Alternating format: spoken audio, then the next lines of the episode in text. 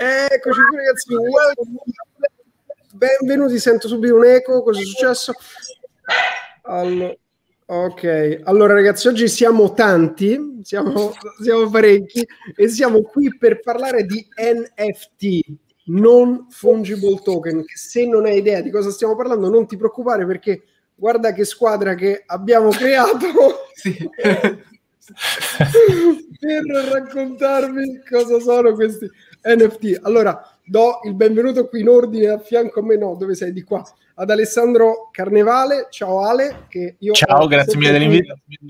Il tuo librone che ancora non ho finito di leggere, ma ce l'ho sul comodino, quindi ogni mattina mi vado avanti. Poi abbiamo il mitico Riccardo Zanetti, che Rick, uno dice, Rick cosa c'entra? In realtà Rick ha già lanciato i suoi NFT. cioè, Rick sta così avanti che ha già fatto i soldi con gli NFT. Vabbè, milioni, milioni.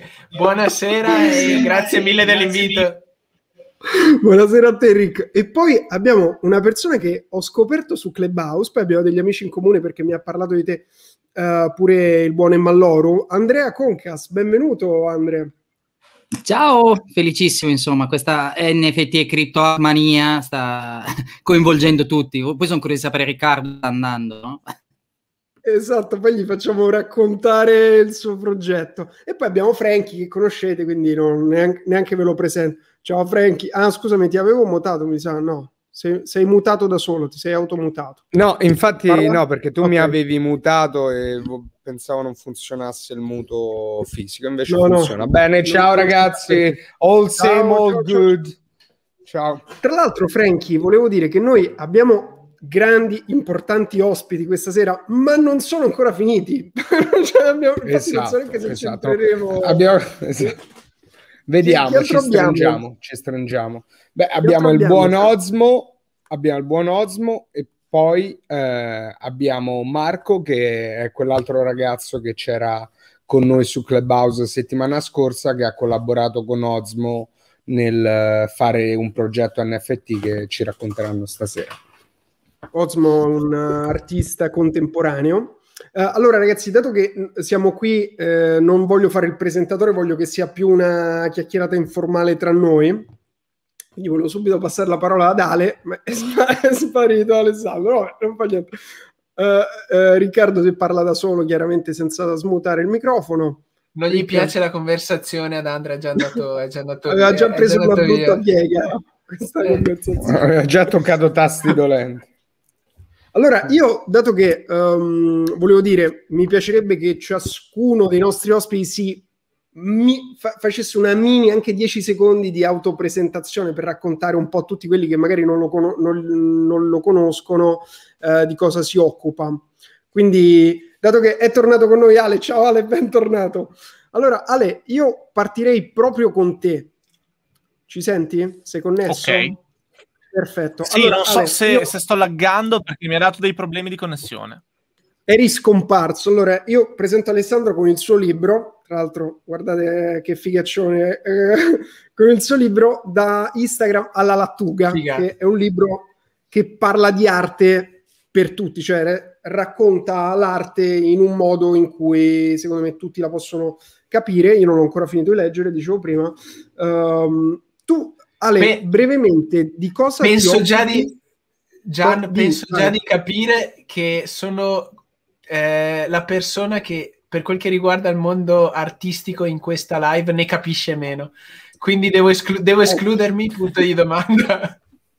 No, no, ciao, ciao, maestro. ciao, scusate. Maestro. Ciao, ciao, ciao, ciao. Stavo allora, adesso... combattendo con la tecnologia, se non okay. vedete questa piccola malefica macchinetta, non si voleva attaccare, non funzionava, okay. anzi se qualcuno allora, sa la risposta, come si attacca? Io, io sono ben, Guarda, Andrea, intanto ben... voglio dire una cosa, perché sì. uh, la cosa bella di questa serata è che abbiamo persone che parleranno di NFT da tanti punti di vista differenti, perché abbiamo degli artisti, dei critici d'arte, uh, d- dei tecnici, quindi Andrea ci racconterà bene tutta la parte della blockchain, tutta la parte, diciamo, te- tecnologica degli NFT Poi abbiamo Rick che... Eh, inutile, non, non so è l'inutile, lui è l'inutile. io sono l'inutile, io sono l'inutile, anche perché Rick forse è l'unico qui dentro, a parte Osmo che ci raggiungerà a breve, che ha lanciato dei progetti in NFT. Cioè, quindi tu uh, sei stato già, ne, sei già nell'avanguardia e tra poco ce li racconterai. Allora, dicevo, partirei da Ale. Ale, se ti va anche di raccontarti in brevissimamente per chi non ti conoscesse... E, e, e, inizia tu dal punto di vista artistico. Vai, lascio subito la parola a te. Guarda, eh, stiamo su internet. Io sul web mi Vai. occupo di divulgazione artistica e culturale. Nello specifico io mi occupo soprattutto di semiotica visiva e multimodale, che è quello che succede sul web, quel genere di comunicazione lì, e di filosofia estetica. Quindi eh, direi che sugli NFT parliamo proprio di questa roba qua. Da un punto di vista filosofico, io mi occupo di capire come funzionano i linguaggi artistici e che impatto hanno poi nel, nel mondo eh, che conosciamo tutti, al di là del web, nel mondo del mercato dell'arte. L'idea che mi sono fatto io è che sia la, il rovescio no, della medaglia, il contrappasso, se vogliamo, delle teorie sviluppata addirittura nel 1936 da Walter Benjamin. Conoscerete o quantomeno avete sicuramente sentito nominare questo libro che si intitola L'opera d'arte nell'epoca della sua riproducibilità tecnica.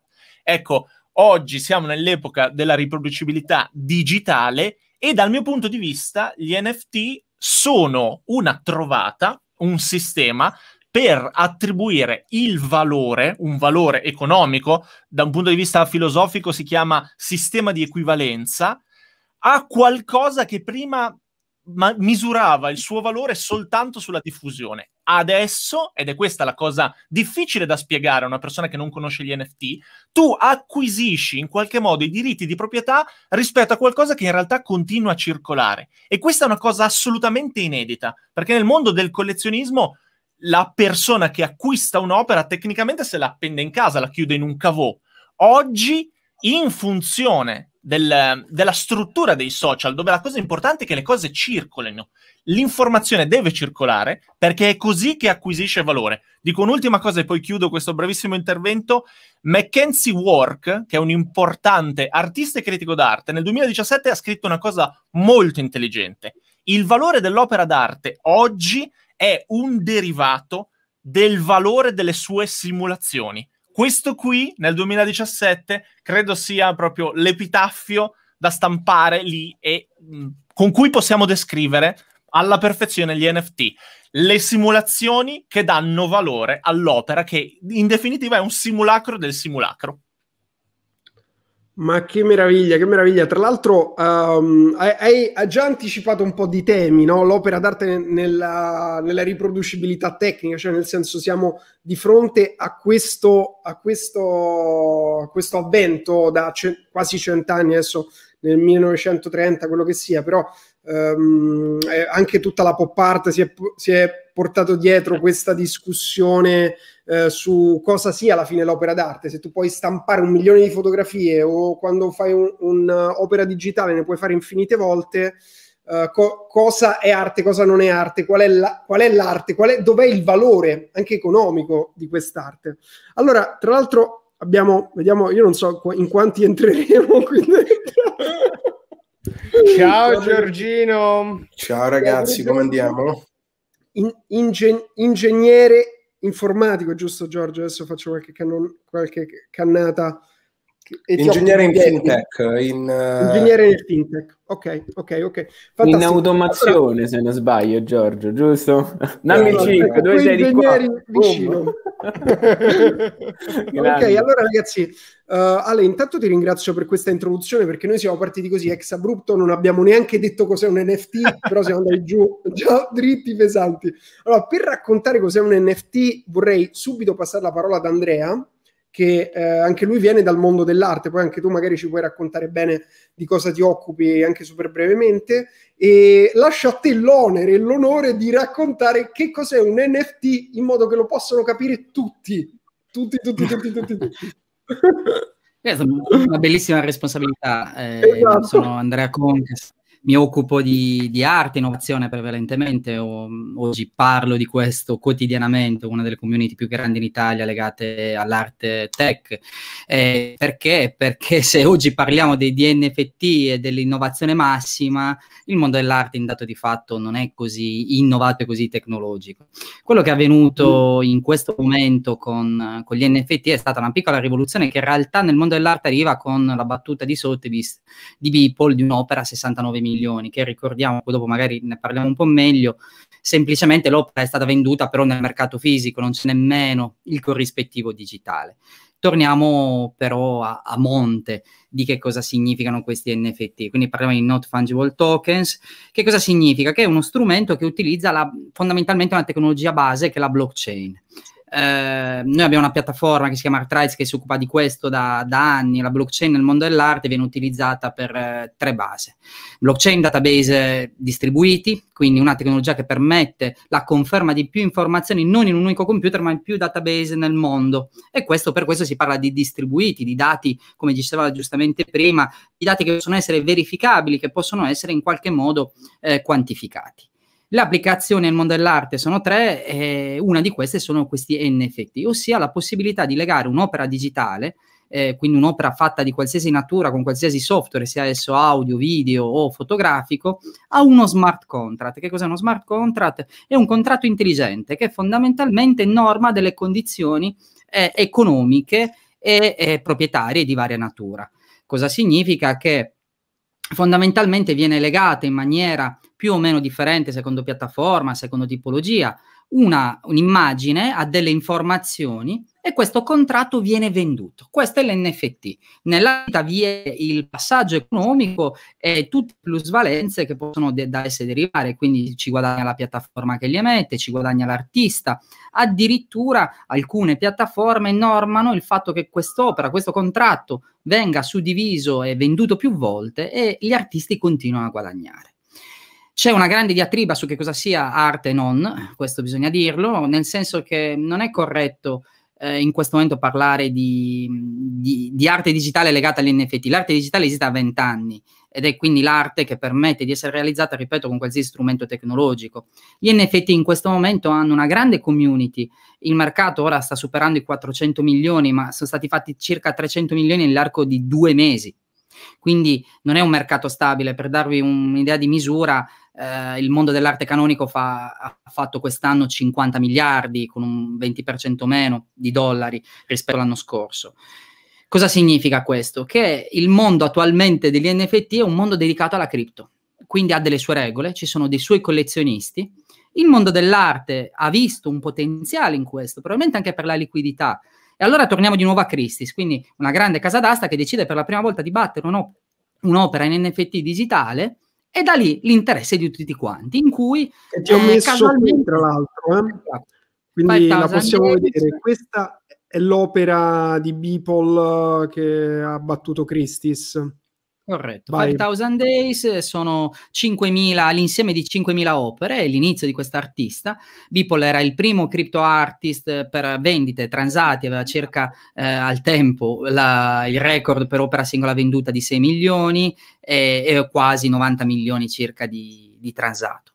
Quello che è avvenuto però con Christie's è stato che quest'arte è stata sdoganata anche dal sistema dell'arte, il quale ha delle regole non scritte, delle dinamiche, delle peculiarità eh, davvero particolari. Nel, in questo, eh, in, in, professione arte, raccontavo proprio questo, come sia un mondo difficile, un mondo fa, un ah, fatto mi manca, faccio un attimo vedere Andrea, questo è il tuo libro? Te lo, faccio, te lo spedisco.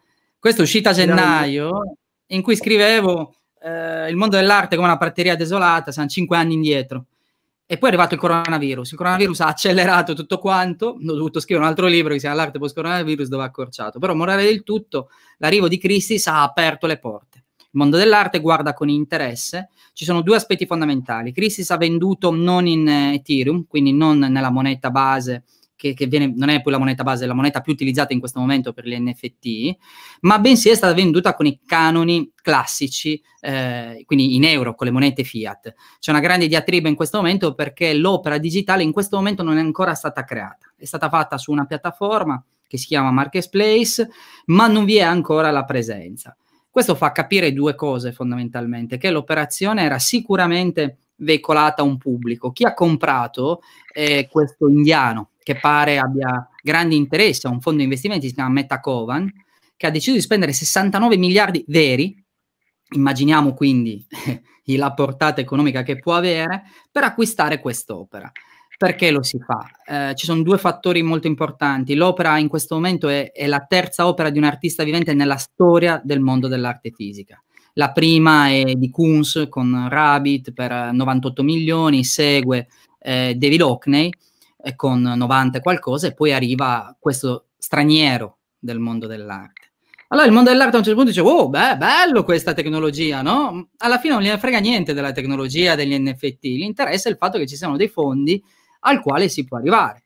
Però dobbiamo tornare a prima. Il mondo cripto ha le sue regole. In questo momento chi sta comprando non sono collezionisti d'arte, sono probabilmente dei grandi eh, possessori di grandi capitali in criptovalute che iniziano con i CryptoKitties, quindi questi gattini pixellati, queste Kunz, l'opera fisica, sì, e iniziano a collezionare queste opere digitali quasi per, non si sa se per noia, per gioco. Poi queste, queste opere si scambiano l'un l'altro, crescono di valore e tutt'oggi oggi le, le dinamiche sono basate su, su, questo. Ora col mondo dell'arte stanno arrivando anche grandi collezionisti, stanno arrivando gli artisti fisici. Bisogna fare un po' di chiarezza in tal senso, quindi non tutto quello che c'è in, in NFT è arte. E viceversa, però ci sono anche artisti che eh, sono sbarcati lì per vari motivi, perché è condiviso, perché non è un sistema che ti decide, anche se poi intanto di fatto è così, che decide per te, non hai sbarramenti, anche se poi questo è molto romantico, ma se ci pensiamo oggi le piattaforme maggiori che fanno quello in realtà decidono loro chi pubblicare. Cosa sì. significa questo? Che non è che chiunque crea un NFT eh, oggi venda milioni di euro, quello che conta è sempre eh, la piattaforma, gli utenti che sono disponibili a comprarlo e poi tutta la filiera. Scusa allora, Andrea, Andrea, c'è una domanda per te. Ah, scusa, vai, vai, vai, vai, uh, parli dell'opera di Beeple come adesso è la, la, terza opera più importante di un artista vivo. Pazzesca. Ma sì. io, io, la vedo in un modo diverso e molto sbagliato, ovviamente. Però non vogliamo dire che ogni sua opera vale 13.800 dollari, perché alla fine sono 5.000 pezzi di arte che ha venduto in uno per, 5 milio- per 69 milioni. Cioè, Però l'unica è... Scusa? Però è un corpus. Eh, oggi gli NFT possono essere venduti in vari modi. Eh, esistono piattaforme ed è lì poi l'interesse più grande su cui vorrei portare attenzione, al di là degli aspetti tecnologici, ma per gli artisti, no, non dico quelli veri perché non voglio fare distinzioni perché non è questa sede, però per gli artisti questo potrebbe essere un medium eh, la cosa più interessante per i crypto artist in questo momento è che stanno sperimentando diverse tecniche, no? Hai detto bene, quell'opera è un insieme di 5.000 opere che lui ha pubblicato dal suo Instagram e sulle varie piattaforme nel corso del, eh, di questi 5.000 giorni che hanno creato un'opera unica. Però l'opera è unica, non sono 5.000 opere eh, tokenizzate o singole. Dicevo prima, Giusto. gli NFT possono essere venduti singolarmente, quindi un'unica opera ed è quella ed è uno smart contract. Possono essere più edizioni quindi vi è questo smart contract che dice di quest'opera ce ne sono mille, duemila, addirittura alcune piattaforme eh, generano tante opere quante sono le persone che le comprano in un lasso di tempo. 15 minuti, 10 minuti, 5 minuti. E allora dici ok, ne abbiamo vendute mille, mille saranno es- soltanto le opere di questo. Eh, altre piattaforme addirittura permettono di vendere vari layer. Allora, Giorgio, quello che dicevi tu è come se tu potresti avere un pezzettino di quelle 5.000 che compongono un'opera unica. In questo caso, però, non essendoci poi l'NFT vero, e, e siamo tutti curiosi di sapere, comunque l'opera è un corpus, quindi sarà una sola. È molto interessante, c'è un mondo da esplorare, ripeto, però ci sono tante differenze di sorta e, e di gestione, interoperabilità delle piattaforme, eh, lo stesso modello delle piattaforme, perché eh, molti dicono, ah, facciamo tutto e tutto è verificabile. Ni, perché tu verifichi una transazione se nota, ma se poi tutta la parte sopra, associazione dell'opera, eh, l'originale nella piattaforma è un database classico. Sì, lo usi come lo smart contract proprio, quindi a quel punto. Corretto, perché lo smart contract ha un fatto, la blockchain come funziona? C'è un file, quindi c'è, c'è, c'è il libro, te lo metti qua, lo fai digitale, c'è una crittografia sincrona, quindi viene crittografato e diventa un codice, Dopodiché questo codice viene inserito allo smart contract, perché nello smart contract le informazioni sono molto basiche, sia come dimensioni, e anche come tipologia, soltanto alcune permettono l'inglobazione di più contenuti, ma costano tanto e più lenta la procedura. Dopodiché chi riceve lo smart contract è in grado in qualche modo di verificare che effettivamente il file originale sia legato con una chiave di decrittografia effettivamente a quello smart contract. Ma i dubbi sono eh, dove l'opera, eh, se prendo quell'opera la metto in un'altra piattaforma e creo un altro, e gli artisti rispondono sì, eh, la community mi avvisa. Ho capito, ho detto, ma quando saremo milioni non è che tutti sono qua a guardare quello che fai tu. E per gli altri che sono meno noti, eh, diritto d'autore, quali diritti stai passando con l'opera, se stai passando la proprietà, dove finisce quest'opera? Perché è vero che lo smart contract gira, eh, l'opera come? Questi sono tanti bei quesiti che a fuoco e fiamme, prego, perché è su questo che poi bisogna allora, Andrea, intanto ti ringrazio su perché hai fatto proprio una bella cornice, adesso ci hai raccontato un sacco di cose. Do il benvenuto ad Osmo, che ancora non l'avevamo salutato, uh, grande Osmo, tra l'altro ciao, c'era fatto questa discussione su Clubhouse l'altra sera, eh, faccio vedere Osmo pure il tuo sito, che qui almeno possiamo far vedere anche visivamente no, le cose. Quindi poi andatevela a guardare, ragazzi. Io l'ho scoperto tramite Frankie, ma veramente tanta tanta roba. Allora, um, io vorrei al- passare subito ad Osmo e poi da, pa- vengo subito da te, Rick, perché facciamo parlare prima gli artisti, poi andiamo noi beceri. Imprenditori tecnici arriviamo dopo. Prima, facciamo parlare l'arte prima. Allora, Osmo, benvenuto.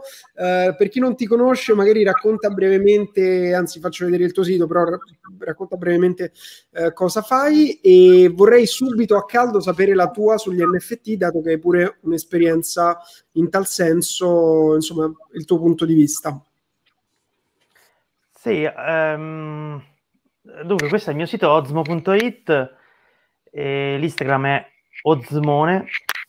Se volete dargli un'occhiata, sono un artista che lavora nel contesto, che ha iniziato a lavorare nel contesto pubblico illegale, prima con i graffiti, eh, poi con quella che si è chiamata, quella che tuttora si chiama street art.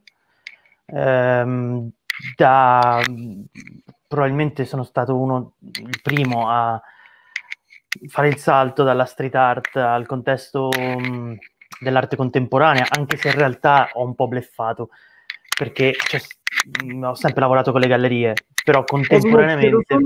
Una cosa, non so se è il microfono che sta sbattendo sulla collana. Ah, può darsi, sì. quel microfonino lì. Non so... Avevo la collana. Okay. Eh, no, non ti devo prendere la collana, è solo per controllare se era lì il problema o qualcun altro. Sì, aveva... sì, probabilmente è questo il microfono. Eh, ma adesso non sono okay. più fashion, come faccio? Eh, no, ma infatti Vabbè, via, via. Ciao, ciao ragazzi, togliere... più artista, Osmo. non volevo toglierti la collana. Va bene, non c'è problema. Vabbè.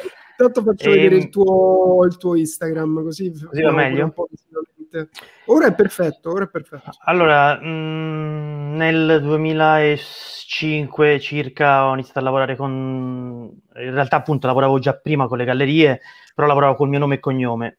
E poi nel 2012 ho fatto delle mostre museali, ovvero Museo del Novecento, che è quello per intenderci in Piazza Duomo a Milano, è un po' il nostro MoMA. In Italia okay. è un po' il nostro MoMA. E e sempre nel 2012 al Macro, Museo d'arte contemporanea a Roma, eh, quindi Milano-Roma, un po' i due musei un po' più importanti. E vabbè, poi anche Palazzo Reale a Milano, altre, altre mostre in, insomma, meno importanti, non personali, non così eh, incisive. E, ehm, quindi ho, sono passato dall'underground o comunque da un'attività mh, per quanto ehm, en vogue, eh, illegale e con un bel po' di attenzione in un contesto istituzionale, museale, eccetera. Attualmente ovviamente mi interfaccio con uh, assessori, sindaci, amministratori delegati e direttori di musei, quindi mh, mm, insomma in un certo senso un po' finito la filiera del, Sei, dell'attività. A tutti gli effetti è entrato nell'arte legale.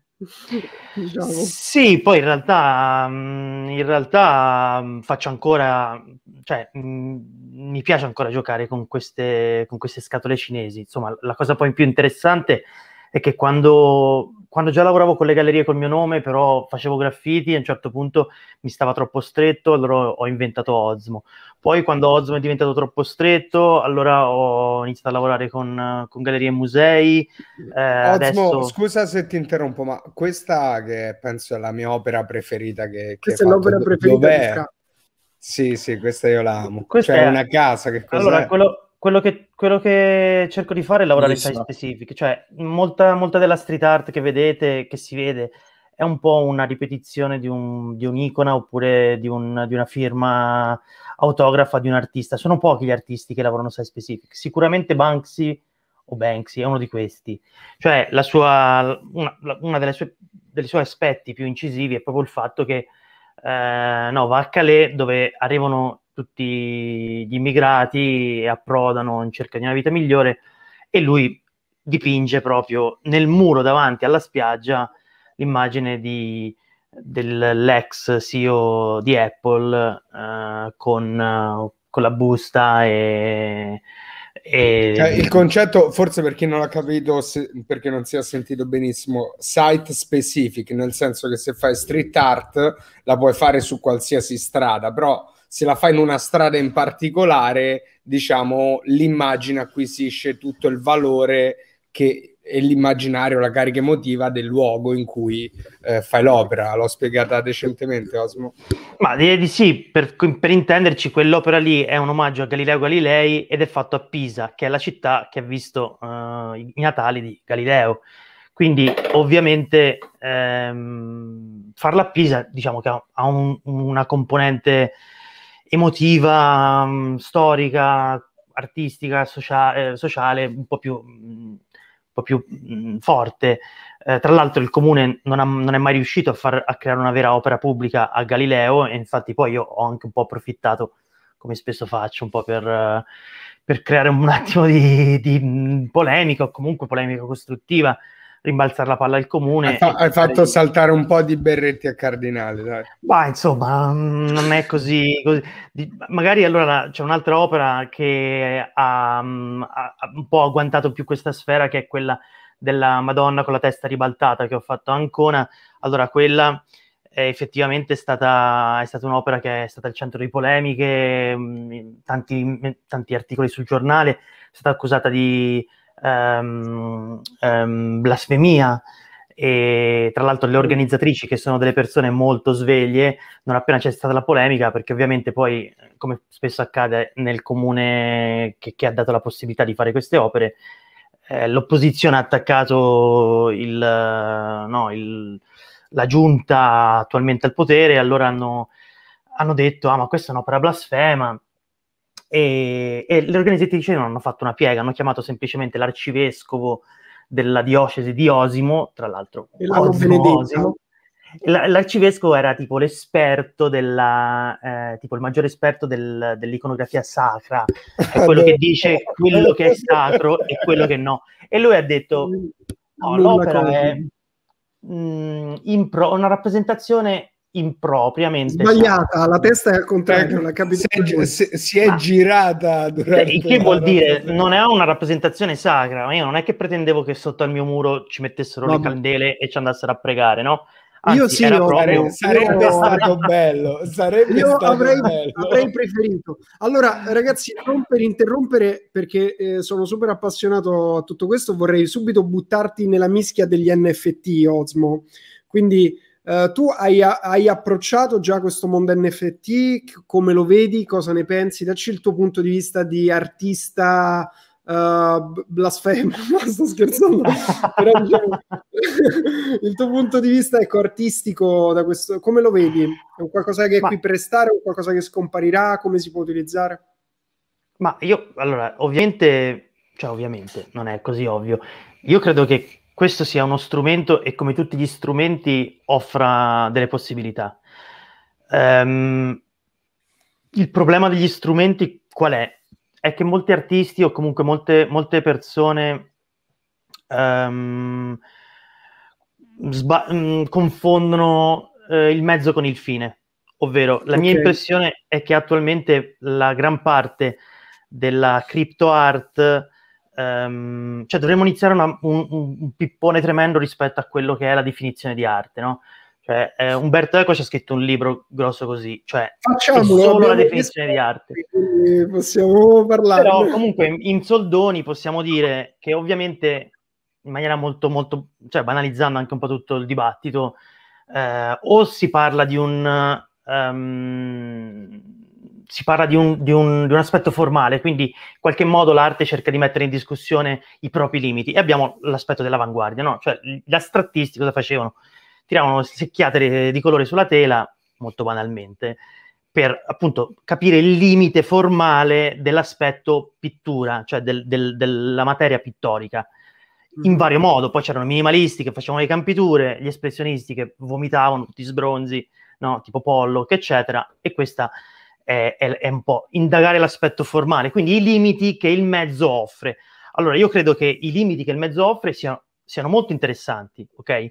Però mi sembra che fino ad ora siano pochi gli artisti che hanno, che hanno sperimentato questi limiti, proprio perché lo strumento è, è, è nuovissimo, no? È, appena, si è appena sviluppato e adesso è un po' ribalta, alla ribalta, no? dopo, sì. dopo, appunto i 60 e passa milioni e, e, il Banksy che è stato bruciato, eccetera.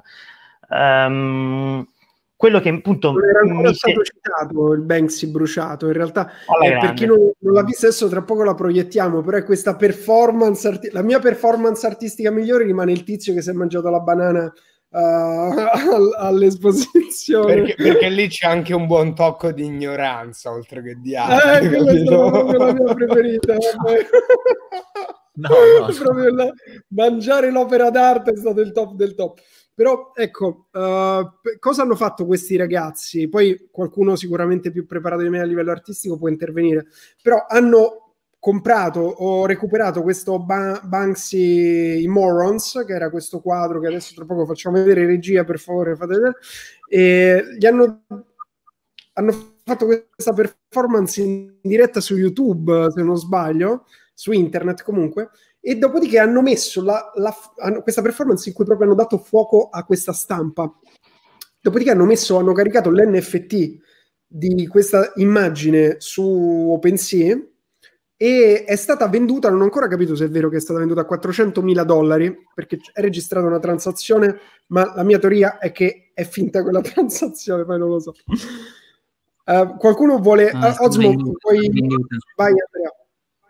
Come? È stata venduta Morons, quell'opera lì è un multiplo di Banksy, valeva circa 100.000 eh, dollari, questa è la valutazione. Hanno creato questo quest'opera eh, e, le, effettivamente hanno venduto a circa 300 mila dollari. La transazione c'è stata, c'è, c'è eh, una grande diatriba su questo, si parla addirittura di alcuni fondi americani che si stiano adottando per fare la medesima cosa, ma siamo matti. A parte che hanno fatto tre illegali in uno, vabbè, al di là della nazione, però questa ha distrutto un'opera di un artista che non potevano. Eh, se l'opera poi è di interesse storico, l'obiettivo degli NFT non è levare dal fisico per portare dentro, questi sono stati bravi, hanno creato una grande campagna di marketing, ma deontologicamente possiamo sì. divisire tutto il mondo. E che facciamo? Bruciamo la cattedrale perché no, ma certamente è stato marketing puro, certamente. eh, Però ha funzionato, sì. di fatto si è parlato di questo e tuttora si parla. Magari adesso non se ne parla più, ma per due settimane è stato proprio l'argomento insieme a Blipple alla ribalta, no? Eh, perché hanno, hanno, sognato troppo in piccolo. Quindi non era una performance artistica. Allora, io ecco, credo che quello che dice sì. uno dei miei maestri, che è Aleandro Jodorowsky, che l'arte Grande debba essere sempre creativa, ovvero lui racconta un po' una storiella zen e dice, ecco, il discepolo dice una farfalla, gli strappo le ali, ecco un peperoncino, il maestro lo corregge, ecco un peperoncino, gli attacco le ali, una farfalla, ovvero l'atto artistico è sempre creativo. E questo mm. poi, tra l'altro, è una di quelle cose che avevo, mm, insomma, ho sempre sostenuto anche rispetto a quella che è stata un'altra performance molto discussa e molto che, che, che ha inciso, cioè che è stata super, super coperta, eh? ovvero il, quando Blue ha cancellato tutti i suoi murales a Bologna in occasione della mostra, eh, quando praticamente gli hanno strappato le opere dalle fabbriche e, da, e, dalla strada per esporle all'interno del museo in una mostra collettiva in questo museo, che tra l'altro era un museo non pubblico, comunque ehm, c'era ancora un po' forse questa aggravante. Allora lui è coperto di grigio, tutte, in realtà non è stato solo lui, ma sono stati un po' tutti gli artisti che hanno intervenuto, che sono intervenuti all'interno del, della realtà bolognese, dei centri sociali, delle realtà occupate, che tutti insieme hanno cancellato tutte le opere che avevano di fatto poi regalato alla città, insomma. E quella è stata da molti scambiata come una performance, la performance suprema di Blue, eccetera. E ogni volta dicevo, ragazzi, ok, ma secondo me Blue ha fatto è arrivato a un punto in cui suo, il suo impegno artistico è diventato politico e quindi quell'opera secondo me non, non, si poteva leggere più come performance artistica ma come performance politica di fatto perché aveva preso una posizione okay. di un certo e semplicemente questo, quindi forse appunto, però i ragazzi dell'NFT che hanno bruciato l'opera di Banchi no, non penso proprio che voless- avessero ambizioni artistiche, avevano ambizioni puramente di marketing o comunque comunicazione. E... Posso inserirmi su però questo? Ma- magari il marketing è Guarda, il nuovo peperone. Scusatemi, su questa cosa eh, potremmo costruirci davvero un, una discussione quasi filosofica di un certo livello. E prima Ozma hai detto una cosa interessante, cioè che cos'è l'arte? Io mi occupo di filosofia estetica ed è la, la domanda a cui cerco di rispondere e tutta la filosofia, no, da, da, quando ne abbiamo memoria, cerca di rispondere a questa domanda. Secondo me la cosa che oggi nel contemporaneo, la definizione che meglio riesce a in qualche modo fotografare anche gli NFT è quella che ha dato un filosofo italianissimo che si chiama Dino Formaggio, che ha sentenziato che l'arte è tutto ciò che noi scegliamo di chiamare arte. Di conseguenza, eh, cercare sempre una rincorsa quasi romantica no? nel definire qualcosa mm, a livello artistico perché possiede determinate caratteristiche è qualcosa che nel 2021 secondo me non possiamo più permetterci, perché altrimenti ci stiamo scollegando completamente dalla realtà. Quello che ha fatto David Datuna, pensando no, al, all'opera di Cattelan quando lui se la mangia, quella è di fatto Datuna, una performance. Vero. Datuna, esatto. Quella è una performance. Esattamente come eh, 25 anni prima eh, Ai Weiwei prende un'urna della dinastia Han che vale un milione di dollari e la spacca per terra, tre fotografie, quella roba documentata diventa una delle opere più importanti di Weiwei e se ci pensate adesso, quello che hanno fatto i ragazzi che hanno bruciato l'opera di Banksy è tanto diverso? Perché quella di Weiwei è una delle opere più importanti del contemporaneo, 95, eh? e quella roba lì non possiamo chiamarla arte perché... Perché non sono artisti. No, Alessandro, perché non sono artisti, perdonami.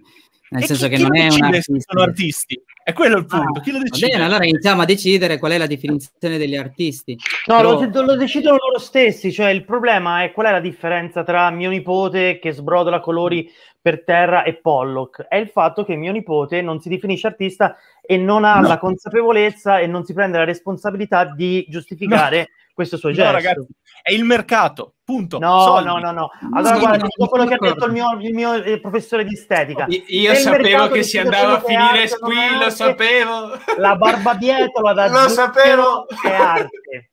La barbabietola da zucchero è arte. La barbabietola da zucchero si rende come nient'altro. Non per aggiungere... Arriverà il momento in cui ci sarà una digitalizzazione della barbabietola da zucchero e verrà venduta come NFT a 500 mila dollari. Io sono sicuro di questa cosa. La sto creando sicuro. No, non, non è che gli NFT sono arte. Eh, noi siamo allora, felici ragazzi, con Stiamo Però... tokenizzando allora, adesso, con la da zucchero. La vado a prendere. allora, Vai, venduta, una... venduta, raga, venduta. Ethereum, 10, già 20. Facciamo un po' di ordine. Allora, eh, io Ma immaginavo mi, che... Mi sentite? Uno... Sì, sì, sì, Rick, ti sentiamo. Ah, ok, ok, ok, ok. Guarda, io sto per tirare in mezzo te, considera, ti lancio come un Pokémon in mezzo alla sì, mischia. No, ora... Molto volentieri, ma perché io di arte non ne so niente, non sono nemmeno un artista. E... Però racconta la quindi... tua esperienza con gli NFT, Rick, cosa hai fatto tu? No, allora io di base sono un, un, comunicatore perché faccio video su YouTube e parlo di eh, finanza personale, imprenditoria, crescita personale, anche nuove tecnologie o comunque nuove, diciamo, frontiere eh, della tecnologia e della possibilità anche di, eh, di fare soldi o creare valore. Perché poi alla fine io ho approcciato il mondo degli NFT da appassionato di cripto, da appassionato anche di investimento in cripto e speculazione in cripto. Perciò io arrivo da, da questo mondo, quindi ho visto gli NFT a come tecnologia perché sono appassionato delle tecnologie, quindi della blockchain, e B come eh, possibilità speculativa collegata al, al, mondo artistico. Quello che ho fatto io è un po' diverso dal, dall'arte, è più legato al collezionismo perché gli NFT possono anche essere pensati come collectibles, come i CryptoKitties, come i CryptoPunk che adesso sono scambi- figurine. Adesso c'è un progetto veramente interessante che si chiama Soreir, legato al calcio, dove c'è di mezzo tra l'altro anche Ubisoft. Quindi sì arte, ma anche parte di collezionismo, di eh, scambio, di gioco, di carte, eh, che può essere anche altrettanto interessante. Quello che ho fatto io passando al effettivamente quello che ho messo in piedi. Poi in realtà vorrei continuare tantissimo il discorso che, che mi hai fatto interrompere, male, maledetto Gianluigi. Eh, ma ora lo relati- non ti preoccupare. Re- relati- relativo all'arte e a, cos'è, e a cos'è l'arte, perché io la penso molto di più come, come, eh, come ciò che diceva Alessandro, perché alla fine se c'è un ente centrale che deve decidere cos'è arte, cosa, cosa non è arte, chi decide chi è l'ente centrale, chi decide chi è l'artista. Quindi, quindi effettivamente, eh, soprattutto anche nel mondo degli, de, delle NFT che arrivano dalla blockchain, che arrivano dalla decentralizzazione, che arrivano dal, dalla, dal concetto di libertà, perché poi eh, quello, quello è, è, è, un valore fondamentale, perché io nel momento in cui compro eh, un'opera di, um, di People, posso spostarla dove mi pare e piace, posso farci quel cavolo che mi piace e io possiedo quell'opera. Quindi alla fine il valore chi, chi glielo dà, il valore glielo dà il mercato in questo caso e, e, poi possiamo anche andare ad approfondire tema interessantissimo del perché il mercato degli NFT è così, è così, è, diciamo, è così in trend, perché deriva anche secondo me da tutto l'hype che sta avendo il mondo cripto e da molti investitori cripto che non sanno più dove ficcare i soldi perché effettivamente se li convertissero in cash dovrebbero pagare tasse fuori da ogni limite e quindi quello che fanno è spostarli un po' qui, spostarli un po' lì e cercare di differenziare il loro investimento. Però questo è un altro concetto che magari possiamo andare ad approfondire ed è il mondo degli investimenti. Quello che ho fatto io dal punto di vista degli NFT è più legato al collezionismo e più legato a un altro concetto ancora che è molto più relativo alla blockchain. Un, un, un concetto ecco fondamentale. Siamo su OpenSea. Tra e... l'altro, questo. Tra questo l'altro, ci questo... il canale per questo. Esatto, quest, quest, questa è la seconda collezione Ma legata come, come direbbe... Se tu, se tu, torni indietro e vai nel mio profilo, trovi addirittura nel... il tuo SOS. Esatto, ho creato prima di tutto come prova un, un, se tu vai all'interno, sì, mi sa di sì, probabile. L'ho visto no, prima. Allora... Vabbè, ora se te lo rimetto, cerchi, intanto ti rimetto. Se tu, se, se tu, cerchi Riccardo Zanetti trovi il primo sì. NFT. Il primo NFT che ho creato è stato una prova. Vediamo cosa succede in questo mercato, vediamo che valore danno le persone a qualcosa che io posso, posso creare. Eh, e quindi ho creato un qualcosa che io non volevo, non, non reputavo arte, perché penso che eh, ah, questo è quello che penso io, potrei sbagliarmi, non sono un esperto, non sono un critico, non sono un filosofo, non sono nessuno su questo tipo di mercato, però secondo me dal, eh, il, il mio concetto di arte, arte è quello che gli altri decidono di chiamare arte. Se mia mamma dice eh, che eh, per lei quella è arte, o per lui o per un... Poi posso sbagliarmi, eh, non, non, non, non, ho il, non, ho nessun diritto di dire questo, però questa è come la penso io. Quindi ho creato questo, questo primo NFT di prova, che tra l'altro è stato anche venduto a 0,25, bit, eh, 0,25 Ethereum, quindi 800, 8, 0,23 Ethereum, era all'asta, che sono circa 800, 800 dollari. Perché è stato venduto a questo valore? Perché ho la fortuna, bravura, questo lo dovete giudicare voi, di aver creato un, eh, un bacino di persone interessate a quello che faccio e queste persone hanno, hanno deciso di dare, va- di, di dare, questo valore alla mia opera. Quest- l'opera vale realmente 800 dollari? Non lo so, il, il valore è dato dal mercato. E quindi questo è stato il mio esperimento, cioè creare un NFT, farlo vede- far vedere come si fa sul mio canale YouTube e il risultato è stato questa vendita. La seconda invece è stata il, il, secondo esperimento, che in realtà continuerà da qui in avanti perché è stato relativamente apprezzato, è un, un concetto diverso, non è più un'opera singola dove andiamo a vendere Uh, vado a vendere quello che sto creando, una mia creazione, ma è stato più un concetto di sfrutto diversi concetti di blockchain, sfrutto il concetto di NFT, sfrutto il concetto di collectibles, di NFT collectibles e vado a creare una figurina, ma questa figurina la creo con il rebranding di uno mi- dei miei progetti in corrispondenza di quel giorno, il Guarda 20 marzo. Te la rubo, eh? Guarda come te la rubo subito. Ruba, ruba, salva, compra, compra tutto. salva con nome su download come PNG, eccolo qua. Eh, però tu, non, tu, non hai, tu in questo momento non hai il Louvre, hai una foto del Louvre. Sono due concetti completamente diversi. No, la mia questo, faglielo, faglielo capire a tutti i turisti che investono allora, le loro l'hanno detto bene, a Parigi detto... a fare foto. Assolutamente sì, l'ha, l'ha, detto bene sia Alessandro, l'ha detto bene Osmo, l'ha detto bene Andrea. Praticamente eh, un NFT che que- sembra questa immagine, io se faccio compra sto comprando questa immagine, in realtà... Ma se tu, fai, comprando... se, tu fai tasto de- fai, se tu fai tasto destro e apri immagine in un'altra, in un'altra finestra, in teoria dovresti anche riuscire a salvarlo tranquillamente. Ecco, sì, sì, l'ho salvata, l'ho salvata. No, ecco, eh, questa qui vedi che l'ho salvata come un named 2 PNG.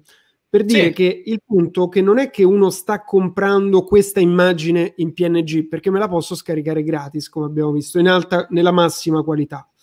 Cosa sto comprando quando compro un NFT? Dicevo, l'hanno Se spiegato vai... bene Vai, se, tu vai, vai, se, tu vai, sotto anche dal punto di vista tecnico, vedi tutte le transazioni, vai giù, giù, giù, giù, ancora più giù, vedi tutte le transazioni e vedi questa lista eh, certificata su blockchain Ethereum in questo caso, che tra l'altro è un altro punto di debolezza in questo momento degli NFT, perché per comprare mm-hmm. quest'opera che io l'ho messa in vendita a 35 dollari, che corrisponde più o meno a 30 euro, una persona sì deve pagare 35 dollari, ma dato che eh, la blockchain di Ethereum in questo momento è intasata, per riuscire a far avvenire la transazione eh, velocemente devi pagare i miner, detto in modo improprio, quindi perdonatemi tecnici che siete qui, devi pagare, eh, devi pagare la fee per la transazione 50 dollari, che per un'opera sì. di 2-3 milioni, 2-3 milioni può aver senso, per un'opera di 35 dollari stai pagando più di fee piuttosto che di opera. Però vabbè, questo è un altro discorso ancora. Comunque io ho creato quest'opera con il concetto principe di uno, de- degli, usi pri- uno degli usi iniziali della blockchain, che è il timestamping, perché per ogni transazione che avviene su blockchain e anche creazione, in questo caso per me è la creazione di questi NFT, viene certificato e eh, diciamo eh, de- viene certificato e non può essere mutato da qui al, da qui all'esistenza della blockchain la data in cui è stato creato e viene, diciamo, eh, impresso in questo NFT la data di creazione. Perché? Perché io volevo che succedesse questo. Volevo, volevo, che succedesse questo perché il concetto è che voglio creare questa collezione dove per ogni stato del mio progetto, man mano che Rica, va avanti... ti vedo nero sulla... come se la fotocamera spenta, si è, sca- si, è scaricata la batteria, ah. viva. Ok, ok.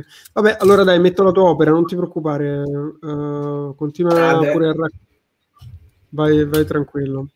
Comunque, Adesso ecco, riaccendo no, subito. Alla fine, alla fine della concetto... fiera... Vai, vai, finisci. Scusami già, fini, finisco... Stai andando benissimo, stai andando benissimo, si è scaricata la batteria. Eh, cazzo. venite, qui una, venite, qui a darmi una mano. Fantastico. Fate l'NFT della mia immagine nera. Adesso dovrei riesserci. No, quello che, quello che, voglio, quello che, quello che voglio dire è che io sto creando questo collectible, questo N- NFT, che poi non è neanche un NFT perché ci sono 100 copie. L'NFT deve essere singolo per chiamarsi NFT. Quindi questa è una sorta di token effettivamente. Quello che sto vendendo è un token, non è un NFT. Però no, vabbè, questa è una... Eh, Riccardo, scusami, non voglio interromperti, ma per NFT, eh, come legge, mi pare che comunque ci, puoi fare un NFT che ha uh, vari livelli e varie produzioni. Cioè ci stanno persone mm. che sto vedendo adesso che stanno mettendo Però se, immagini se video e li vendono come pezzi. Tu parli proprio della definizione stessa di NFT, cioè a livello grammatico? Se tu, gu- allora, nel, se tu guardi gli NFT che vengono creati in molteplici copie, eh, sono ancora NFT perché in ogni copia c'è scritto 1, 2, 3, 4, 5, eccetera. Però nel momento in cui vai a creare un NFT o cerchi di creare un NFT in multepli, multepli, molteplici copie, quello che stai re- creando in realtà sono 100 token di un'opera. Per fare in modo che sia un NFT avrei, avrei dovuto creare in momenti differenti un, o anche nello stesso momento o, un'imma- o un'immagine differente o comunque un, una, un'opera in momenti, in momenti diversi. Dato che non l'ho fatto, questo è più un token, un collect, è, è più un token collectible che un eh, NFT. Comunque, quello che volevo fare io è per ogni momento del, del, progetto vado a creare una figurina, in questo caso, e queste figurine poi si potranno utilizzare più avanti per fare in modo comunque abbiano un valore indipendentemente dall'opera artistica in sé, in un'altra cosa che stiamo sviluppando, un altro, eh, un altro sorta di gioco di carte che vorremmo lanciare più avanti dal punto di vista tecnico-tecnologico, perché poi alla fine la cosa figa è che tu certifichi di avere quella carta, certifichi di avere quel qualcosa che puoi utilizzare in n modi se poi ci vai a costruire sopra. Quindi quello okay. che sto facendo io è cercare di sfruttare questa tecnologia per la, la, il primo è stato un test di comunicazione, perché poi molti NFT in questo momento vengono venduti a così tanto perché il mercato reputa che chi l'ha creato, il momento storico in cui è stato creato, l'immagine e, e il pezzo d'arte valga quel qualcosa, ma molto spesso il, il, valore in sé è dato molto dal, dall'immagine pubblica della persona che, che, ha creato quell'NFT. Guardate Grimes, la moglie di, di Elon Musk, che ha venduto non so quanti milioni non so quanti, non so quanti milioni, non so quanti milioni la propria opera. Quindi questa, quella è stata una prima prova. La seconda prova è molto più un sviluppo sopra a questa tecnologia, non solo un pezzo d'arte, ma un qualcosa che poi può essere utilizzato utile e interessante come, eh, come struttura tecnologica per quello che è poi un mio progetto e per la comunicazione del mio progetto, indipendentemente poi dalla parte artistica. C'è un concetto allora, molto Rick, interessante che, che uh, ha detto Andrea. Riccardo. Ah, vai, vai, vai, poi ho una domanda per voi esperti d'arte. Il concetto di collectibles eh, è più vicino in tanti casi, per non dire il 90%, o meglio, a monte nascono come collectibles. Ora eh, si parla tanto di liquidità, ma in questo momento degli NFT, quello più liquido è l'NBA, che dove tu compri praticamente gli shot dei, dei giocatori in queste bustine e il mercato è più liquido che c'è di, degli NFT. Quindi il concetto di collectible, qualcosa da, di CryptoPunk, gli Hashmask eh, e i CryptoKitty, Esatto, questa in questo momento è la piattaforma più liquida. Che cosa significa liquida? Che tu crei il tuo NFT e lo puoi rivendere. Quando lo crei ma lo compri, compri queste bustine di varia natura, dentro a sorpresa ti escono ovviamente che so il cesto di, di LeBron James o Michael Jordan o quello che è, sono quelli che valgono di più e poi dopodiché tu li scambi e li vendi. È un fenomeno interessantissimo e questo ha tutto a che fare col collectible. L'altra cosa che giustamente diceva Riccardo è interessante il fatto anche che non è gratuito ora fare gli NFT. Abbiamo visto OpenSea, OpenSea è l'eBay degli NFT in questo momento, è una piattaforma collector in cui tutti possono andare a riversare, basato su, su Metama- con Metamask come portafoglio, quindi la base del wallet economico, in cui puoi andare a riversare qualsiasi tipologia, siano essi arte, crypt- collectibles, ok. Per ogni opera che tu crei, in quanto non vi è selezione, ma in generale in tutte le piattaforme tu paghi quello che viene definito la gas fee, ossia una quota per poter pubblicare. Oggi questa quota oscilla dai 50 ai 150 euro. Il problema principale è che oggi pensare di fare un NFT, lo stesso Riccardo che gode di grande fama, e poi alla fine ha venduto a quella cifra perché aveva quella grande fama al di fuori e parla di criptoeconomia, ma se tu lo butti lì è possibile che tu spendi 50, 150 euro per pubblicarlo e poi nessuno te lo compra. Chiaro. E, sì, sì. e questo è un bel concetto forte. L'altro concetto divertente è che poi andiamo a vedere il portafoglio di, eh, di Riccardo e vediamo che c'ha 0,70 Ethereum. Ora uno dice come cavolo è che fai a vederlo? Questa è la blockchain, puoi andare a riseguire e risalire tutta la filiera, perdonami Riccardo se uso te, ma sei capitato lì. Tra, tranquillo, quello, quello, lo, quello, lo, vado a ripulire e spostare quotidianamente, però riesci esatto. a vedere tutte le, tutte le, transazioni ed è quella la, la figata. Se tu fai, se tu fai il calcolo sono, sono però non riesci a vedere tutto perché gli wrapped o alcuni, o alcuni li riesco a li riesco, per esempio, quest'opera le, mi, è stata pagata, mi è stata pagata in wrapped, in wrapped et- e Ethereum e quindi tu non riesci a vedere quella quantità di Ethereum all'interno del mio wallet ad ora. Poi in realtà se vai altrove riesci comunque, a ved- riesci comunque a, a, ad andarla a vedere. I 0,70 sono, avevo un uno 0,1 qualcosa di più di Ethereum fermo lì e gli altri sono relativi alla vendita dei collectibles di cui stavamo parlando, parlando prima. Tra l'altro c'è un, altro modo, c'è un altro modo dove puoi scambiare senza far vedere, soltanto parlo di esperienza passata. Nel 2013 quando ho fatto una mia esperienza vendita, passata, vero? Quando eh, Giorgio vendeva armi per... quando ero ancora quando io purtroppo vendevo Bitcoin nel 2013, purtroppo Uh, quando ho fatto una grande vendita, io non volevo neanche farla vedere nella blockchain, mi sto ancora sparando alle mani, ragazzi, non vi preoccupate. Uh, e cosa ho fatto? Sono andato a fare una cosa che è proprio frowned upon, cioè proprio ogni persona in cripto odia ed è contro questo processo, che era io ho venduto il mio portafoglio. Cioè sono andato da un avvocato, ci, ho fatto incontrare con due avvocati, questo è il mio wallet, questo è il mio codice bancario, mandami i soldi. E quella transazione non appare nella blockchain.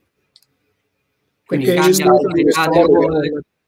è molto grey ed è ottima mossa Giorgio. Cioè, Giorgio ha ricorso a un layer veramente del sottobosco legale eh, per... Ancora non, tassavano, ancora non tassavano e all'epoca, anzi, si, all'epoca cosa faceva la gente? Era o questo modo del genere oppure tra l'altro li, mon- li muovevano in Monero che era una cioè, cripto molto dark all'epoca come buoni scambi di una volta. Questo è mio fratello, tienilo tu, questo è mio fratello, tienilo tu, finché non abbiamo controllato che è tutto ok, va bene. Allora ragazzi, io uh, vorrei subito, intanto do il benvenuto a Marco che ancora non l'abbiamo salutato. Ca- però abbiamo, cioè Gian non può, cioè, allora mi hai messo di mezzo quando si stava parlando del tema più interessante su che cos'è sì. l'arte. Io questa sera voglio capirlo ma infatti ora lo approfondiamo, per questo io sotto ho tutti i tecnici e adesso Marco, Marco so che sei un avvocato. È, è una sfida un po' alla Show Darwin, capito? Che è tecnici contro, contro, contro artisti. Allora, innanzitutto ciao a tutti, eh, buonasera, grazie, grazie dell'invito Gigi e saluto tutti i vari amici perché ho ritrovato vari amici nuovi vecchi, mai visti prima dal vivo in real life eh, e, via dicendo, quindi vi, vi, vi, saluto tutti. Confermo, purtroppo sono un triste avvocato, però vi stavo ascoltando molto, molto interessato a quello che dicevate, anche io con Riccardo mi concentrerei più sulla questione dell'arte, e di che cos'è mm. l'arte e di che cos'è queste nuove modalità di arte, perché mh, mm, discutevamo con, con Osmo, eh, con cui poi abbiamo approcciato un po' questo mondo dell'arte digitale insieme e, e, e, io ero partito da un punto di vista molto legale, molto da avvocato, cioè secondo me l'opera d'arte doveva essere dentro l'NFT, dicevo no, se non riusciamo a caricarlo all'interno del token tramite lo smart contract, il fatto che ci sia un puntatore esterno a un server piuttosto che a IPFS, mi dà un po' l'idea che non si è creato qualcosa di, di nuovo. In realtà poi è bello come si parte da, una, da, da, un punto di vista e poi si riesce a progredire e a cambiare punto di vista. E in qualche modo questo mio cambiamento mi ha fatto anche tornare un po' al passato. Io mi sono laureato un po' di anni fa in informatica giuridica e all'epoca era proprio il momento, ho avuto la fortuna di avere 16 anni quando sono arrivati i modem ADSL, no? Cioè io mi ricordo il prima e il dopo dell'internet e avevo lottato molto per eh, il riconoscimento di alcuni diritti, no? All'epoca andava molto l'open source, le Creative Commons, eh, la cattedrale, il bazar, che, che, sono tutte cose che poi se googlate vi, vi, vi, si apre un mondo, che era un po' il, il fair use, il, l'uso pubblico, il pubblico dominio, il fatto che l'arte dovrebbe essere di tutti, che se mettiamo a disposizione e non... All'epoca noi combattevamo i DRM, i DRM erano sostanzialmente delle, una tecnologia inventata da Sony per cercare di mh, circoscrivere, mettiamola così, gli MP3, la musica che si stava sviluppando in quel momento e evitare le cosiddette copie illegali. Io sono, so, ho deciso di diventare un avvocato delle nuove tecnologie perché mi dava fastidio sentire copiare equivale a rubare. Non so se forse Andrea, ma Marco, che, scusami, che... ma i DRM non sono anche quelli degli pub del, del formato ebook? Assolutamente, la, lo sviluppo esatto all'inizio è, ed è stata una lotta continua fra quelli che sviluppavano tecnologia per tutelare il diritto d'autore e quelli che invece combattevano queste tecnologie al fine di liberare le opere d'arte. E, Marco, e ti faccio subito una domanda che poi a, a, rigiro a tutti quelli che vogliono intervenire, ma secondo te, secondo voi, uh, que- questo, questo, concetto di NFT, ovvero intrappolare una parte dell'opera d'arte che non è l'opera d'arte uh, e dargli un valore economico, rendendo libera l'opera d'arte, ma a noi ci piace questa cosa della proprietà, è proprio umana che vogliamo avere il possesso. Sì, eh. sì quindi Guarda, roba... a, a, alla nostra età, una... sai cosa si faceva? Si, si, scaricava tutto, cioè oggi c'è lo streaming, quindi chi vuole ascoltare sì, la musica accende vero. Spotify, chi vuole vedere un video, cioè c'erano questi accumulatori seriali. Io avevo, mi ricordo, delle pile di DVD con dentro qualsiasi DV, qualsiasi DVX esistente, no? Che alla no. fine dici, ma e non li ho mai guardati, mai, è l'accumulo, è l'avere qualcosa, è il possedere eh, de- dei beni invece di condividerli. E invece dicevo, poi adesso ultimamente invece ho iniziato a pensare che è bellissima l'idea che l'opera di un artista digitale o, o tradizionale sia pubblica e sia dappertutto. Si dice di solito, uh, io poi sono, sono, di origine meridionale, si dice che chi caccia in piazza non trase più, cioè chi lo mette sulla pubblica piazza non ha più modo di riprenderlo. E nel mondo dell'internet e del peer-to-peer funziona esattamente così. Nel momento in cui perdi il possesso di qualcosa, poi non riuscirai più ad andarlo a rifare, no? Magari quell'opera di Blipoli, 300 mega de, de, de, dell'opera più venduta, noi non sappiamo più nemmeno dov'è, cioè l'hanno scaricata così tante persone, tasto destro salva, chi l'ha messa su una chiavetta, chi l'ha messa su un CD infilato in un cassetto. L'opera è ovunque. Se domani internet finisse, quell'opera è comunque dappertutto che cosa rimane veramente? L'NFT online. L'NFT, o meglio, sulla blockchain.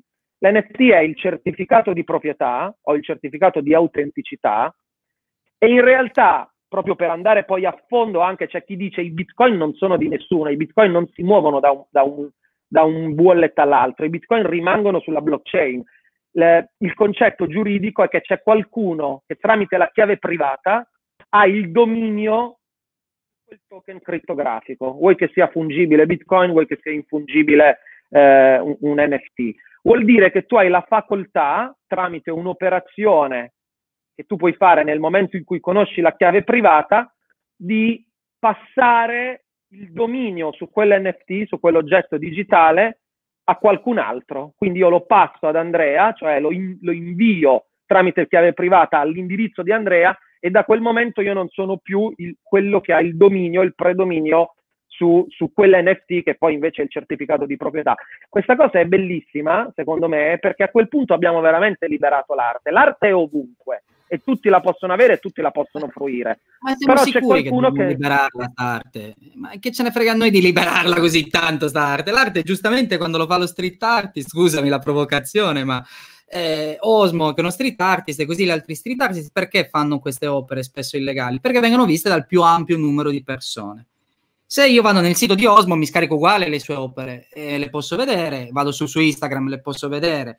E qua il problema è, è il, il, mercato e quando gli dai un valore economico, però la, la fruizione dell'arte è un'altra cosa, è più ampia.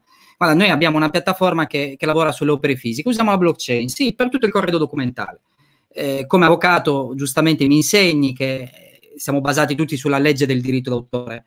Quindi si apre un mondo su questi NFT, su chi sta pubblicando cosa, se c'è i diritti per farlo o meno. Ora, eh, io se, mi, se, parliamo di NFT come democratizzazione di un sistema, ti posso anche dire di sì, perché tu esci eh, con la tua opera, non è una galleria che ti giudica, non hai un intermediario, hai un rapporto diretto one-to-one con i collezionisti che piace tanto, perché questi collezionisti poi, come dicevo prima, sono basati su regole proprie hanno i drop, eh, c'è una community attiva, Discord, Telegram, Twitter. Eh, sul concetto più ampio di voler rendere accessibile l'arte, ma signori, abbiamo l'arte ovunque. Eh, quanti siamo? 2, 4, 6, 8, tolto Alessandro. Chi è che è entrato in un museo negli ultimi sei mesi? Ma eh, legalmente, legalmente un po' dura. o illegalmente? Ma in un modo dell'altro. Eh. Di giorno o di notte? Di giorno o di notte? Posso fare... molto coperto. No, che c'è l'avvocato che ci difende. Scappando, scappando dalle Posso fare un, uh, un'autocertificazione. Ma, allora, ma scusate, se io, io ritengo che il mio bagno sia un museo, è ma un museo il mio bagno? Ragazzi, punto di domanda. Manzi ha detto di sì, Manzi l'ha fatto, quindi sì.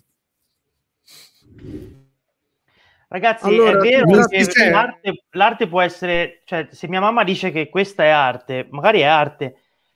Se Riccardo pensa che la sua illustrazione possa essere arte o il suo, il suo bagno possa essere arte, magari è arte, però magari è pessima arte. Cioè, non è un problema arte o non arte, ma è anche arte valida parte pessima. Ma chi lo decide? Chi gli... Esatto, esatto. non c'è nemmeno bisogno di deciderlo. Sicuramente non lo decide il mercato. Sicuramente non è che è una roba che vende, allora vuol dire che è buona arte. Perché vi ripeto, ma, ma la merda è mangiata da triliardi di mosche, ma la merda non è arte fino a quando sì, poi beh. Manzoni non l'ha inscatolata. Allora però, la merda ha un, ha un gran mercato, non è arte, ma un gran mercato. Va via io, di brutto. Io, eh, eh. Ah, posso, bro, io posso, volevo, posso, volevo no, aspetta, ma... scusa Ale, volevo, toccare, volevo certo. toccare tre punti al volo, tre punti al volo perché mi sto prendendo gli appunti solo perché me lo sta insegnando Mario Draghi, eh, non per altro. Quindi ho, ho prendo gli appunti, ascolto gli altri e, e mi segno le cose. Allora, eh, volevo prima rispondere dalla fine all'inizio. La fine era la gente copia l'opera, quindi alla fine cioè, non, non, ha senso che sia in blockchain, potrebbe essere da un'altra parte. Diciamo una questione sulla quale con Gian, con Andrea, anche con Giorgio ci, ci questioniamo spesso, è quella proprio della funzione dei soldi, cioè come dire mi arriva un po' di eco, bro. Eh, vedi se c'è qualche mi- mic aperto, per favore. Se si sente eco. Ok, stavamo ragionando sulla funzione dei soldi. Noi nello specifico adesso abbiamo un progetto, quindi proprio vedi la funzione dei soldi, ad esempio nell'ecosistema delle start-up. Cioè, perché un investitore, un venture capitalist investe in una startup piuttosto che in un'altra. Premesso che cioè, accettiamo poi, se ne vogliamo discutere, ne discutiamo, però i soldi sono energia. Cioè sono energia vuol dire che io con i soldi faccio alzare una persona la mattina e la faccio dedicare testa, energia fisica o mentale su, su una roba piuttosto che su altro solo grazie ai soldi, no? Quindi i soldi sono energia, tra virgolette, stored, cioè conservata. Quindi eh, la funzione dei soldi effettivamente è il capitalismo, non è solo arricchiamoci tutti o facciamo arricchire i maiali capitalisti, cioè forse c'è qualcosa di più dietro, nel senso che effettivamente eh, vediamo il ruolo di un investitore per un'azienda, l'investitore in qualche modo può decidere se sopravviverà di più un'azienda piuttosto che un'altra, cioè decide, premesso che sono magari tutte start-up e solo idee, ok, io metto un milione qui piuttosto che di qua e sto scaricando una quantità di energia su un organismo economico rispetto a un altro. Fantastico. Quindi i soldi sono energia e creano questa roba. Quindi partendo dall'ultimo punto che dice ok, le persone possono copiare questa opera, fantastico. E quest'opera poteva stare su blockchain, poteva stare sul suo sito, non frega niente a nessuno. Però quello che frega le persone è avere la garanzia che un'informazione è reale, ok? Quindi, come tutti noi, se siamo andati su Facebook negli ultimi 12 mesi, abbiamo scoperto che l'ultimo investimento di Piero Pelù o l'ultimo investimento di Bill Gates è Bitcoin System, ok? Allo stesso modo, quello è un problema perché quell'informazione non è reale, non è certificata. Gian, sei mutato. Sì, scusami, no, volevo dire che è una battuta, che non è vero, ragazzi, sono gli scam. Cioè, non è vero, è uno scam, esatto. Okay.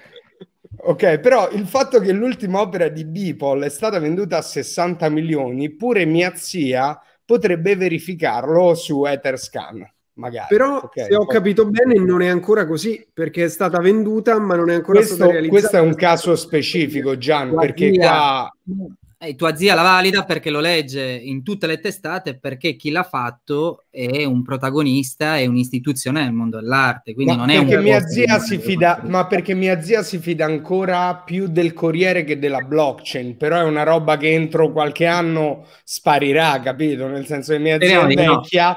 e nuove persone nasceranno con la blockchain come cosa che già esiste. Quindi tendenzialmente è così. Quindi diciamo che da una parte è vero questo, però il punto è perché la gente fa tasto destro salva su una foto piuttosto che un'altra? Perché quella foto cazzo è stata battuta a 60 milioni. Quindi piuttosto come i DVX me li salvavo, quella foto in qualche modo me la salvo. Cioè, qual- cioè qualcosa mi sta dicendo, oh, se tu questa roba non la capisci, il coglione sei tu, perché questa roba vale 60 milioni.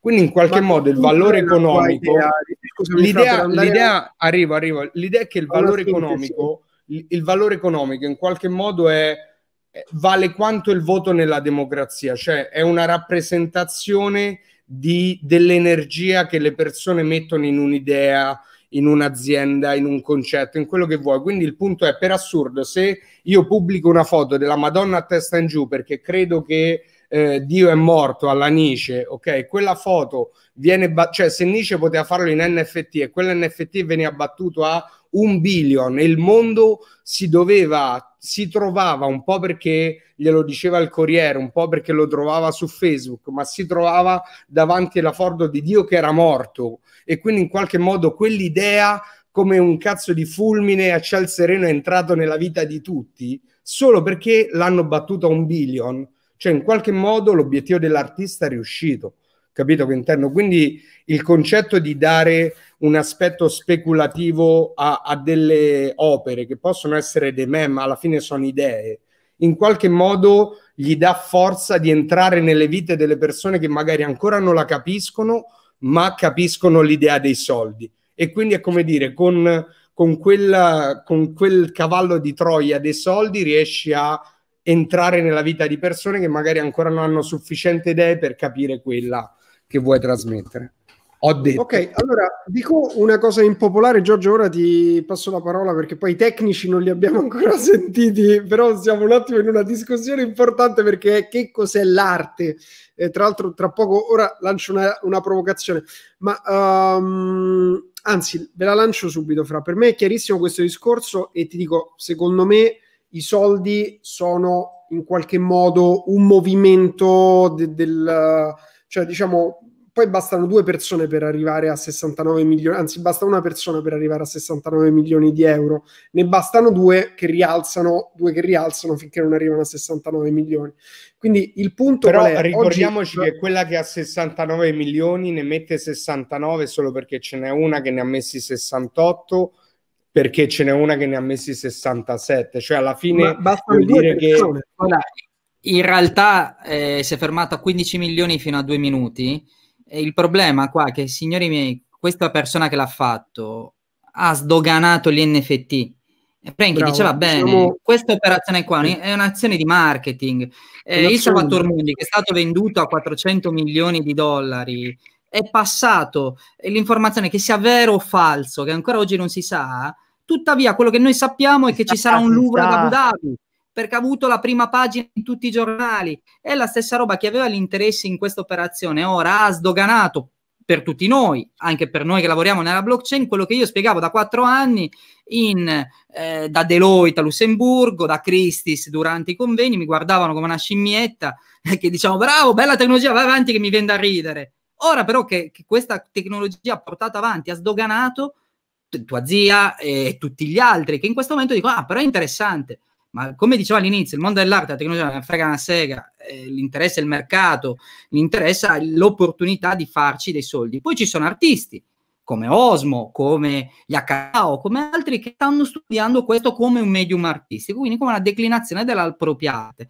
Nel mezzo ci sono tante altre persone che sono ipertecniche, perché eh, ci sono artisti, ecco, passiamo da questo termine, che tendono a stressare tantissimo la tecnologia e loro sono veri artisti della criptoarte, perché ecco hanno benissimo capito come funziona. 800 eh, euro. Grazie, Gian. Grazie Gian. Allora, Vedrai che tra eh, 5-10 anni questo, questo qui almeno 20 bitcoin. Non è tiro. Allora, bisogna comprare adesso, vado... bisogna comprare Zanetti. Subito da comprare. Allora, io vado subito dritto su questa cosa, perché qui abbiamo un artista che ha venduto la sua prima opera a 800 euro. Cioè, eccolo qui, questa è l'opera. S-O-S-R-Z. Piano, questo lo stai dicendo. Io non mi reputo un artista. Tu hai appena Ma, detto vabbè. che io sono un artista. È diverso. Io, per me il concetto, io mi sbaglio, per me però il concetto d'arte è se tu reputi che un altro sta facendo un'opera d'arte, è per te arte. Io, allora, per me okay. questa, questa... Quindi è scelta dagli io, altri, però. Sì. No, posso, eh, secondo me sì, però io non ne so niente di arte, quindi posso sbagliarmi. Però filosoficamente allora, vai, parlando, vai questa è la mia filosofia. Allora, sentiamo un attimo Giorgio che da prima che voleva dire qualcosa. Vai Gio e no, poi voglio sentire di cosa è arte, cosa non è arte o di cosa parlava adesso pure Riccardo. Secondo me e mi, mi, faceva ridere che Francesco ha parlato di una cosa, però io pure faccio gli appunti, Francesco, ancora come gli antichi. Uh, e mi fa ridere perché la, la cosa che ho scritto proprio sopra un diagramma è stata valore chi è che fa le scelte perché secondo me parliamo proprio, se andiamo proprio al riassunto della conversazione, è chi è che sceglie il valore, chi è che fa le scelte.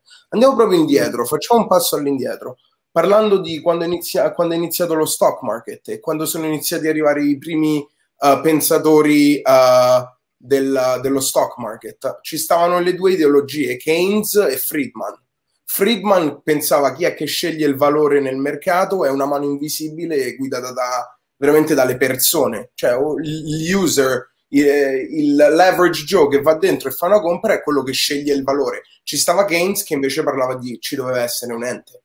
Possiamo parlare pure di come siamo arrivati a Bitcoin contro il dollaro, quando è uscito il Bitcoin, quando sono uscite le cripto. Eh, ma che è, che è il valore del che, qual è il valore del Bitcoin? Qual è il valore del dollaro? Qual è il valore del pezzo di carta che c'hai nella tasca che qualcuno ti ha detto che vale 20 euro? È un pezzo di carta cioè dove va il valore. Cioè, quindi secondo me il, il concetto qui non è cos'è arte, cosa non è arte, e, e, non voglio offendere nessuno, Osmo, Andrea, vi prego, provate soltanto a capire il mio concetto. È, è, è proprio chi è che sceglie il valore, cioè chi, do, dove va questa scelta. Quindi per questo appena Alessandro ha fatto un concetto del genere e Francesco parlando di valore, proprio, secondo me vado su quel filone. No, ma è giustissimo. Non era un discorso perché... tecnico è, è, giusto, nel senso che mh, mm, io dico un'altra cosa per a, a, aumentare la provocazione di questa idea qui, ovvero secondo me... Mi piace, m- mi piace, continua, ti prego. Vai. Allora, lo dico subito. Defcon 4. Non esiste il valore intrinseco, non esiste il valore intrinseco. Eh, il valore, il significato, ma vado ancora più sotto, non esiste il significato intrinseco. Eh, cioè, sì. no, Ok, cioè non esiste la struttura, su questo siamo d'accordo. ok. Compra Tesla, compra Tesla, compra Tesla, vai! Su! Allora, non stiamo dando consigli finanziari, se no ci arrivano pure le multe. Mi Però, dissocio, ecco, mi dissocio da Riccardo ecco, Zanini. Lancio mi subito questa idea. Stesso. Esatto, mi dissocio a me stesso. Uh, no, anzi, come dicono su Twitch, Riccardo ha il suo canale, andate a bannare lui. Che ha... no, allora, una cosa che secondo me uh, dobbiamo... Uh, poi io vorrei velocemente che tutti dicano la propria su cos'è l'arte, cosa non è l'arte, secondo voi, perché giustamente chi ha dedicato una vita a questo si è fatto un'idea Uh, ed è giusto che abbia, che, che abbia, modo di esprimerla e sicuramente ha il suo senso. A mio avviso non, non, esiste il valore intrinseco, intendo dire che un dollaro che vale un dollaro, un euro che vale un euro, un milione di euro, è una, un racconto, è una storia in cui tutti crediamo.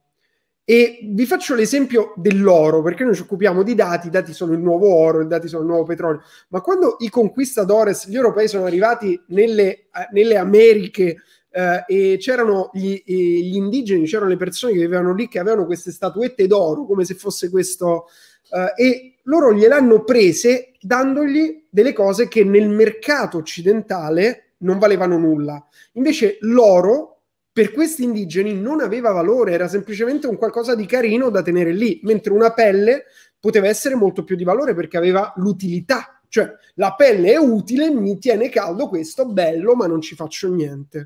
Quindi non erano dentro questa narrazione in cui l'oro ha un valore, ma è una storia in cui crediamo. Perché eh, oggi crediamo in storie globali, quindi anche se in India ti ti bloccano il, uh, ti dicono che è illegale uh, il bitcoin le criptovalute, io me ne fotto perché oggi io vivo in una narrazione globale e so che da altre parti ci credono. Quindi non mi serve che e ci creda il mio paese. allo stesso tempo mangi carne di manzo. Su, vabbè, ok. Super, superiamo pure le... Cioè, questa, questa no, non ho capito il riferimento, Franchi, ma sicuramente era un qualcosa no, di... per fare dispetto all'India, così. La, la, la mucca è sacra. La mucca è sacra, ok, giustamente, giustamente. Ok, vabbè, quindi ecco, su questo vorrei subito passare la parola, però ecco, il punto qual è? È che siamo noi, sono le persone, l'essere umano nello specifico, che dà un, un, significato al mondo, tra l'altro ci mettiamo d'accordo su questo significato attraverso la cultura, la cultura è il modo con cui noi ci accordiamo su cosa è giusto, su cosa è sbagliato, no? Ognuno di noi individualmente ha la sua visione del mondo, globalmente la visione del mondo condivisa si chiama cultura e quindi vediamo le idee, come si muovono, come muovono poi la vita delle persone, bla bla bla bla bla. Nell'arte, che è proprio, secondo me, incarna perfettamente questa cosa qui, perché l'arte che cos'è? Adesso io ripasso la parola a voi esperti e mi ritiro subito indietro da questo onere così complesso. Però di fatto, cioè, l'arte è una narrazione umana, quindi siamo noi che diciamo questa cosa qui è arte perché significa questo. Quindi è giusto, è giusto che, che una persona dica per me quello non è arte, ma è giusto che un'altra dica per me quello è arte e quindi il mercato dell'arte, che oggi effettivamente è un mercato come lo stock market, è quasi più l'arte è diventato quasi uno strumento finanziario. Ne parlavamo l'altra sera proprio con Andrea, con Marco, con Osmo, in cui eh, mi avete scioccato raccontandomi questa cosa che uno ha l'opera d'arte nel cavò, neanche la vede e va in giro con il libretto di proprietà e poi vende il, lib- vende il libretto e l'opera rimane nel cavò. Cioè, boom! Esattamente come ha fatto Giorgio con i suoi bitcoin, eh? Esatto, ha fatto Giorgio, ottima mossa di vendere tutto il portafoglio Bitcoin. Ma, ma, ma del resto, pensate questo. Pensate Vai, se un anno, un, un anno, un anno e due mesi fa io vi avessi detto comprate mascherine, comprate mascherine perché un domani varranno tantissimo. Cioè in realtà ciò che dà valore poi è la comunicazione. Su questa cosa qua sono stati fatti dei processi. Adesso recentemente a settembre una Cassazione ha detto che vendere Bitcoin spingendo sul messaggio di investimento, di ritorno possibile dei dividendi è abusivismo finanziario, no? Allora, che mm. differenza c'è tra quel ragazzo che ha detto, lui aveva un exchange semplicissimo, eh, no, non faceva trading, praticamente gli mandavi dei soldi e lui mandava bitcoin e lui nel suo blog, anzi sulla pagina Facebook aveva scritto Bitcoin è l'unico asset che negli ultimi due anni ha fatto 997%. Ha dato un'informazione eh, la Cassazione lo ha considerato eh, sollecitazione all'investimento. Peraltro hanno sbagliato tutto nella sentenza, il giudice relatore non poteva, ha strabuzzato gli occhi, non riusciva a capire che davvero Bitcoin avesse fatto il 997% e nella sentenza c'è scritto, ha fatto, ha fatto il nova, ha scritto uh, Bitcoin ha fatto il 97%, Bitcoin il 97% lo fa in tre mesi. Cioè eh, è, è il, risultato, il, risultato, finanziario più certificato della storia probabilmente. E, e appunto, appunto, cioè qual è la differenza fra dire comprate questo tappeto turco perché magari un domani questo tappeto avrà un valore maggiore di quello che ha adesso. Vi ho fatto l'esempio della, de, delle mascherine. C'è ancora, e, e, mentre invece, per esempio, l'arte, pensate a, a quest'altra cosa, mi ricollego, volevo lanciarvi una domanda.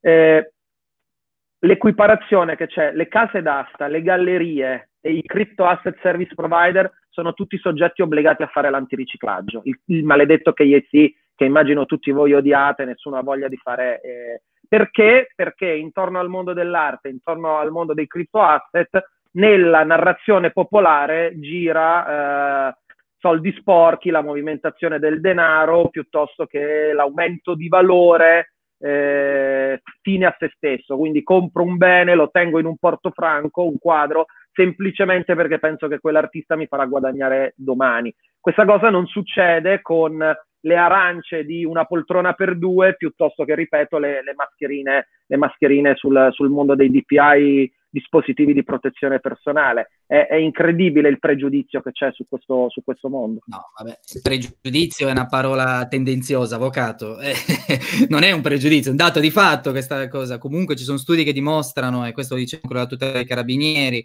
che il mercato nero dell'arte è più grande di quello esistente. Quando il mercato dell'arte non è regolamentato, che cosa significa, quindi possiamo di nuovo disquisire su che cosa è l'arte, su che cosa è un'opera, ma non essendoci una regolamentazione che ne norma i limiti e i confini, eh, allora il valore lo fa la domanda e l'offerta.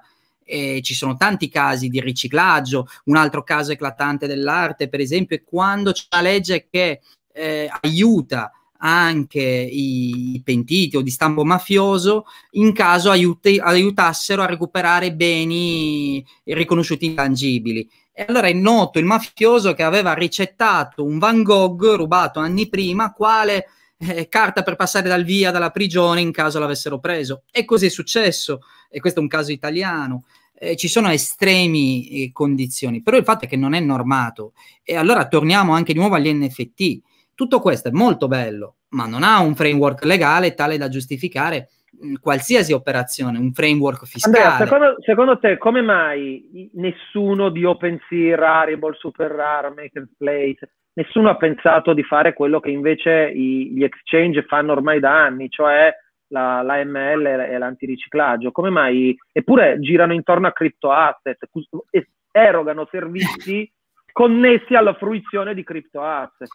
Allora, la legge l'AML, soprattutto per l'Unione Europea, qua si apre un altro paio di maniche, no? L'altro giorno abbiamo assistito a una divertente chiacchierata eh, col comune amico Massimo, avvocato, proprio su questo anche, sul fatto che eh, a mio avviso tutto questo deve essere normato e io in Italia che operiamo con la blockchain, la nostra piattaforma, al di là che l'abbia fatto Massimo o meno l'ETSC, ma allo scopo di trovare un quadro giuridico che possa tutelare te impresa che lo fai e viceversa artista o piattaforma è molto chiaro. Quindi nel momento in cui queste piattaforme verranno riconosciute come opere d'arte, il gioco cambierà perché allora anche loro, la legge antiriciclaggio, ricordiamo che è per le transazioni sopra i 10.000 euro in cui è imposto verificare chi sta facendo transazioni, verificare, evitare la triangolazione.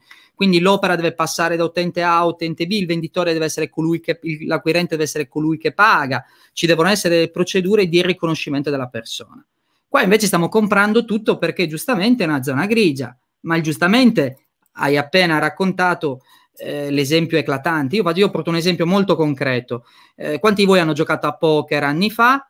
Stessa identica cosa. Eh, è successo che il poker lavorava in una zona grigia, quando è stata normata eh, l'agenzia delle entrate, la Guardia di Finanza è andata su, Enmo, su Endomob, queste piattaforme che facciano vedere le vendite totali, ha detto, ah, bene, allora adesso mi dici, allora hai, hai guadagnato un milione?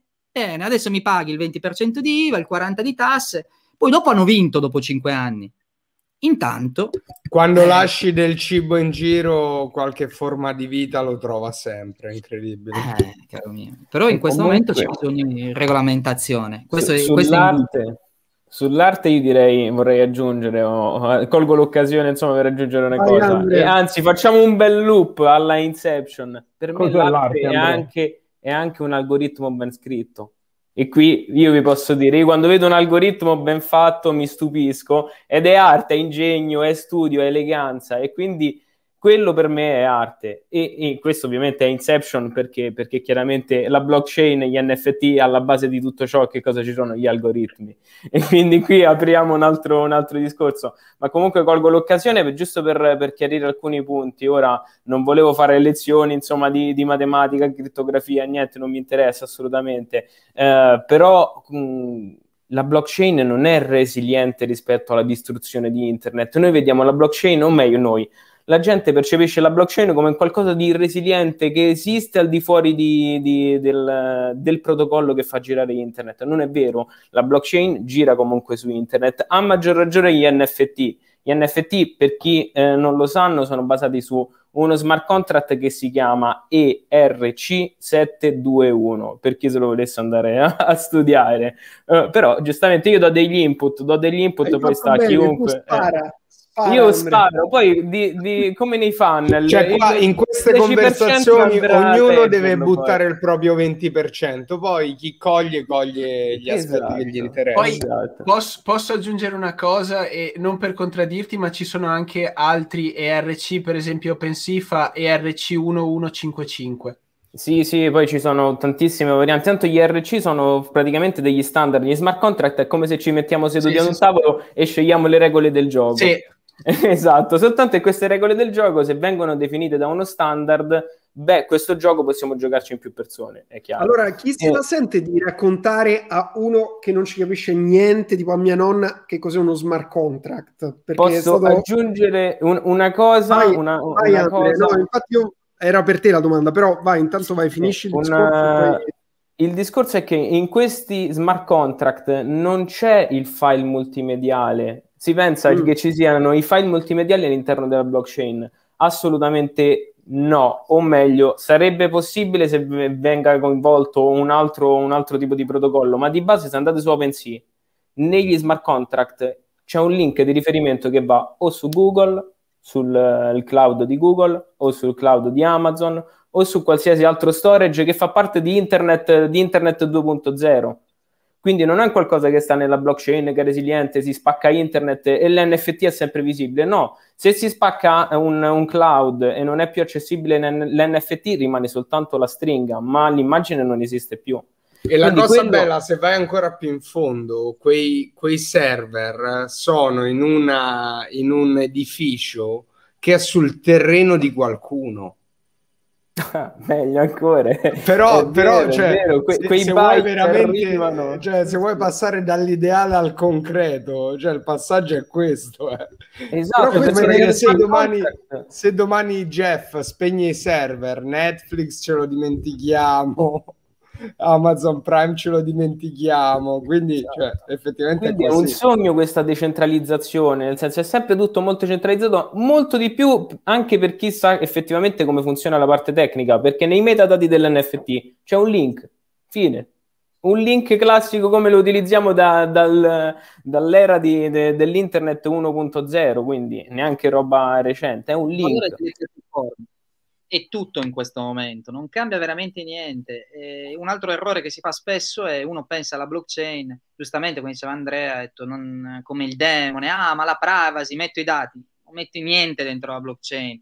E poi lo stesso concetto, è una tecnologia la blockchain, ma noi ci siamo mai chiesti come funziona l'email, che protocollo ha? No, però usiamo Gmail, usiamo Yahoo, ed è la stessa identica cosa, una tecnologia alla base che ha delle competenze tecniche, che ha delle applicazioni più o meno ampie, eh, questo è un grande errore degli ultimi quattro anni, però. Eh, Guarda, Andrea, credo che l'unico, l'unico, motivo per cui la tecnologia blockchain veramente sia entrata così pesantemente nel, nella vita di una persona che magari non sa neanche come funziona il computer, ma manco io lo so se devo essere completamente trasparente con voi, eh, è perché ha permesso di raccogliere soldi quindi vuol dire che tante persone, come diciamo prima, che se lasci del cibo per terra arrivano o le formiche o i vermi o le mo- cioè qualcuno arriva. Quindi se tu crei un'opportunità di business, fidati che qualcuno che sta tutto il giorno a spiegare che cazzo è la blockchain e a parlare di blockchain lo trovi se dietro c'è un'opportunità di business. Quindi eh, il boom è stato per quattro anni, abbiamo raccolto oltre un milione con fondi di investimento e ne stanno chiudendo altri, quindi capisco benissimo quello che tu dici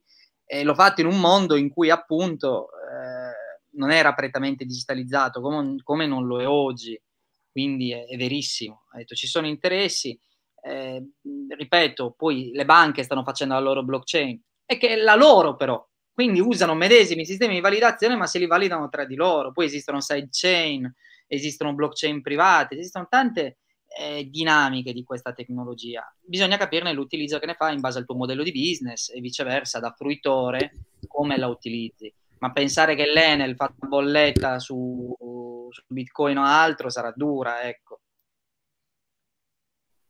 Sì, sì, poi le blockchain private sono la più grande presa in giro del, degli ultimi anni, le blockchain private proprio. Sì, allora sì, dico, sì. alla fine torniamo appunto a casa, tanto vale un computer, tanto vale che fai da solo e fai un server normale. Esattamente. No? Allora, su questo voglio un attimo intervenire per, uh, anche perché abbiamo inserito un, te- un, un, discorso, Andre, che tra l'altro non mi aspettavo da te, perché effettivamente, come hai detto, NFT è tutta una giostra, ma di fatto si basa completamente su, su internet, eh, sui server, abbiamo detto, sul terreno e tutto quello che vogliamo. Il punto qual è? È che uh, siamo forse abituati pure a pensare che una cosa debba sopravvivere da sola. Però uh, tutti i layer, diciamo, tu, tutte le, le, innovazioni si reggono sempre su tutta un'impalcatura molto più complessa, molto più primordiale. Cioè, io penso alla vita biologica, noi, cioè noi se non ci fosse stato tutto quello che c'è stato sotto, che c'è sotto, e noi che ci sentiamo nel top del mondo, siamo un pezzettino di una catena che ci auguriamo tutti arrivi molto in alto. Però tutto questo qui per dire che comunque cioè, ci sta che sia così, semplicemente ci siamo inventati un modo per confezionare qualcosa e metterlo sul mercato di fatto.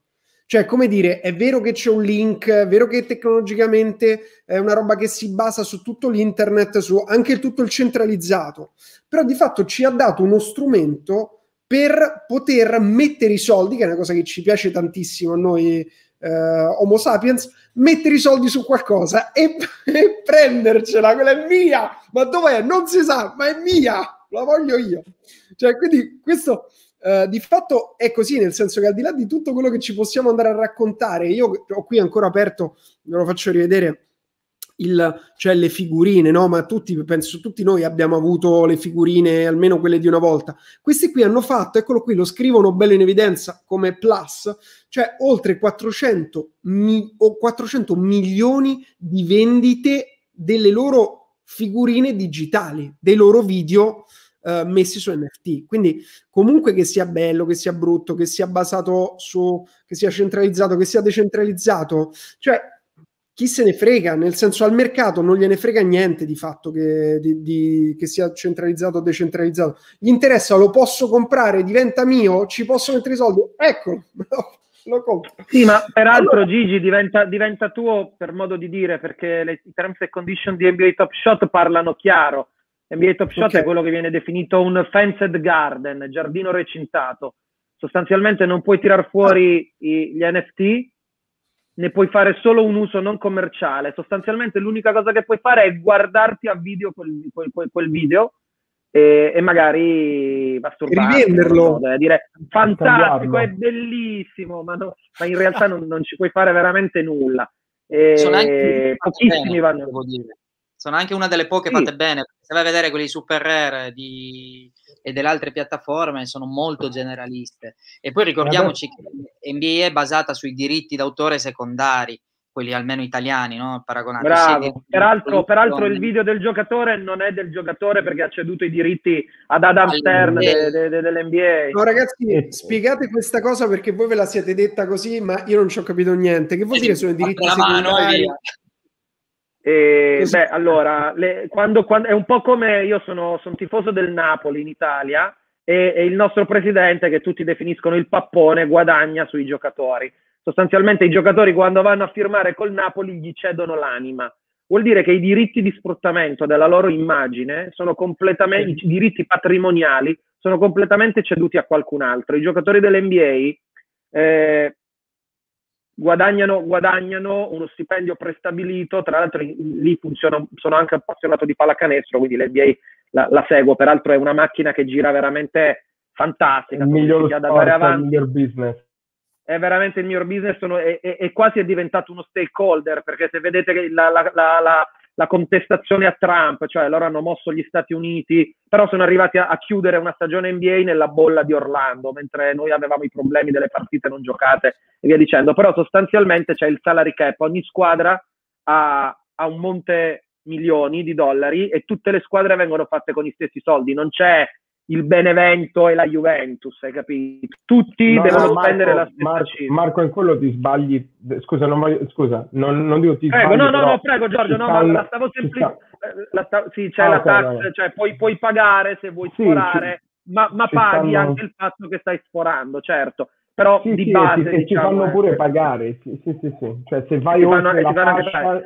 Se vai oltre la fascia devi oh, pagare. Volevo, ragazzi, sapere la roba dei diritti secondari che mi ero perso eh, lì. I, i diritti di sfruttamento dell'immagine vengono ceduti alla Lega e quindi loro hanno il diritto, caro il mio giocatore, di prendere il tuo video del riscaldamento, della schiacciata, del passaggio, della conferenza stampa e farne quello che vogliono. Ma quello che vogliono non è cederlo a qualcuno, o meglio, vi invito a leggere le, le TOS, le Terms of Service di NBA Top Shot, e lì c'è scritto che tu hai soltanto il diritto di fruire del bene digitale in maniera non commerciale, ma personale. Vuol dire che l'unica cosa che puoi fare è schiacciare play e guardarti quel video. Vai su YouTube, metti NBA top, top Shot e te li vedi gratis sostanzialmente. Anche, cioè, io capisco perfettamente l'idea del possedere, ma possedere se me lo posso mandare sul mio wallet. Perché se, la... se è lì... È... Hanno creato un trade in place, hanno creato un, un in place, però è, cioè, cioè hanno creato soltanto un context dove possono scambiarsi le cose e, e scambiarsi uh, le, le, i moments in, in, una maniera sicura. E tra l'altro Dapper Labs, che ha creato NBA Top Shot, adesso si, pure, pure, si sono pure iscritti con l'UFC, che è il più grande uh, eh, MMA del mondo. Cioè adesso più, mi pare che siano il più grande... Uh, Inizieremo a vedere le schiacciate delle persone. Esatto, sì, sì, no, no, no, lo stanno già facendo adesso ed è, e mi fa ridere. E c'è stata una cosa che mi faceva ridere leggendo che i giocatori che non stanno più negli UFC adesso vogliono entrare a fare degli event matches per far parte di questo, uh, di questo chain, ma ancora non capiscono i giocatori stessi che non ci fanno una lira. Quindi cioè, come vedete, non capite che vi fate massacrare per un evento dove non venite pagate, non venite pagati e verranno creati questi momenti che non varranno niente per voi. Cioè una cosa bellissima. Però, sai, la notorietà è una, cioè la social currency è una moneta che oggi forse vale più del, dei soldi, eh? quindi secondo me, cioè famoso sì. e povero, secondo me non esiste più. Famoso, non sei abbastanza famoso se sei povero. Capito che ti voglio dire? Uh, ok, vabbè, adesso non volevo aprire pure quest'altro vaso di Pandora. Ale, vuoi... Poi c'è Rick che stava aspettando. Oh, oggi, oggi vai sempre giù sereno comunque, Gian. Eh? Cioè, oh. Guarda, in realtà su questo discorso qua, no, della... non sei abbastanza famoso, mettiamoci dentro il, il cuore no, di tutte le argomentazioni. Che cos'è l'arte? Secondo me la miglior definizione possibile è questa. L'arte è un processo politico. Un processo politico che ti permette di definire l'opera. L'opera è il bene primario, no? Se non c'è la definizione di opera non puoi definire l'arte, perché ti manca un, un concetto solido, d'accordo? Che poi possa essere anche semplicemente la rappresentazione di un concetto, ci sono le neoavanguardie che esprimono esattamente questa cosa qui. Però parliamo di un'opera. Qual è il discorso? Che il processo politico che definisce l'opera e per estensione l'arte, a mio avviso è una democrazia con una correzione oligarchica. Che cosa significa? Che tutti noi in questo momento, siamo noi sei, e decidiamo se quello che eh, ha prodotto prima Riccardo è un'opera d'arte. Siamo in sei, lo decidiamo. Se uno di noi decide di acquistarlo, ha già creato uno scompenso, perché non si tratta più di votare, ma si mette un bene misurabile. Fisher, Mark Fisher, l'autore di Realismo Capitalista, descrive questa cosa con sistema di equivalenza. Noi diamo un valore alle cose che non possono essere misurate. Nel momento in cui qualcuno mette lì una somma di denaro e acquista l'opera che ha prodotto Riccardo, la stiamo già chiamando opera, perché è subentrato un valore economico. Attenzione però, perché qui si complica ancora il discorso. Noi sei siamo noi sei e abbiamo un certo peso nel definire che cosa possa essere un'opera d'arte. Il curatore della Biennale di Venezia, che è un uomo come noi, che potere ha nel definire che cosa è un'opera e che cosa non è un'opera? Se il curatore della Biennale di Venezia domani contattasse Riccardo e dicesse: Senti, io so che tu hai venduto questa roba, la mettiamo nel padiglione Italia su uno schermo, tra l'altro non è nemmeno la vera opera perché è un NFT, quindi è una cosa che, che vaga nell'etere, sarà soltanto un simulacro del simulacro, ma sta dentro la Biennale di Venezia. A quel punto l'anno prossimo tutti noi qui, dopo che sono stati scritti fiumi di parole su saggi di arte contemporanea, su ehm, tesi di filosofia estetica che parlano degli NFT all'interno della Biennale di Venezia, saremo qui a parlare di che cosa ha reso gli NFT un'opera d'arte. E che cos'è? Un processo politico iniziato da cosa? Dal sistema di equivalenza dei soldi. Tutto il percorso dell'arte nasce da questa roba qui. Perfino Manzoni, che abbiamo citato prima, vende la merda, che in realtà non è merda, è polvere di gesso, a peso d'oro. Lui pesa quella roba lì e dice: Questa roba vale come l'oro.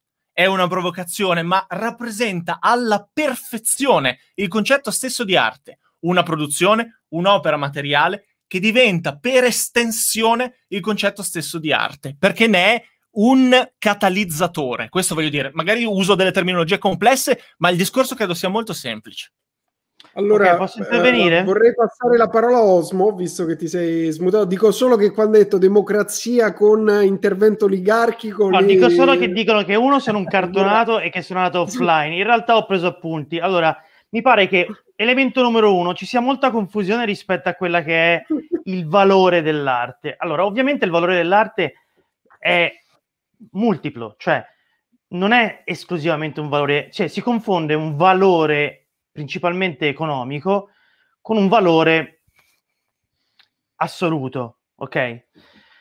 Quindi tutto quello che attualmente ehm, è stato detto è o molti dicono che questa è arte e quindi deve essere arte, oppure molta gente è disposta a pagare questo e quindi a dire che questo vale un sacco, metto giù i soldi e quindi questa è arte.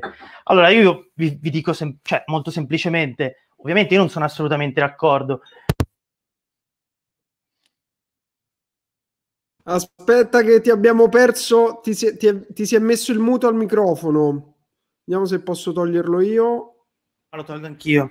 Ho staccato le cuffie. Vai. Comunque, qui l'idea è in art we trust è l'opera che ho fatto al Museo d'Arte Contemporanea di Roma. In cima ci sono i soldi, la piramide della struttura capitalistica. C'è okay. Gesù da qualche parte? Non c'è Gesù da qualche parte, no, però c'è, c'è Topolino qua. Poi c'è anche il wifi. Adoro.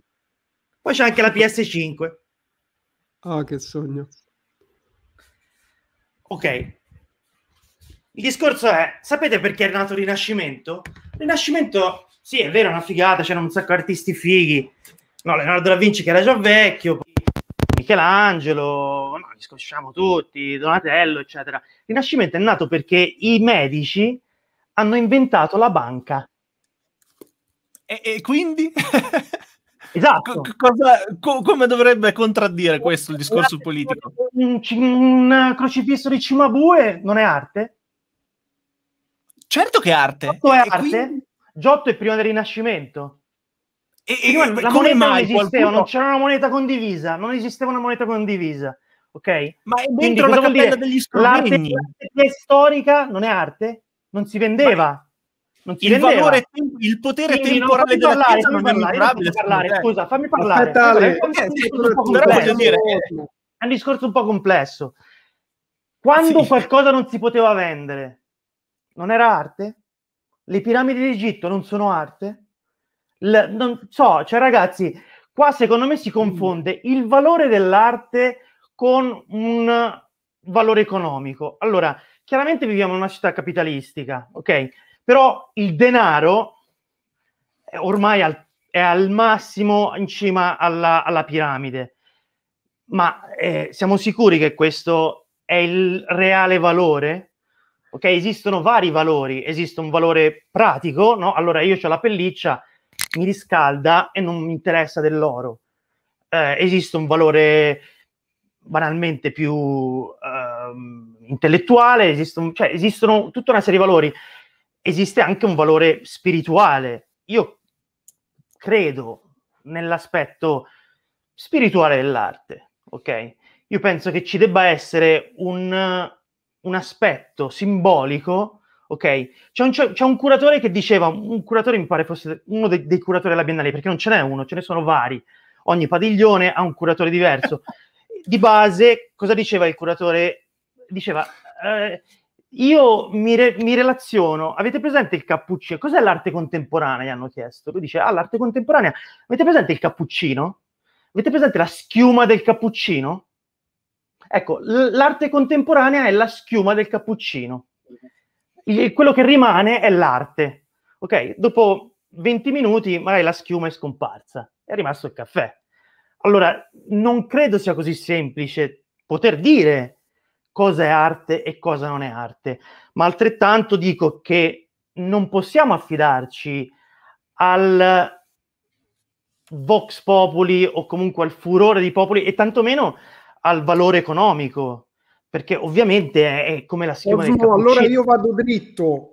Chi, cioè, chi può decidere il valore dell'arte? Quindi? Gian, posso, il problema è dire, che non è che si può decidere qual è il valore dell'arte. Esistono vari, esistono varie esistono varie persone più o meno autorevoli che creano un dibattito, è esattamente come il dibattito politico, no? Allora si crea un dibattito, c'è una discussione, tu dici qualcosa, io dico qualcos'altro, ma non è che si arriva necessariamente a una, vend- a una vendita di un qualcosa. Tant'è che voglio dire, la Biennale di Venezia si fa con delle opere che sono inedite, che sono specifiche e che non è che... Poi è vero, ci sono anche degli interessi di gallerie, sono finanziate spesso da gallerie, eccetera, eccetera, ma in teoria, in teoria, eh, perché poi si sa che quello che muove tutto è, sono i soldi.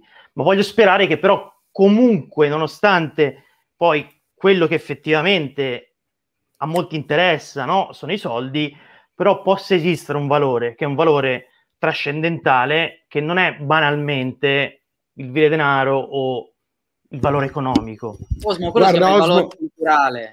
Però, su questo, esattamente, su questo, questo può essere dico, un altro valore, un altro valore. Altri, secondo me, bro, tu sei, sei un po' biassato perché hai, cioè biassato come lo siamo tutti, però perché hai in questo, nell'argomento di cui parliamo, ricopri un ruolo specifico che è quello dell'artista.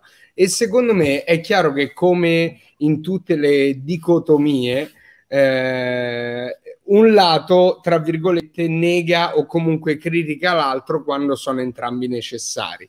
Eh, volevo prima fare una provocazione perché mi divertiva dirla. Cioè, è vero che se eh, il cappuccino, magari la schiuma è l'arte moderna, però se quel cappuccino lo lasci lì, quello che nasce dal caffè, dal latte e poi dalla schiuma è quasi un organismo vivente che prende vita, poi si sposta e, e può fare cose ancora più meravigliose che essere bevuto.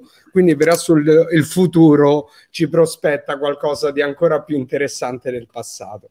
Però partendo da questo, dicevo, il punto quello che dici tu è vero, è che per assurdo, cioè finché il Colosseo e l'Italia come entità non aveva abbastanza ricchezza da potersi permettere la tutela dei beni culturali o l'umanità non era abbastanza ricca e organizzata da poter concepire cose come le, le opere dell'UNESCO, da poter concepire e finanziare l'UNESCO, cioè noi ci tiravamo la merda ai sassi, quindi che, che, qualcuno aveva fatto arte o no, non interessava a nessuno. Quindi, prima di tutto, già il concetto di arte, poi noi occidentali, ma magari tutta l'umanità, eh, però io conosco questo, siamo biassati perché abbiamo avuto picchi con la Grecia e tutto il resto, però concettualmente l'arte è già un concetto che nasce da un, un'idea di benessere, cioè già vuol dire che la, l'entità che sia l'essere umano o un'altra specie che la concepisce deve essere arrivata a un livello evolutivo tale di collaborazione e organizzazione per cui eh, già riconoscere che qualcuno della tua sp- stessa specie che non sia tu ha dedicato del tempo per fare un pupazzo di neve, ma il primo che l'ha fatto e tutti quelli che lo vedono ne rimangono stupiti, quella comunità magari si dedica a mantenerlo per generazioni. No? Quindi, e, e, e qua arriva il punto, il punto è che il fatto che oggi in un sistema così organizzato, così evoluto, in cui abbiamo non solo un'economia, non solo una speculazione sull'economia reale, ma abbiamo addirittura le cripto, gli NFT, è come dire il fatto che dietro un'opera artistica che nasca con l'idea di scammare o con l'idea di far fare un click tra due neuroni nell'idea di chiunque la veda, comunque a, prescindere da, quel, da, quella che sia diciamo l'origine di, questo, di questa opera d'arte, ehm, l'unico modo per fare in modo che questa origine, che questo progetto si concretizzi è con i soldi, cioè è con il fatto che questa opera diventa famosa perché gli hanno dato tanti soldi, cioè questa roba gli dà attenzione in quest'epoca, ma in epoche precedenti vuol dire che se la Gioconda di Leonardo valeva tanto già cento anni dopo che era morto, significa che qualcuno molto ricco si è preso la briga di mantenerla, di tutelarla, di non trattarla come trattava un pezzo di legno e un pezzo di tela che non erano composti in quel modo e non avevano quello storytelling dietro. Allora, Franchi, uh, io vorrei adesso creare un ponte tra Alessandro ed Osmo, che li abbiamo pure qui vicini, quindi uh, voglio creare questo ponte perché comunque c'è stata una parola chiave che avete utilizzato tutte e due, no? che è la politica, cioè nel senso il valore di un'opera d'arte è un, è un diciamo, il risultato di tante scelte individuali e quindi diventa una sorta di scelta collettiva politica. La differenza, ecco, tra Osmo e Alessandro, anzi la parola chiave che ha fatto triggerare Osmo sono i soldi, quindi diciamo, eh, voglio un attimo focalizzarmi su questa parola qui, cioè i soldi. Uh, andando un attimo prima dei soldi, cioè l'attenzione. Quindi se tante persone sono affascinate da un'opera, quell'opera desta attenzione. Ci possono essere tanti motivi di questo fascino, perché è il primo a fare una cosa, il primo che ha tagliato una tela, è il primo che ha cagato per finta dentro una scatoletta, perché effettivamente è il primo che ha messo un pisciatoio dentro un museo. Uh, Ma ragazzi, non se lo cagava nessuno non se lo cagavano eh? nessuno, cioè né Duchamp né, né cioè, era gente che veramente faceva della roba e la guardavano come un deficiente. Ok, come magari Duchamp adesso possono guardare un artista degli membro, NFT. Attenzione, attenzione, non diciamo falsità storiche. Quando Duchamp propone il suo famoso rinatoio tra l'altro sotto pseudonimo, lui era membro del consiglio direttivo della Società degli Artisti Indipendenti a New York.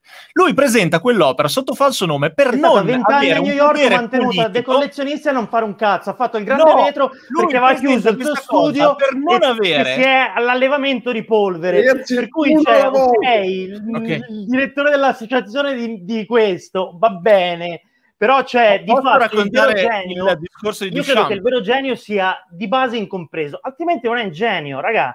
Cioè, se no di cosa stiamo parlando? Di cosa stiamo? Di Fedez? Di cosa stiamo Però parlando? Scusa, di... Prima o poi deve essere compreso o no? Non lo so, Gian, guarda Perché che Caravaggio è stato ignorato compreso... per 200 anni Caravaggio è stato ignorato per due cioè ci sono tantissimi artisti. Eh, Van Gogh, lo sappiamo benissimo, cioè il mito del, del, del, dell'artista romantico, no? Che se taglia l'orecchio va in paranoia, va al mare col suo amico, cioè alla fine anche lui è morto povero, non riusciva a vendere, no, non ha venduto un'opera mentre era vivo. Quindi, Ma, allora, secondo te non le vendeva perché non aveva valore o perché i suoi Ragazzi, contemporanei basta, non riuscivano... basta, cioè noi siamo troppo viziati, vi, siamo prota- cioè, immersi fino nel collo nell'aspetto capitalistico della società. Qui noi valutiamo tutto col valore economico, ok?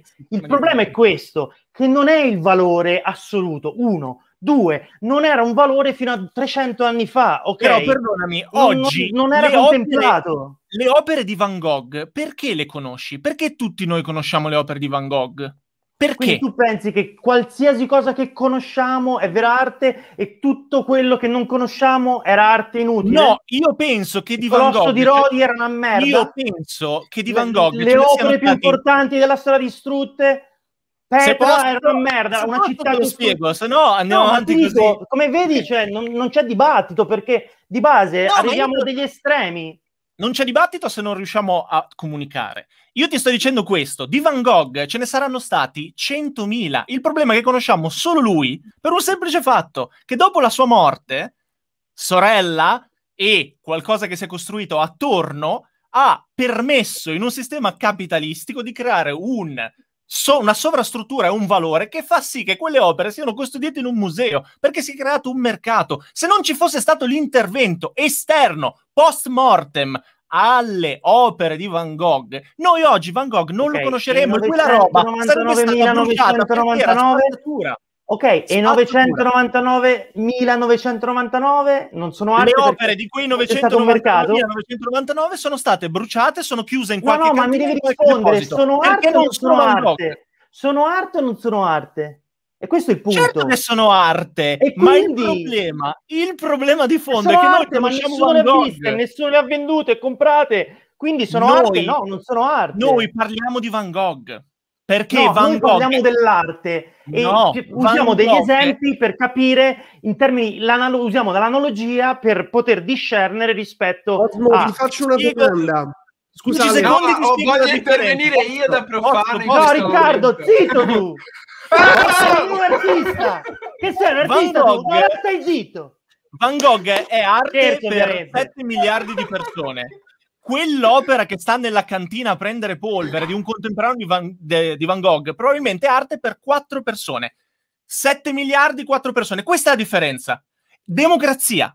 Tutto lì con una correzione oligarchica, è il discorso che facevo prima. Tutto lì. Poi sul valore eh, culturale, ermeneutico dell'arte, filosofico, hai ragione, quanto vuoi. Il problema è quante persone conoscono oggi Van Gogh e quante persone conoscono quella roba là e dunque la considerano arte. Se tu non conosci, non puoi considerare arte. Questa è filosofia di base. Se tu non, non conosci... di cosa consideriamo arte, qua parliamo cosa è arte. Con la no, A è maiuscola. la stessa cosa. No, non esiste. No, no non, è, non esiste. questo arte. Ma... Tutti considerano questo arte e domani questa roba che non è no, tu stai parlando di noumeno, non esiste noumeno. Quest- è tutto questa roba oggi è legale, domani cambia la legge e non è più legale. Allora, io credo nei valori, cioè spero, o almeno aspiro all'assoluto, in quanto artista, cioè ho questo cazzo di, di, pre- di pretesa, ok? Se no, veramente, cioè, facevo l'imprenditore, facevo il bohemien, facevo lo straccione, ho fatto tutto. Però vorrei, vorrei tendere all'infinito, ok? Ma, po- L'idea di arte in quanto, in quanto assoluto, con la A maiuscola. Poi ognuno ovviamente, cioè, se io ho una serie di, di elementi che per me sono imprescindibili. innanzitutto l'aspetto spirituale, ma questo ovviamente è mio Dalla, dall'altro canto, però, non posso accettare di pensare che se noi nove, ok, oggi diciamo che una roba è arte e diventa arte. Se una roba si vende in un'asta, allora è arte. Come vi dicevo, esiste arte valida, arte meno bella. Magari, magari è arte, però è arte ma pessima, ok? Quindi è arte, ma arte brutta. Ok, poi questa idea pop che l'arte deve comunicare o deve arrivare un po' alla X Factor, secondo me è una cagata tremenda, perché veramente cioè, l'aspetto della, del, del, po- dell'essere popolare, ora non voglio farlo snob. Però è bellissimo. Okay? Più andiamo avanti, più nulla è arte. no, no, no, non si tratta che nulla, io non, non è che sto parlando in termini di nulla è arte, sto dicendo non possiamo, pre- non possiamo eh, delegare quello che è il mercato, ok? Il mercato, ovvero il valore economico di qualcosa per, per associargli un valore artistico. Quindi per me è necessariamente trascendente, però magari, magari non è trascendente, comunque un valore artistico, che possa essere filosofico, che possa essere politico, no? Come diceva Ale, che possa essere extra, ok? Io vorrei dire, non limitiamoci all'aspetto economico. Io capisco che tutti siamo, siamo molto collegati, cioè siamo molto mh, se, se, mm, dipendenti da questo aspetto se, qua, no? Secondo, secondo me comunque il, il, discorso economico, il discorso di valore economico collegato all'arte è, è, un discorso che nessuno ha fatto, nessuno in questo momento ha detto se un'opera è più pagata o vale di più dal punto di vista economico, è considerata più arte. Questo io è stato il presupposto che tutti hanno fatto in, in io, tra io le righe per, per esprimere io, la, cosa è arte e cosa non è arte. Sono stato un cartonato tipo mezz'ora così e registravo ogni roba. No, Questo secondo se, io, ho voluto se, spezzare io, una lancia in, in, in, così in, nome chiaro, di chiaro ma io, io la penso in quest, per questo discorso la penso come te io credo per come per come, sono, per, per come la penso io, poi io sono incredibilmente profano dal punto di vista artistico, che l'arte è quello che gli altri considerano, considerano, arte. Quindi se Alessandro dice che questo pennarello per lui è arte, per lui questo è arte. Se eh, per te Osmo il che cavolo ne so, questa penna è arte, per te questa penna è arte, per me potrebbe non essere arte. Poi il valore economico di questa penna e di questo, e di que- e di questo pennarello, indipendentemente dall'arte, no, non, non può è essere un, un altro tipo. In, non può essere un, un aspetto personale, può essere un parere personale. Non può essere questa cosa qua. Ma per no, quale motivo? Se, per, se, quale per, motivo? se per me, perché altrimenti per me in, un, in, un, in, un, in, un, in, una frammentazione, vabbè, il postmoderno, però non è che possiamo vivere in base alla tua opinione, la mia opinione e l'opinione di quell'altro. Non, eh sì. non è così. Ma cioè, per fortuna però, che è così. Ma no, per fortuna Osmo, no. Queste opinioni, ognuno... queste opinioni emergono come i big data insegnano, emergono in cose più grandi. Quindi se a un certo punto eh, un miliardo di cinesi, italiani e giapponesi va a vedere la Gioconda al Louvre, questa, cioè il fatto che ognuno di noi dice oh, bella la Gioconda, più bella de- di quello che so disegnare io su carta se mi ci metto, vado al Louvre a vedere e gli faccio pure una foto. Cioè l'opinione personale, cioè l'incapacità di ognuno di noi di saper disegnare po- ci porta tutti a dare valore alla Gioconda. Sì, ma, fra, ma l'aspetto, l'aspetto mh, tecnico dell'arte è superato dai tempi di Duchamp, cioè non c'è più nemmeno l'aspetto di dire questo lo fa bene, io non saprei dunque, farlo. No, Bonami, e dunque che cosa e dunque, e dunque non può essere, non può essere un, non può essere un, un, un qualcosa che ti che fa la differenza. Al Qual tempo è? stesso, nemmeno la visibilità, tu, l'arte brutta, l'arte vis- bella. Che cosa è brutto, cosa Signori, è bello? allora ti, ti ripeto, Uh, io non sono Umberto Eco, ok? Io non ho scritto un libro sull'arte, ma Umberto sono... Eco, te lo cito se vuoi. Cosa dice? Okay, no, un vorrei finire la frase. Posso finire la frase? Posso finire la frase? È un costrutto sociale. Posso, ok, posso finire la frase? Vai, Osmo, vai, vai, finisci, poi voglio sentire non, pure Alessandro non che... ti posso dire che questo è arte garantito Jonathan Gesi detto Osmo. Ti posso dire quello che ho semplicemente detto, poi ho scomodato mille menate, fatto vedere il quadro, eccetera ma perché sono toscano mi garba fa il bisboccia, ma non può essere l'aspetto economico, ok? Un, un, un, la cartina tornasole rispetto a decidere che questo è arte o questo è un'arte, tantomeno la Vox Populi. Non può essere qualcosa che ha ricevuto 6, milio- 6 miliardi di like e noi siamo 5 miliardi e 999 mila e quindi a mh, elezione del popolo sì. abbiamo deciso ah. che questa è arte. Okay? Ah, dico, Magari dico non è, non è così. Cosa, volevo dire solo una cosa a Osmo e, e poi mi, mi taccio. Uh, la domanda è, e se fosse così?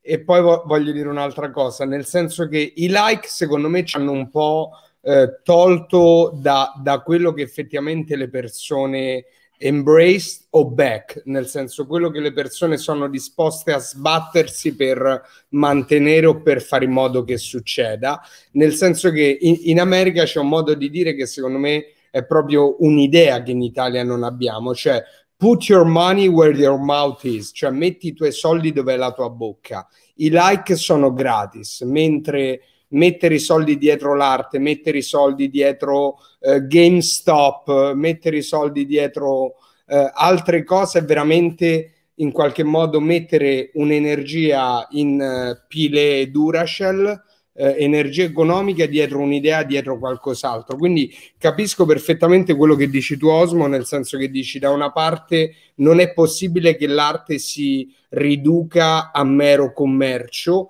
però per assurdo l'economia è il modo più efficace per permettere alle persone di dare valore a quello che ognuno di do- noi poi nel complesso vuole dare valore. Cioè, se volevamo la schiavitù o se volevamo picchiare i cani, c'erano leggi che ti premiavano se prendevi a calcio un cane e non che ti facevano la multa sostanzialmente. Sì, no? comunque però sec- sec- secondo me arte e valore economico sono due concetti completamente diversi. Perché se bravo, assolutamente cioè, arte, ah, chiudo, chiudo, questo arte e valore economico sono d'accordo che sono diversi perché arte è come dire è un concetto di armonia è un'idea che poi ognuno di noi in qualche modo si è trovata a sperimentare nella propria vita e quindi quando tu dici vedo quella opera e per me è un'opera d'arte e guardo te e tu pensi la stessa cosa, in questa sensazione che abbiamo provato, tutte e due gli possiamo mettere la pescetta di arte. Quindi allora, è scusa, giusto quello. Gian, scusa, volevo solo. no, volevo, volevo dire solo chiudere. che è giusto quello che, che diceva vai, vai. prima Rick, che dice per me se mia madre dice che io faccio una cosa e quella è arte, è giusto perché è vero. Poi non è detto che la tua arte abbia un mercato, cioè mio padre ha tutti i disegni che facevo da bambino, ma non è detto che abbiano un mercato, ok? E, e quindi il discorso qual è? Che cioè, tutto è arte. Se per mio padre quella è arte perché vedere le cagate che facevo da ragazzino, come sprecava inchiostro su un pezzo di carta, per lui gli porta un'emozione, quell'emozione vale solo per lui, non è condivisibile. Quindi per lui è arte, lui non la venderebbe, manco se gli dai mille euro te la dà, no? Però... Eh, è l'unico che, che, la tratterebbe in quel modo, no? Mentre magari la, la, Gioconda tutti la tratteremo che se mi dai 1000 euro non te li do.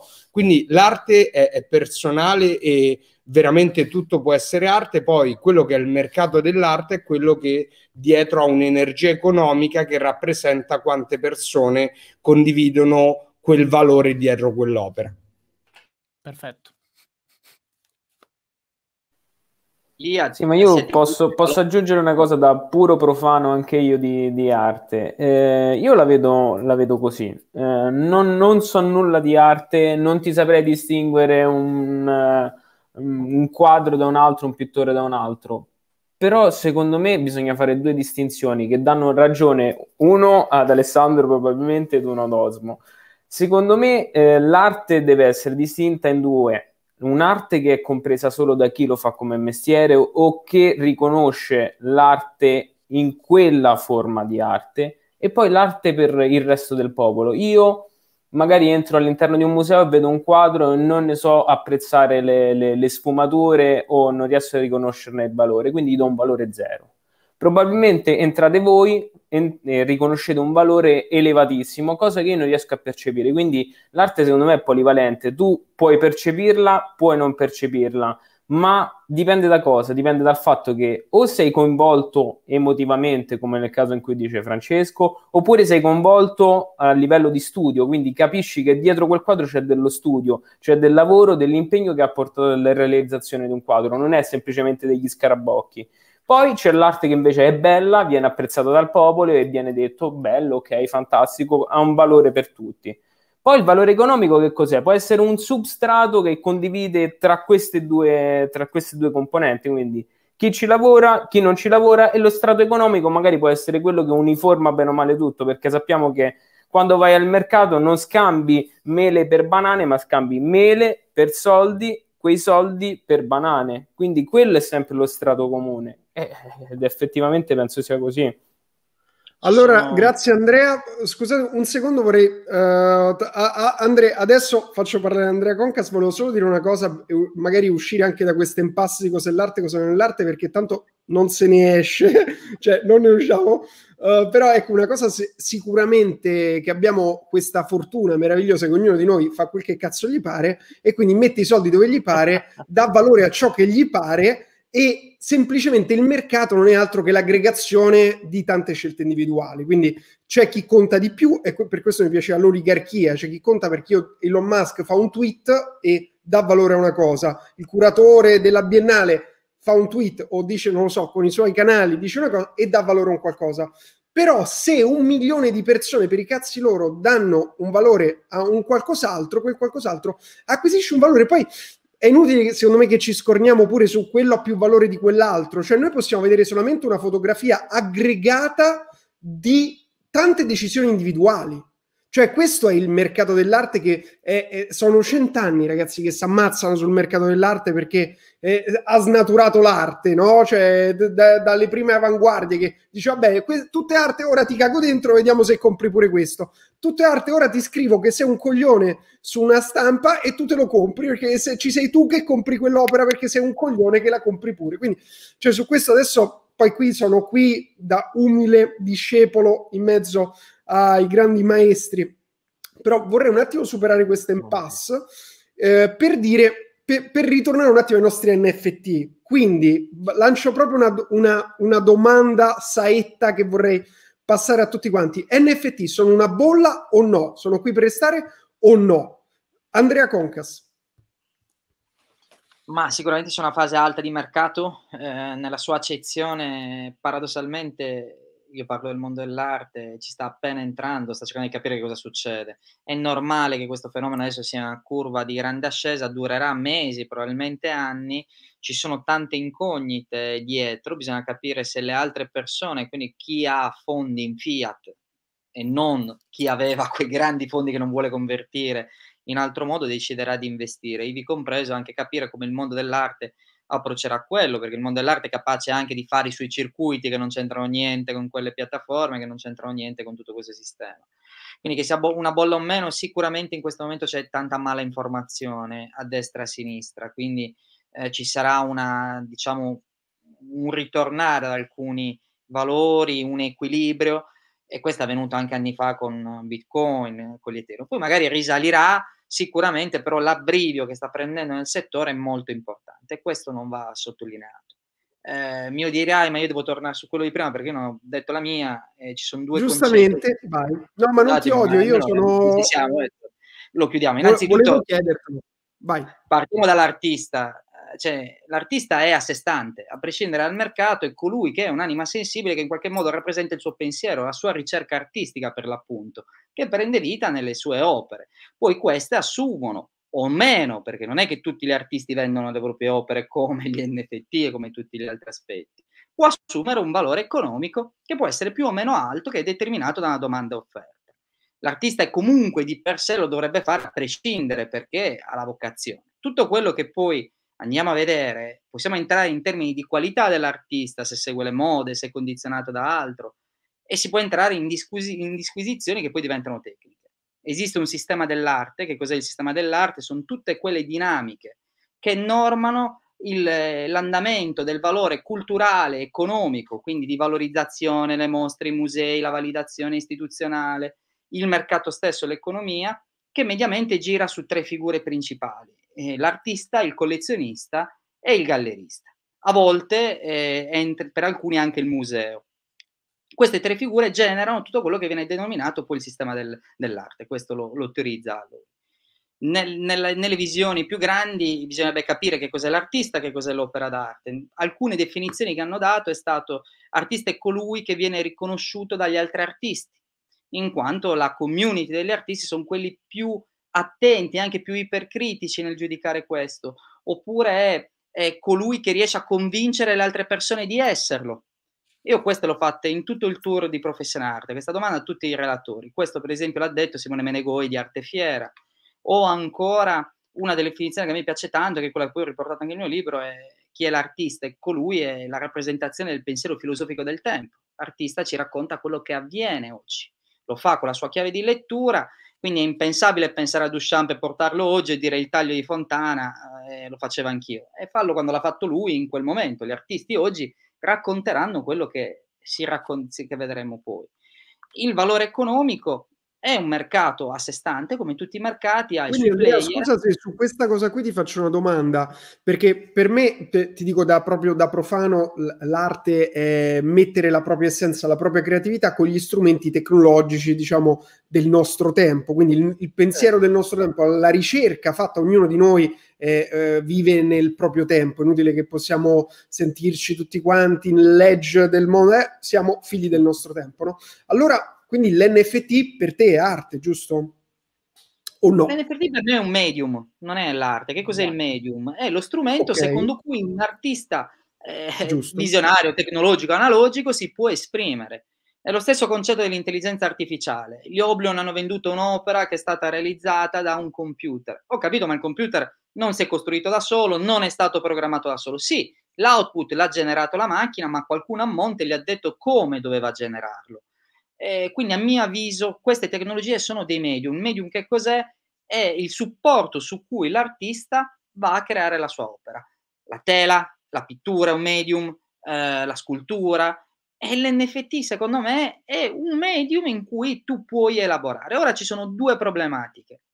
L'arte digitale esiste da vent'anni, quindi l'NFT non può essere l'arte digitale, ma l'NFT è il contratto che c'è alla base per determinare un valore eh, patrimoniale, un valore di autenticità, di associazione al file, ma l'opera prima la si vendeva nel CD, nei floppy disk, è come il concetto di video arte, e quello l'accetti che va in videocassetta, E allora i, i micro video in MP4 li vendono lì. La tecnologia evolve, c'è un concetto di obsolescenza. Questi sono gli obsolus. Queste opere sono state vendute prima a 14.000 e poi a, 4, a 400.000 euro.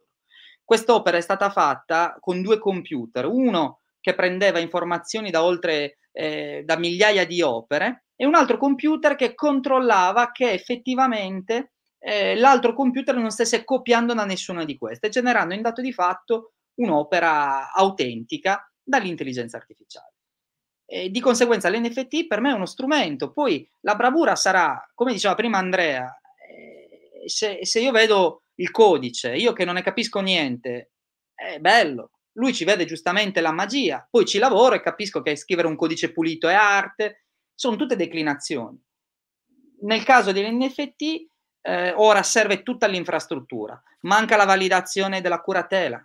E noi tutti diciamo che non ci piace, però la curatela è anche quel sistema che fa capire al grande pubblico che cos'è un'opera d'arte, che mette insieme più artisti, la critica, perché in qualche modo vanno a fare una selezione di tutto questo. Poi che piaccia o meno, mia mamma dipinge e non vuol dire che io venda le sue opere in galleria. E noi abbiamo quattro in galleria, a me dispiace, ci può rimanere male, ma non è detto che le sue opere abbiano un valore economico. Poi lo vende in altri circuiti. Ognuno decide cosa fare. Poi dopo tu sei libero. Oggi stiamo assistendo a un'altra rivoluzione che sono i social network ancora, ancora prima degli NFT. Perché i social network? Perché prima tu dovevi per forza passare dalla galleria, dal mercante d'arte e dagli altri. Ora i social network ti creano una validazione di pubblico che ti permette di saltare tutto questo. Il problema, e io questo l'ho messo nero su bianco su tanti articoli nei libri, ma due anni fa, era proprio il discorso, caro mio, eh, ci sono artisti che vendono con grande validazione dei social a cifre come gli artisti storicizzati. Cosa sono gli artisti storicizzati? Sono ormai quegli artisti in cui è certa l'importanza, la fama e tutto il percorso di validazione storica. E lo vendono alle stesse cifre. Se chiude Instagram, l'artista scompare? Se chiude la piattaforma di NFT, l'artista scompare, ci siamo risposti a che cosa, perché è importante la validazione. Quindi i musei, le mostre, le gallerie, il, tutto l'ecosistema che tiene il sistema economico del mondo dell'arte. Poi, dopodiché, eh, cagate ce ne sono nel mondo dell'arte, come nell'NFT, non è che tutto quello che è venduto a milioni è bello. Questa è la, è la dinamica poi anche del, del libero arbitro, decidi tu come spendere i tuoi soldi. Che poi non è detto che debba essere bello, cioè, nel senso... Se no? i soldi sono tuoi, decidi tu. Cioè, non è che c'è tanto da dire da quel punto di vista. Eh, ci sono comunque degli esperti. Poi dopo, se tu metti in discussione tutto, allora non andare più dal medico, non fare più il vaccino, perché? Perché quello c'è un pezzo di carta che dice che è medico. Eh, è lo stesso discorso. Eh, per fortuna ci sono studiosi e ricercatori. Poi dopo possiamo disquisire sulla fruizione dell'arte, che è un altro paio di maniche. Però... Mm. Eh, i percorsi diciamo che sono abbastanza netti e bisogna distinguere tutti questi. Poi non è Quindi l'accademia è... l'artista, non è quello. È un sì o un no? Per me eh. è... Su, su cosa, Franchi? I. La, la, domanda iniziale, Gian. È un I, Franchi, è un I. Okay. Eh, guarda, noi ci stiamo adottando, io credo che in questo momento manchi la base culturale. Parlo del mondo dell'arte Mentre Collectible a me fanno impazzire, è un modello di business fantastico, mi piacciono e sono divertenti. Per quando si parla di arte, questo mondo adesso non ha tutta la base di eh, valorizzazione e fruizione e ci sono tante opportunità da fare. Eh, il fatto che poi queste possono continuare, integrare, molti stanno parlando di rivoluzione dell'arte, sì, non c'entra un tubo con, la, con l'arte tutta questa cosa qua. Per il momento la criptoarte ha le sue regole, l'arte farà le sue, che avrà dei tempi che saranno completamente diversi e lì è l'opportunità per me, eh? dico, è lì che bisognerà costruire. Il problema Co- è che... Cosa intendi? Da... Poi vorrei sentire pure Alessandro in merito. Cosa intendi su questa opportunità che si potrà costruire? Cosa intendi tu? Eh, Dove, co- sei qual è la zona grigia? È lo stesso concetto di una startup, operare in una zona grigia. Significa che se il mondo dell'arte sta approcciando in questo momento, ora stiamo assistendo a vario titolo a una corsa nemmeno a loro, alle pentole penso più che altro, in cui tutti quanti stanno venendo, ah, andiamo a tokenizzare l'arte, sta rivoluzione. Gente che non ha mai avuto a che fare con l'arte. Uno dei grandi problemi del mondo dell'arte è che è molto bello da fuori. Sembra, sembra un mondo dorato in cui sono tutti ricchi milionari che pagano grandissimi soldi e sono tutti lì che gli vogliono vendere qualcosa. Poi Perché falliscono le startup dell'arte? Dimmi un unicorn di una startup dell'arte. Ti dico tutti i piani economici e i fatturati di, de, delle più grandi startup. Perché poi alla fine è un mercato piccolo, grande nei numeri, ma gestito da pochi. Ah, allora, sulla scia, scusa, sulla scia però del, del, diciamo, del nichilismo di Osmo, io vorrei dire che effettivamente i mercati da un bel po' sono guidati e con questo la ricchezza delle epoche successive da chi scappa da qualsiasi parte del mondo e si sporca le mani di fango per cercare l'oro. Nel senso che io veramente ho tanti amici nel mondo cripto e con tutto il bene che gli voglio sono socialmente disagiati e scappati di casa, ma pesano molto più di tutti noi messi insieme per quanto siamo tutte persone intelligenti che si danno da fare, operose e lavorano dalla mattina alla sera. Quindi per assurdo è, è una cosa che io veramente su Osmo per tanti valori ci ritroviamo, quindi capisco il suo punto di vista, però la realtà in qualche modo è grottesca e come dice Elon Musk, nel senso è, è più fanni che giusta, quindi effettivamente non è tanto sulla polizia, su chi è, per assurdo un punk anarchico oggi ha più soldi di chi ha creduto nella giustizia, nel valore, nella libertà, è però perché è in trend o perlomeno in qualche modo è entrato in, in, in un filone. Quindi per assurdo le regole che conosciamo noi sono figlie di qualcuno che si è sporcato le mani di merda un paio di cento anni fa e noi diciamo viviamo in questa sovrastruttura nata da questo eh, cambiamento culturale noi viviamo nel radicamento di questo cambiamento culturale. Ma voi siete sicuri che queste persone vogliano entrare nel mondo dell'arte? Perché a me sembra che il mondo della cripto vogliono stare per i fatti loro perché loro hanno fatto quelle regole, giustamente loro sono padroni. Il problema sarà il contrario, che sarà il mondo dell'arte che proverà ad entrarci e probabilmente eh, alcuni artisti andrà bene perché hanno delle tematiche, della poesia che va bene per quel tipo di, di arte, di selezione, eh, ma adesso se andiamo a vedere le altre piattaforme, su Nifty stanno portando Steve Aoki, stanno portando personaggi famosi che hanno grande visibilità pubblica monetizzando allo stile di NBA. Per quello vi dico, occhio quando si parla di arte o meno, perché tolto quattro persone, adesso sì, entra Damien Hirst, Sotheby's fa un'altra mostra, ma eh, parlando da tecnici, quello è un altro mondo. Eh, il mondo dell'arte può essere visto da tanti punti di vista, signori, dai musei, dagli artisti, dai collezionisti, dagli occasionali, dagli art lover, eh, da, da, tutto può essere arte. Però poi dopo quando andiamo a classificare, eh, stringiamo sempre di più. Tu questo è il, è il mio dubbio. Credo che ci siano delle opportunità perché se il mondo dell'arte volesse entrare a vario titolo, non fosse altro per prendere un pezzo di questa ricca torta, bisogna dare delle strutture o si può fare delle strutture. Ma oggi se tu sei un artista, vuoi avere anche 2 milioni, cioè prima Riccardo forse non si è capito quello che ha detto, lui ha venduto perché aveva la sua community, ma non ha venduto mica milioni di euro. Quindi un artista, anche se ha 200 milioni di persone su Instagram, non è detto che la conversione ci sia lì. Montemagno ha pubblicato il suo su OpenSea e mica l'ha venduto. Quindi se non è la community sotto che ti regge e che parla la tua lingua e sta aprendo un sito internet nel web senza pubblicizzare, è la stessa identica cosa, a mio avviso. Quindi l'attenzione si dovrebbe spostare su altri fattori. Comunque solo perché OpenSea non è fatto per le foto dei book fotografici, eh? c'è stato un, un, errore di target. Non Però non è così. La community c'era. Non è così perché se invece quella roba lì, la tua foto del book avesse avuto un senso per eh, i tuoi follower, cioè perché l'SOS di Rick è una sua nel senso poteva pure essere un flop quello, invece nel suo caso non lo è stato perché un suo follower, dato che lui parla di cripto, si vede che è un infogliato, ho visto, sono andato sul suo wallet, ha una valanga di, di, di opere.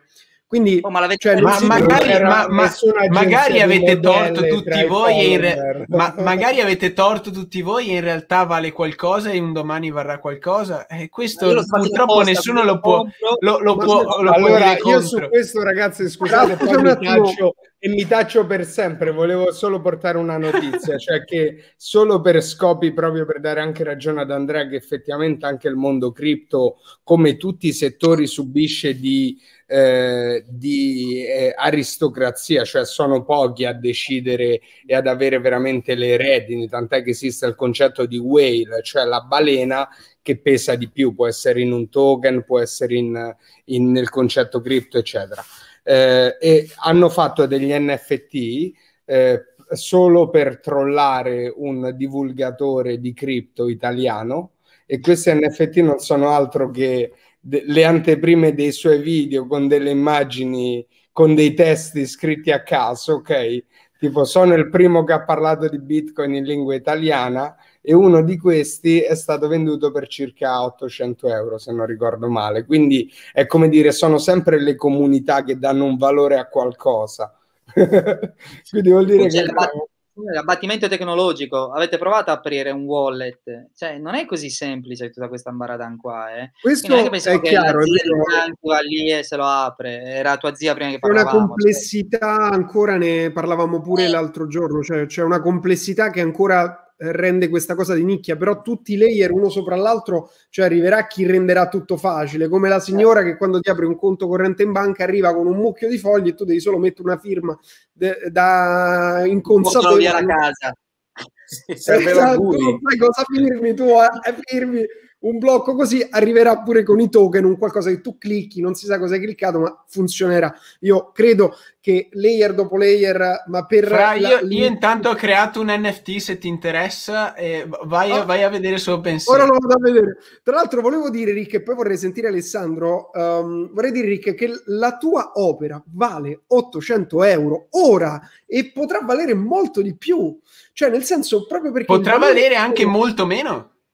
Potrà valere anche molto meno. Vabbè, t- quello voglio dire, ormai è un prezzo. Però lo sai qual è la degli NFT? È che se arriva a zero nessuno se la compra, quindi non varrà mai de- del primo che, tra virgolette, l'ha pagata. Però fra il valore è l'ultimo valore registrato. Io ho visto, per esempio, quella di quella di che hanno dato fuoco al Banksy, come si chiama, Morons l'hanno acquistato per questi 300, 200, 400, quello che sia in uh, fiat, in dollari. Poi questo ha riprovato a metterlo diverse volte in vendita, ma non l'ha mai venduto perché facevano offerte troppo basse. Quindi comunque di fatto oggi noi diciamo che quell'opera vale 400, però oggi in realtà non l'ha rivenduta a 400, capito che ti voglio dire? Però quello è il valore percepito da, dalle persone anche perché secondo me Ale, ah, poi Ale io passo subito la parola a te perché mh, sono state dette tante cose interessanti però l'ultima pure cosa che ha detto Fra che è quello che dicevamo prima un gruppo di persone dà valore a qualcosa. Se noi siamo indigeni e io do siamo eh, nativi americani scusate e mi metto una pelliccia e per me ha più valore di, un, una, bocce, di una boccetta d'oro per la nostra comunità è così cioè, non è che uno può dire no, ma quello vale più, quello vale meno. Oh, ma sono cazzi suoi, loro vale più quello, vale più quello. Quindi è veramente una, una narrazione. Ale, Guarda, prego. Ecco, eh, Andrea ha detto una cosa giustissima. I, gli NFT sono un medium a livello semiotico per la teoria del determinismo tecnologico, che è quella tutto sommato che secondo me descrive meglio il momento storico che stiamo vivendo, che è già allora, oltre a spiegare il... pure ai neofiti. Così... Ok, che cosa significa con determinismo tecnologico? Significa che oggi la digitalizzazione è talmente invadente e invasiva nella, nella vita di tutti noi che cambia ciò che noi percepiamo della realtà. Non siamo più noi a modificare la tecnologia, questo è quello che avveniva fino a 10-15 anni fa, Adesso che abbiamo vissuto il momento tecnologico, si definisce così, quindi siamo passati dal costruttivismo sociale, cioè siamo noi che formiamo la tecnologia, al momento in cui la tecnologia sta cambiando noi, sta cambiando i nostri processi cognitivi. Pensate alla, alla, riduzione della soglia dell'attenzione. Guardiamo una storia su Instagram e abbiamo 8 secondi, questi sono dati scientifici, 8 secondi dopodiché non riusciamo più a stare sul pezzo. In quel momento la tecnologia cambia in qualche modo l'umanità. Che cosa significa vivere questo momento di determinismo tecnologico? Che il medium degli NFT, secondo la teoria di McLuhan, è di per sé il messaggio. Cioè, gli NFT ci stanno raccontando qualcosa. Che cosa stanno cercando di dirci a livello proprio filosofico? Che, tornando al discorso di prima della teoria dell'arte, se l'oligarchia è sempre fondamentale. E per oligarchia io intendo quel processo di selezione di cui parlava Andrea, quindi il curatore, il critico, la, le stampe eh, specialistiche, eh, il direttore del museo, questa è l'oligarchia, cioè le persone che hanno un enorme potere no, di filtro e di permettere ad un artista di definirsi tale entro un perimetro no, di addetti ai lavori e di un mercato solido tradizionale, gli NFT stanno spostando sempre di più e cercando di intercettare una democrazia, quella del web, uno vale uno. Che cosa significa? L'NFT non si basa più su quell'oligarchia, ma su delle bolle gigantesche costruite sui social che sono le community, che sono la base dove tu vai ad interfacciarti. In realtà stiamo aprendo allo stesso identico modo delle gallerie virtuali in cui ciascuno di noi si interfaccia con un'utenza, con un pubblico. Il punto è che una persona che ha già un pubblico consolidato in ambito artistico ovviamente si interfaccia con una bolla incredibilmente più attenta alle dinamiche artistiche e dunque se un NFT, indipendentemente poi dal discorso arte non è arte, riesce ad essere piazzato, venduto per una cifra significativa, questa cosa può avvenire evidentemente in uno spazio dove c'è un'attenzione diversa per l'arte. Quello che invece è successo con l'opera venduta no, adesso a 800, 800 dollari, è una cosa differente. Tu hai trovato all'interno di una, di una community molto ampia una persona che è stata disposta a comprare questa roba. Significa automaticamente che sei diventato un artista? No, però gli NFT ci stanno dicendo che probabilmente nei prossimi anni questa democratizzazione, cioè andiamo a cercarcelo il pubblico, non aspettiamo che il pubblico entri nel museo, nella galleria dove è già venuto una fase di filtro e di selezione. La selezione si apre semplicemente in funzione della visibilità e dunque la visibilità del virgolette artista sarà l'unico discrimine che ti permette di vendere e di vivere d'arte, perché anche questa è una cosa fondamentale.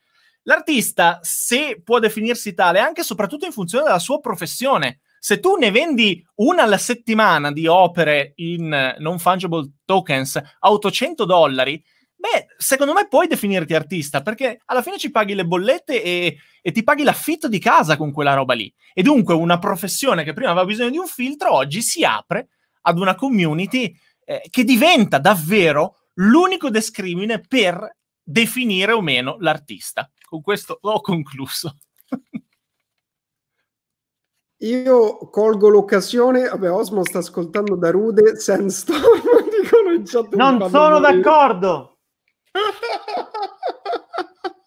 allora ragazzi, ora voglio portare un po' di scompiglio. Poi, allora, siamo oltre tutto quello che io avevo immaginato perché siamo a due ore e mezza, quindi se c'è qualcuno che deve scappare, io vi, vi ringrazio Uh, però prima vi faccio vedere questa opera d'arte appena creata da quest'artista di nome Riccardo Zanetti che è qui con noi in live e ha creato quest'opera ma, che si... Eh, ma, eh, Rick, ma sai perché, sai perché, censu- sai perché censu- Beh, intanto gu- guardate il latino, cioè è arte punto di domanda, quindi il, il, il, il costo perché sono modica, modica cifra di 0,666 esatto perché c'è l'avvocato qui con noi e quindi volevo stare attento un po' ai, ai, diritti, ai diritti e a tutto quel che gira attorno. Ho censurato anche bene il logo quindi siamo dovremmo no, essere a posto. ho ben capito è lasciato il nome chiaro Andrea i dati hanno un valore proprio come l'arte. E, e quindi se ci avessi proposto qualcosa probabilmente ti avremmo dato il consenso a tenere girate le, le, le, foto e mettere le nostre facce. Che Registrato, dici, mai.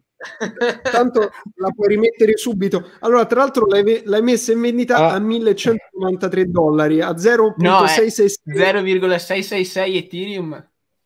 Esatto. Esatto, esatto, esatto. Un, un prezzo inizi, in, inizial, inizialmente volevo metterla a 666 però era un po' troppo, capito? Però, però, era per tasche troppo larghe. Allora ho detto, ma, magari qualche pazzo comunque a mille dollari li spende, vediamo che succede. Qua, qua, quanto, hai pagato quanto hai pagato di gas fee? No, 50, eh, su, Open, su, no, su OpenSea, dopo che hai pagato il primo, puoi, puoi crearne quanti ne vuoi. Dopo che hai ah. pagato la prima, ne puoi creare gratuitamente. Cioè, il primo è decentralizzato, hai... gli altri sono tutti centralizzati. Eh, però infatti volevo chiedere questo. Eh, ma io ho paura che non si connecti dopo. In vetrina. No, eh, lì perché, perché dopo quelli, quelli, che ven- quelli che tra virgolette vengono listati dopo, da quel che ho capito, la, le fee comunque per la transazione. Non ho capito bene questo meccanismo, se devo essere sincero, ma co- comunque. No, no, se devo essere sincero, il meccanismo di quando si pagano le fee su parlano. Allora, raga, non ho capito. No, io non sono un esperto di questa cosa, eh, sia chiaro. Ah, io vorrei spezzare una lancia nei confronti Rick, di Riccardo. Che il mondo della blockchain e il mondo veramente cripto eh, non, non, è che esiste una verità, esistono cose che sono state fatte e vengono reputate dalla comunità più o meno di valore. Cioè tu puoi fare tutto, è tutto programmabile, quindi veramente alcuni dettagli sono, sono labili, cioè sapere se OpenSea effettivamente fa tutto in blockchain oppure no, non è una roba stupida o ah, sei superficiale e non l'hai controllato, cioè è quasi come andargli a vedere il modello di business. Comunque, esatto, esatto, ottima risposta al commento. Cin tutta la vita dedicata alla fortuna che ci legano altri valori. E prende a 1000 euro questa roba. Viva l'arte! Beh, ragazzi, di Comunque, fatto è il Far West, volevo... cioè è qualcosa di assolutamente non regolamentato ed è anche per il motivo per cui siamo tutti qua a far eh, in, in amicizia e a stimolarci a vicenda e a creare un, un brainstorming Osmo, tu hai fatto qualche iniziativa NFT? Perché sentivo prima con Marco stavate organizzando qualcosa, ma non ho capito se avete tirato fuori degli NFT. Eh, abbiamo, abbiamo qualche progetto in pentola che, che a, breve verrà, verrà, mm, se tutto va bene, eh, verrà rilasciato, di cui uno molto, molto importante, comunque grande, di, di charity eh, per un... Um, per un ospedale di Milano, però ancora non, non sappiamo esattamente niente, per cui abbiamo varie, varie, vari progetti, ma ancora è... Esplorando pure voi, sta, stai valutando comunque delle possibilità per uh, creare degli NFT alla fine?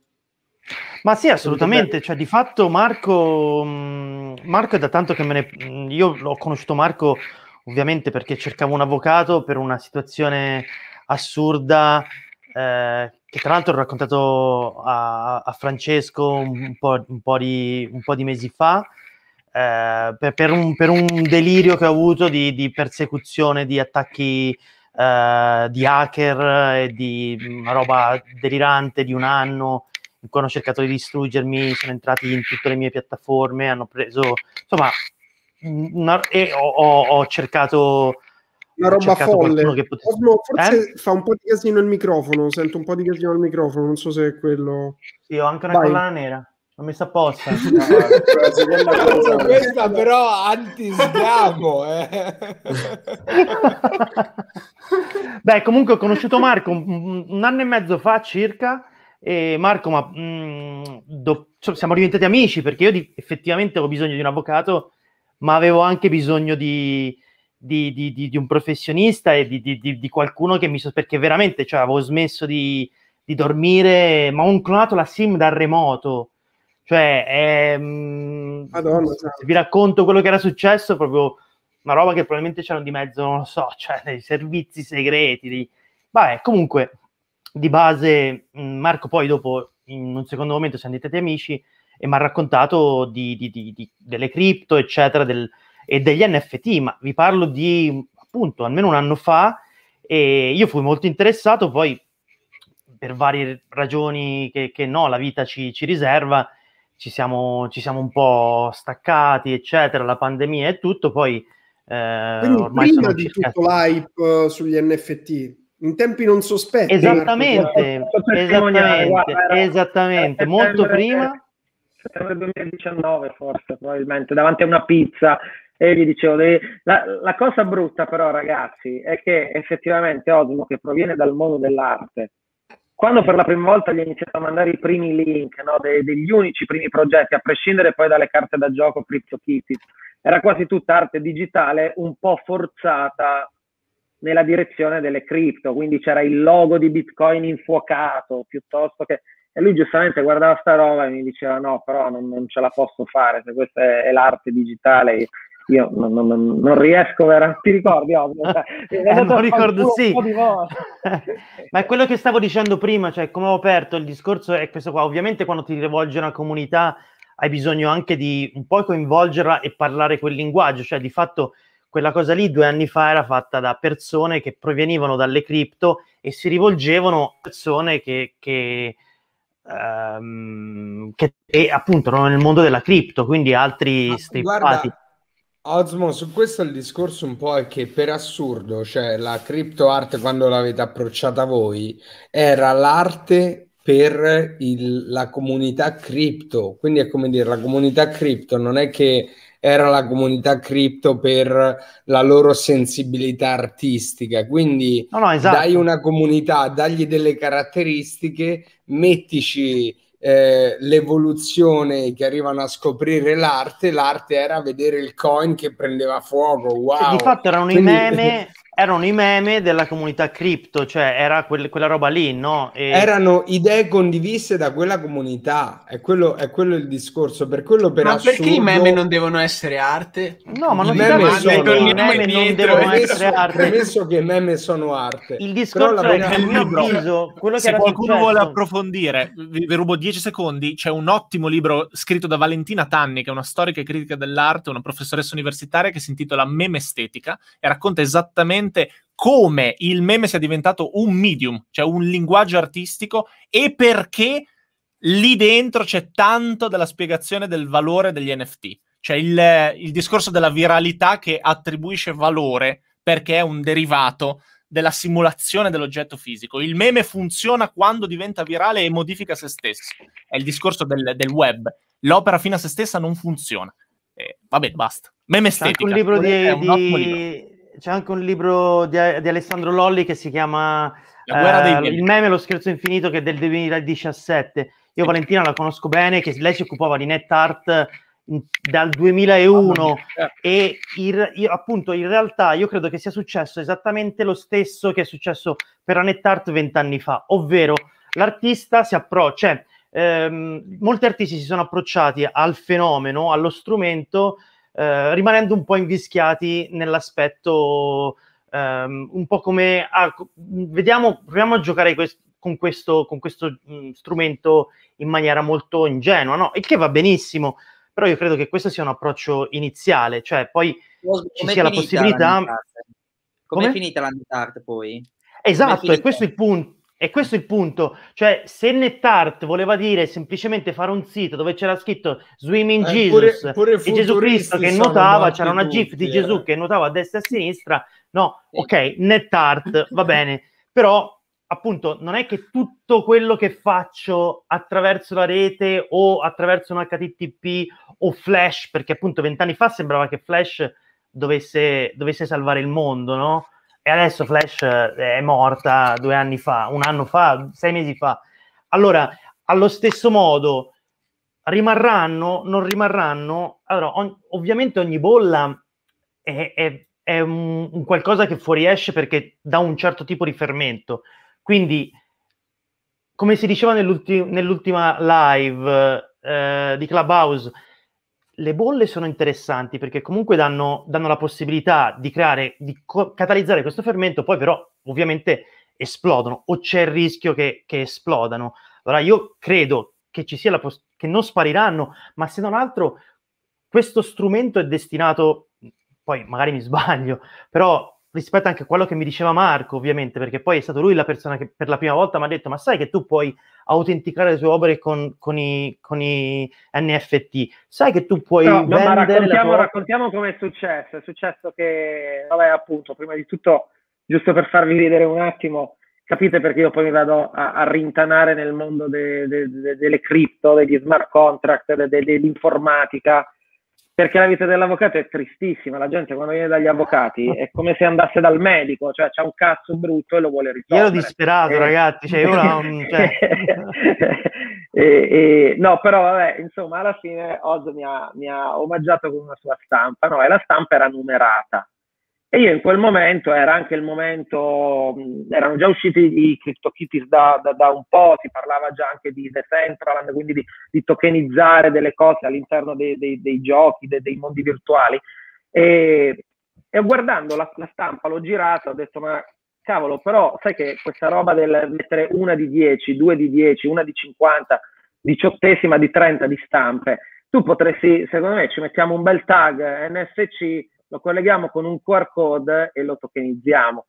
E, e poi da lì però, cioè, l'altra cosa bella è stata che Ozmo da allora è stato martellato di cultura cyberpunk, eh, cripto anarchica e, e, e, bitcoin. Io ho una chat con lui che, che, che, abbiamo aperto veramente anni fa, appunto più di un anno e mezzo fa, e il primo messaggio che gli ho mandato è il white paper di Satoshi Nakamoto. Gli ho detto allora inizia a leggere questo e poi ne parliamo e lui ogni tanto mi veniva a dire oh ma sai L'hai che ho, imparato questo hai educato con materiali CryptoPunk con tutte e, adesso, e nove le pagine discutiamo, discutiamo, su ma la chiave ma l'NFT chi possiede l'NFT possiede l'opera o possiede solo il diritto di trasferire il certificato di autorizzare l'opera? Ho creato un mostro, scusate. Marco, rispondi a questa domanda però, che è una bella domanda. Chi possiede l'NFT cosa possiede?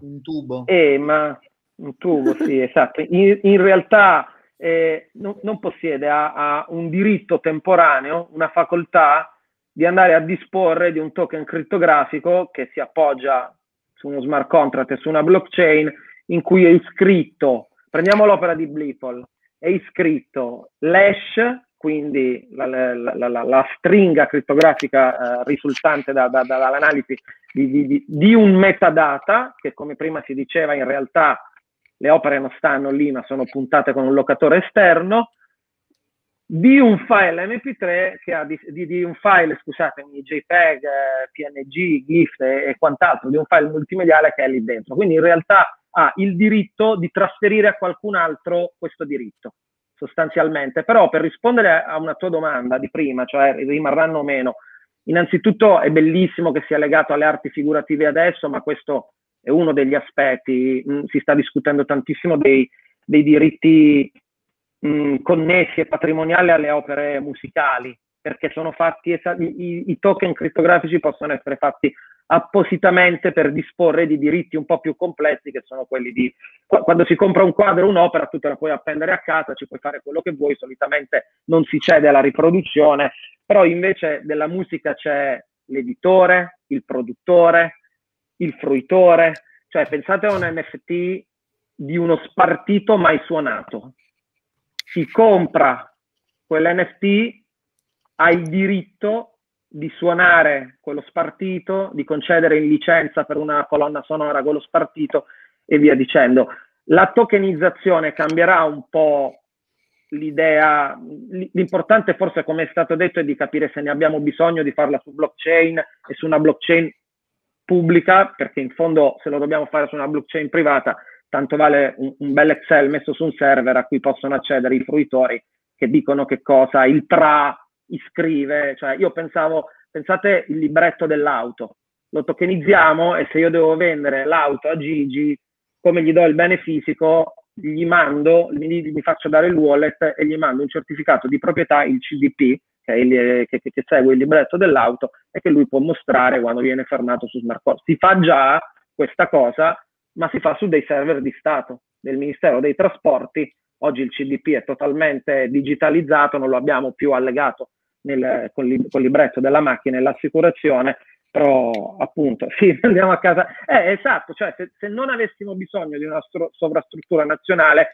o pensate soprattutto al fatto che al giorno d'oggi i nostri rapporti sono in giro per il mondo e quindi ci vuole qualcosa di più che sia democratico, che sia globale, che possono essere le, le blockchain in cui andiamo a scrivere dati. Però la tokenizzazione è qui per rimanere, cioè aiuta a fluidificare tantissimi rapporti umani il giorno che potremo mh, tokenizzare le, le, quote delle azioni, non ci sarà più neanche bisogno di Robin Hood, cioè i DEX de, de, de, delle partecipazioni a, a delle imprese, eh, sarà, oppure le DAO, no? le, le, le cosiddette organizzazioni eh, autogovernate, decentralizzate e, e, e, via dicendo. Siamo Oggi non si può fare, perché non si può fare? Io poi mi occupo di diritto dell'informatica, non si può fare perché è talmente acerba ancora l'informatica che se succede qualcosa con quello che è successo a MakerDAO all'epoca, su, su, con i token che, che, che, riconoscono il diritto di voto all'interno di una SPA, succede un disastro e bisogna andare in, in tribunale e quindi preferiscono ancora avere diciamo, il registro, i notai, i pubblici registri, però dobbiamo pensare a quello che vivranno i, i nostri figli, secondo me. E sicuramente la tokenizzazione è qui per rimanere. Signori, serve un framework legale. Io questo che credo che sia la cosa più importante, perché poi oggi nel mondo dell'arte le società che stanno cercando di tokenizzare opere fisiche esistono veramente da 4-5 anni.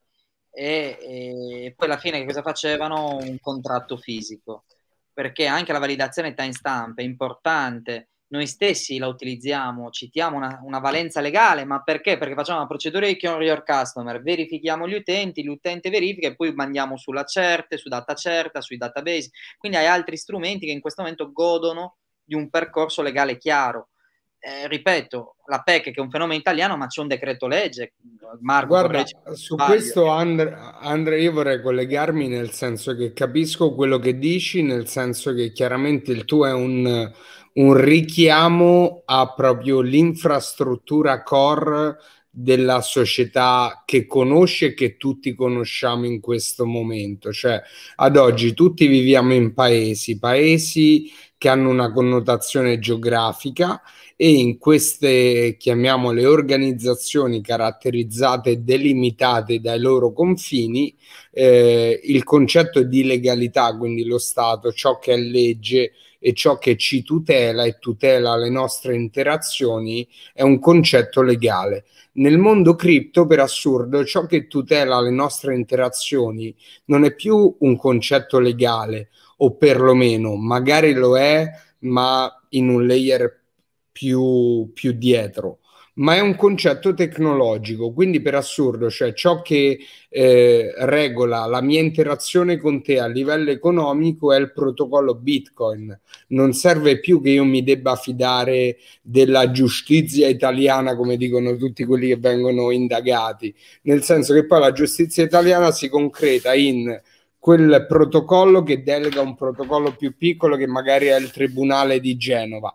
Poi quel tribunale delega un PM specifico, quindi at the end of the day è molto più trustable o perlomeno sai che è molto più frattale un protocollo tecnologico che uno legale istituzionale, perché se la tecnologia, se un algoritmo vale nel grande come nel piccolo, non è detto che la giustizia italiana funzioni allo stesso modo a Genova, a Bologna, a Pisa o a Napoli.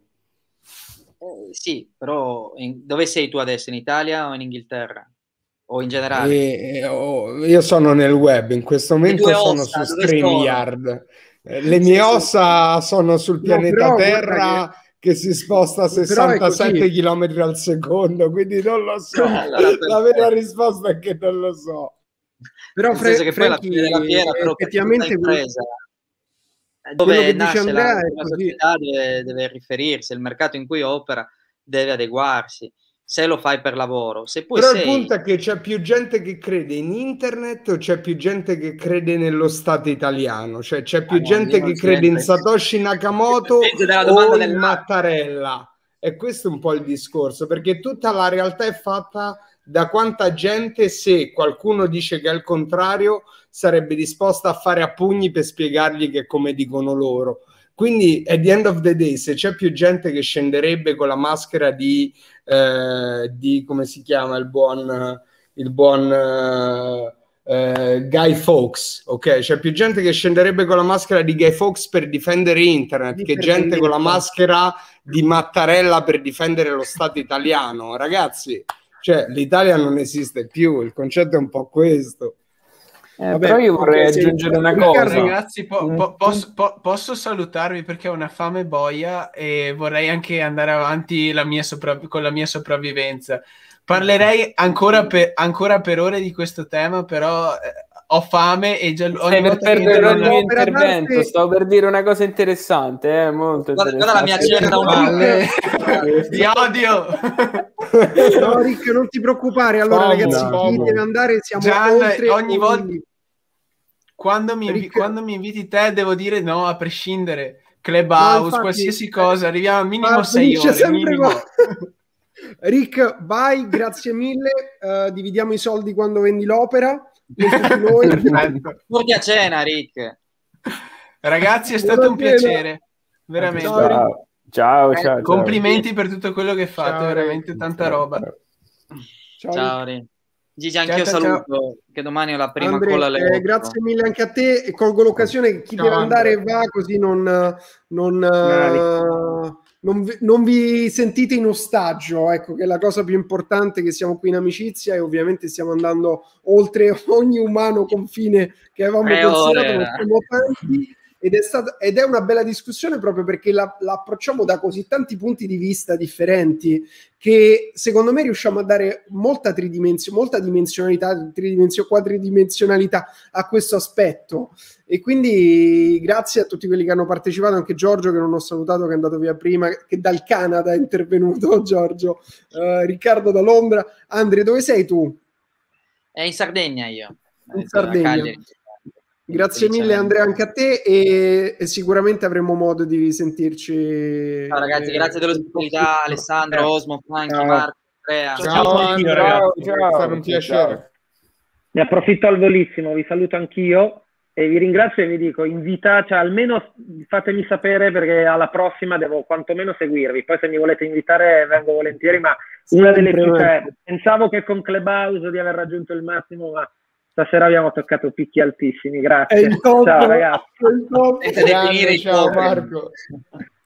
Ciao, Vi saluto anch'io ragazzi, eh, grazie mille, è stato un piacere. Dico ancora una cosa ad Osmo, con il cuore io non ce l'ho mai avuta con te per sta- tutta stasera io ho difeso no, la tua no, cioè, io sono toscano eh. cioè per me l'offesa è un'espressione di affetto cioè. no io ti dico questo io difendevo la teoria con la T maiuscola ma credo attenzione nei tuoi stessi valori che sono due cose differenti da una parte c'è la teoria dall'altra ci sono i valori personali e su quelli siamo perfettamente d'accordo, quindi non prenderla come un voglio screditare quello in cui credi, anzi, va, anzi, anzi, semplicemente Grazie. la teoria, secondo me, da un punto di vista filosofico, sta da un'altra parte, tutto lì. È stato bellissimo chiacchierare con tutti voi, grazie eh, Gianluigi, grazie Franchi, grazie Marco, grazie Andrea, grazie Osmo. Buonanotte. Ciao, Ale. ciao ragazzi. Ciao. Ciao, ciao. ciao. Ragazzi, Poverino? Eh, pocherino, o, o, pocherino o puttantur, eh, Ozmo, decidi tu. uh, allora, Andre, niente, abbiamo, abbiamo persi tutti, però io volevo andare pure in, verso le conclusioni, quindi eh, volevo vai, vai, tranquillo, ce la riserviamo magari per la prossima live. No, no, ora vai, vai, spara, spara. No, vai, Andre, mo, mo droppala, droppala. Ora, droppala. La clippiamo, la clippiamo, la clippiamo, vai, vai. Ma a me l'unica cosa che spaventa degli NFT è che si muovono a scaglioni. Cioè, si muovono non in maniera, sai, le cripto, eh, dato che sapete, no, io mi occupo anche di finanza algoritmica, quindi faccio anche analisi su, su questo. Non sono liquidi, non sono abbastanza prevedibili. Le, le cripto si muovono perché l'order book c'è gente che compra e gente che vende, e quindi mm-hmm. riesce a prevedere degli andamenti negli NFT no, si muovono da 0 a 100, da 100 a 1000, da 1000 a un milione, in una maniera che non riesci a prevedere e questo mi spaventa. Non perché è una bolla, ma perché non riesci a prevedere il prossimo step. Cioè, se tu sai che in una cripto il prossimo step sarà di un cer- una certa percentuale sopra o di una certa percentuale sotto, non può fare un picco. per quanto poi alla fine può succedere che ci sono dei picchi, però sono dei picchi prevedibili in base a, quello che succede sul mercato. Mentre su, sugli NFT non c'è questa, questa cosa. E se tu. Eh beh, se, Andre, perché, perché tu, tu, che vieni dal mercato finanziario dici: oh, il mercato si muove secondo una logica o perlomeno una semilogica, no? Cioè male che va è il CEO che ha mal di pancia quel giorno, però so che è il CEO, so che è il CEO di quell'azienda. Però per fare il meno 10% il mercato, deve passare almeno Il meno mercato uno, dell'arte due, è completamente irrazionale, quindi cioè, benvenuto nella wildness delle cripto in qualche per modo. Per questo ti dico che secondo me gli NFT mh, potrebbero non, non, durare molto, perché quello che ha fatto durare mm. tanto le cripto Eh, sono stati i bot.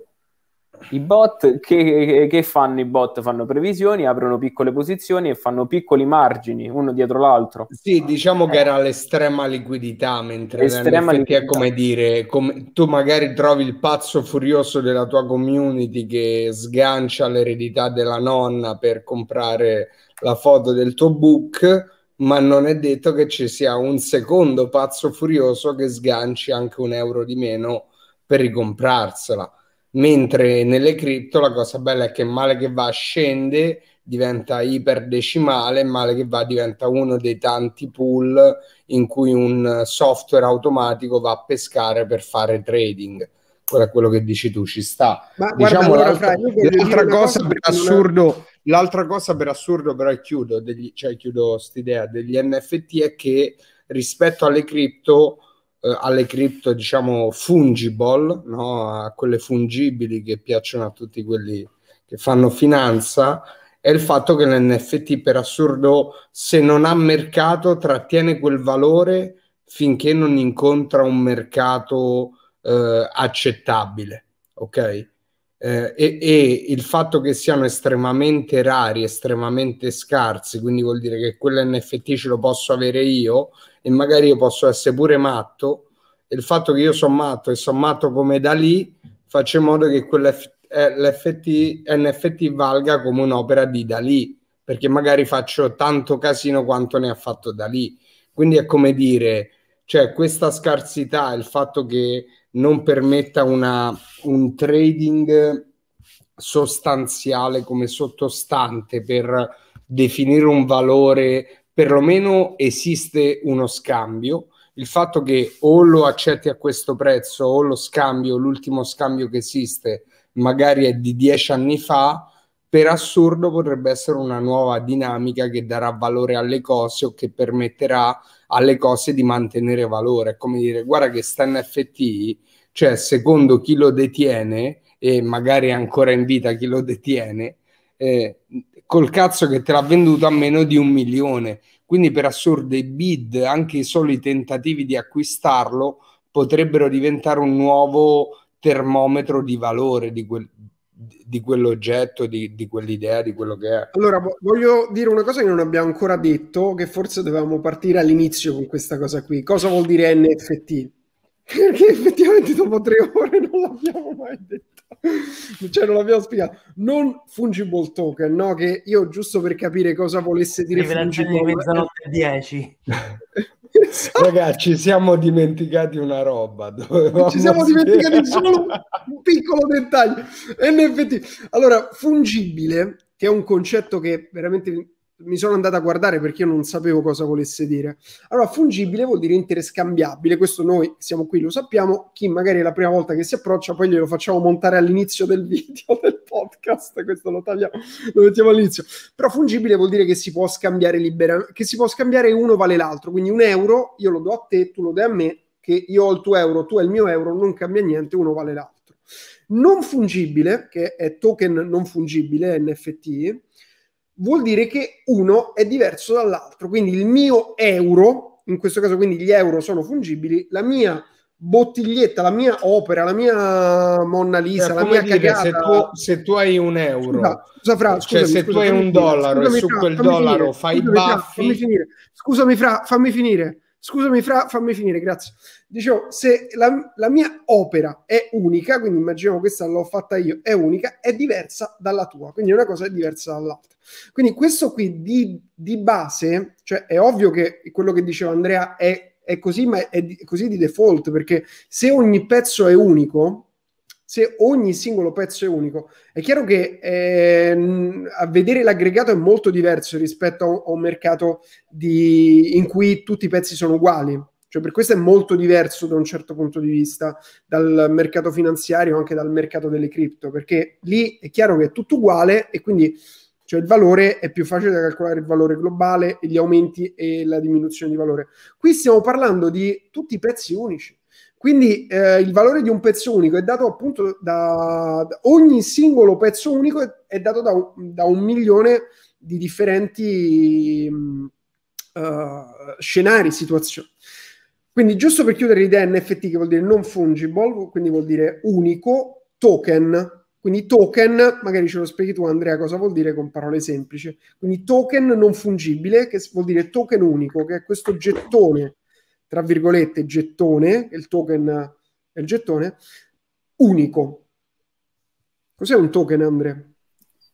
Allora, proprio ok, ci, prova no, ad essere quanto più semplice e diretto Vai, senza fare lezioni di matematica, di, di scienze esatto. di informatica. Un token... Eh, siamo oltre la mezzanotte, ma è, me- è, oltre la mezzanotte anche per me, quindi è difficile esatto. fare, fare, questo. In realtà non è oltre la mezzanotte perché tante persone sentiranno lo vedranno all'inizio, magari alle 6 della mattina a mezzo. Vai, giusto, token. Giusto, giusto. Allora, un, un token è eh, un, un NFT, è un qualcosa che appare all'interno di uno smart contract dove lo smart contract è semplicemente un accordo che viene ehm, fatto da tutte le parti che partecipano, diciamo, al gioco. Tutte eh, le, le, parti accettano i termini del, del, contratto e in questo contratto viene detenuto il valore, eh, viene detenuto un token che viene associato al, alla proprietà di un wallet. Quindi un wallet detiene il possesso di uno smart contract e questo smart contract dice che questo wallet detiene questo token. Quindi quel wallet può prendere e trasferire tramite lo smart contract il token ad un wallet che, che è diverso dal proprio. Provato a dire, oh, cioè non è stato semplice, non è, non è, non è semplice, cavolo.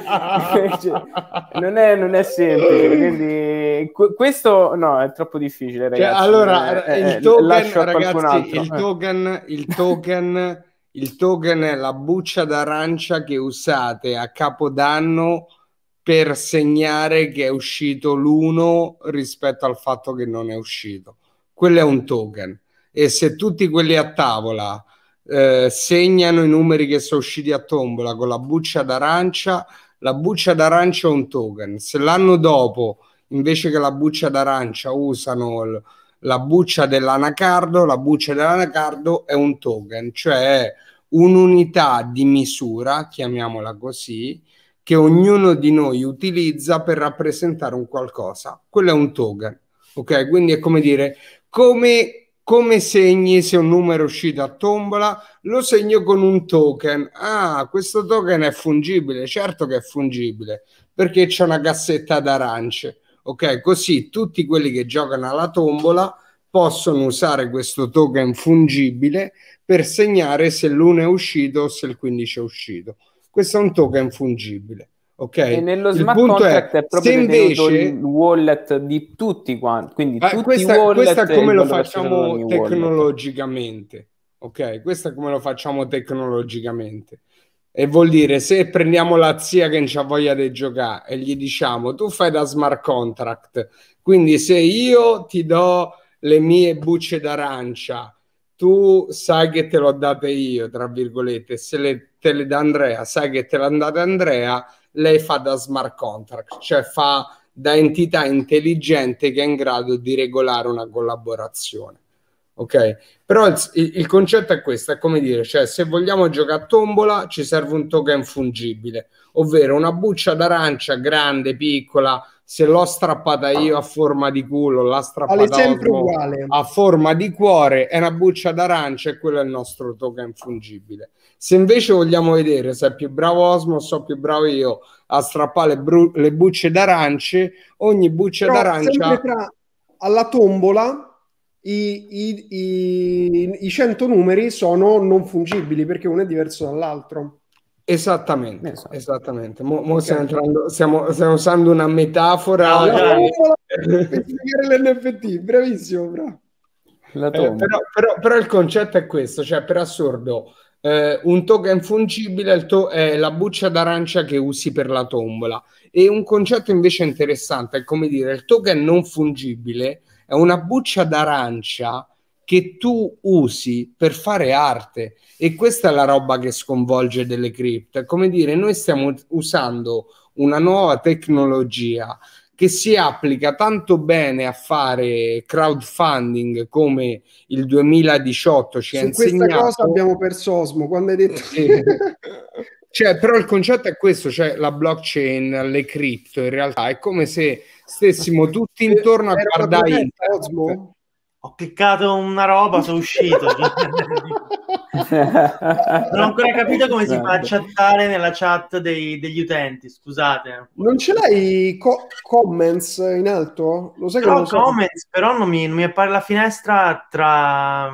Se clicco su comments degli utenti... Voi li non... vedete, ragazzi, i commenti delle persone al lato? Io vedo i commenti delle persone, ma non c'ho un, un form di entrata. Ah, non puoi chattare. Non puoi chattare perché mi sa che da Twitch uh, potete chattare. Io ho ho il pannello admin e mi fa chattare. Vabbè, per la prossima volta. No, però comunque, ragazzi, il concetto per sintetizzarla è un po' questo: cioè le cripto fondamentalmente è come se abbiamo inventato internet. Tu su internet ci puoi guardare i porno, ci puoi giocare a poker, ci puoi giocare a World of Warcraft o ci chatti con una che potenzialmente diventa tua moglie. Fantastico.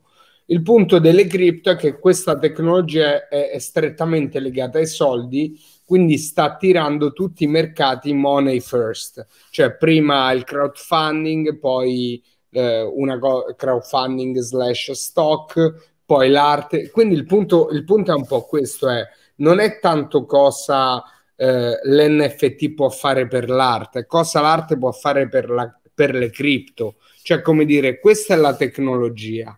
Questa tecnologia sta prendendo questa direzione qui e, e poi cioè, il punto è la cosa che va più veloce, attira più energie, quindi più soldi, quindi diventerà quella che i nostri figli conosceranno e probabilmente non i nostri nipoti perché acceleriamo la velocità. Però, però, il punto è un po' questo, è come dire... Cioè Guarda, Fra, secondo me hai detto una cosa molto, molto interessante, tra l'altro vorrei pure fare una precisazione che aveva fatto Andrea Concas prima, ovvero che l'NFT non è che è arte, l'NFT è uno strumento, un medium, per dirlo con le parole giuste, cioè è un, è un mezzo, no?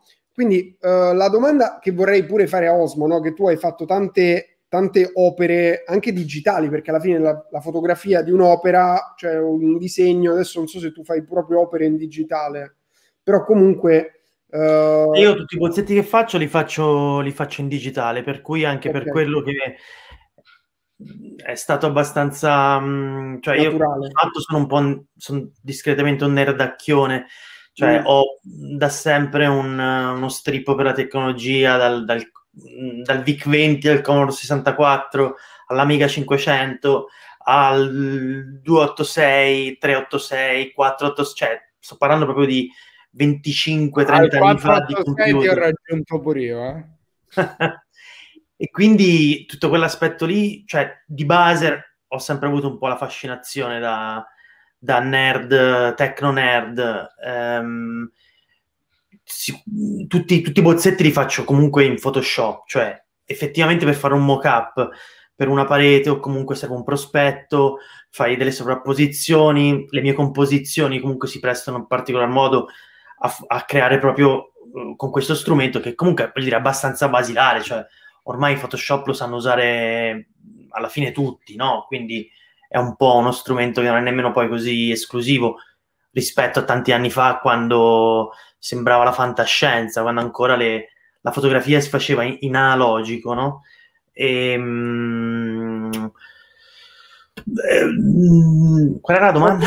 No, non te l'ho ancora fatta, per quello dico titolo. No, la domanda che ti volevo fare, no, prima era se lavoravi in digitale, mi hai risposto. No, la, doma- la domanda che faccio a te, ma faccio pure a tutte le persone che ci stanno ascoltando, perché um, non, non, l'abbiamo fatta neanche vedere, ma c'è una GIF, una, un meme che è una GIF animata di questo gattino che scorreggia arcobaleni nello spazio con la pancia da biscotto, una roba del genere, ora ve la faccio vedere, che eh, girava da dieci anni, è stato il meme, penso tipo top del 2011, quindi è un'opera, non un'opera, chi se ne fotte, è comunque una realizzazione creativa di qualcuno che è entrata nella testa di tante persone, è entrata nell'attenzione, nel, nella fascia di attenzione di tante persone che l'hanno utilizzata, ci si sono trovati, hanno trovato qualcosa di loro dentro di essa in qualche modo, no? Però il creatore di quell'opera, che l'aveva fatta dieci anni fa, non aveva mai fatto un euro da quell'opera lì, mai, zero, proprio nisba, nada. Finché è uscita questa possibilità dell'NFT, del, del, la possibilità quindi di mettere in vendita un qualcosa che era già sul mercato, che aveva già dato, consegnato all'umanità, di fatto. No? È come dire, io ho fatto il mio murales, può essere la mia opera illegale, l'ho, l'ho consegnata all'umanità. Ma anche legale. Morales, legale, Morales è finito su centinaia, se non migliaia di smemoranda. Ok. Ah, okay, infatti, no, mi è venuta in mente l'idea di, di Banksy, no? Cioè, sì. il, appunto, il fatto che comunque, ad esempio, tutti i suoi. la sua immagine della bambina col palloncino, no? quante volte l'abbiamo vista? L'abbiamo vista tutti in migliaia di sì. declinazioni digitali, cioè di fatto magari al telefono, magari sullo schermo, magari stampata.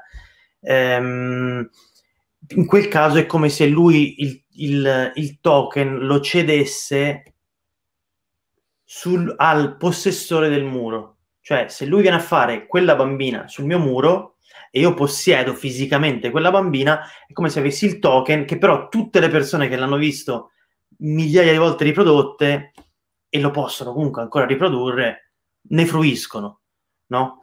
Esatto, e... in questo senso, Osmo, la, la, mia, cioè nel senso, la cosa interessante secondo me degli NFT è che comunque hanno dato la possibilità di mettere in qualche modo sul mercato anche un'ombra di, quella, di quell'opera, perché di fatto non è l'opera, l'opera ce l'abbiamo tutti, ce la scarichiamo, e poi la proprietà, boh, è la proprietà, non abbiamo... No, già, sai cos'è, cos'è, la cosa? Cioè, allora, mm. abbiamo aspettato mezzanotte e mezza, adesso possiamo fare una rivelazione. Vai, okay? facciamo. Allora, una roba che non avrei detto prima, eh, non so quanti ci seguono.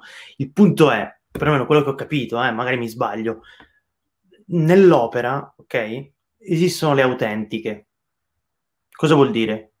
Vuol dire che se tu hai un Picasso, ok, ma non hai l'autentica, quindi è una certificazione l'autentica. Non è un Picasso. Non è un Picasso. Tu hai un Picasso fatto da lui, ok? Lui ti dice che è vero, l'esperto, uno degli esperti di Picasso dice sì, questo è Picasso, l'altro dice mm, forse no. Lo porti da Sotheby's, ti dicono ce l'ha l'autentica? Mm, non ce l'ho, però lui ha detto che è l'autentica, Osmo. L'autentica è un foglio dove c'è scritto con una fotografia dell'opera, la firma dell'artista, dove c'è scritto certifico che quest'opera è mia autografa e il titolo, didascalia, ma quello è un vero... No, non è... Non è... Facci vedere è l'autentica, Fra. Giralo. No, non ti si sente, Fra. Hai il microfono muto. Ho lasciato vedere... l'autentica in Italia, però questo è originale. Cioè, adesso, Osmo, tu che sei un artista, chiaramente riuscirai a renderti conto se lo è oppure no. No, beh, allora fra, il problema è esattamente questo qua, cioè anche se è firma, cioè non so come dire, a fine dell'Ottocento, primo Novecento, la firma autenticava l'opera, cioè perché si firmava? Si firmava perché era come per dire questa l'ho fatta io, no? Se vuoi la, firmiamo, la firmiamo in diretta.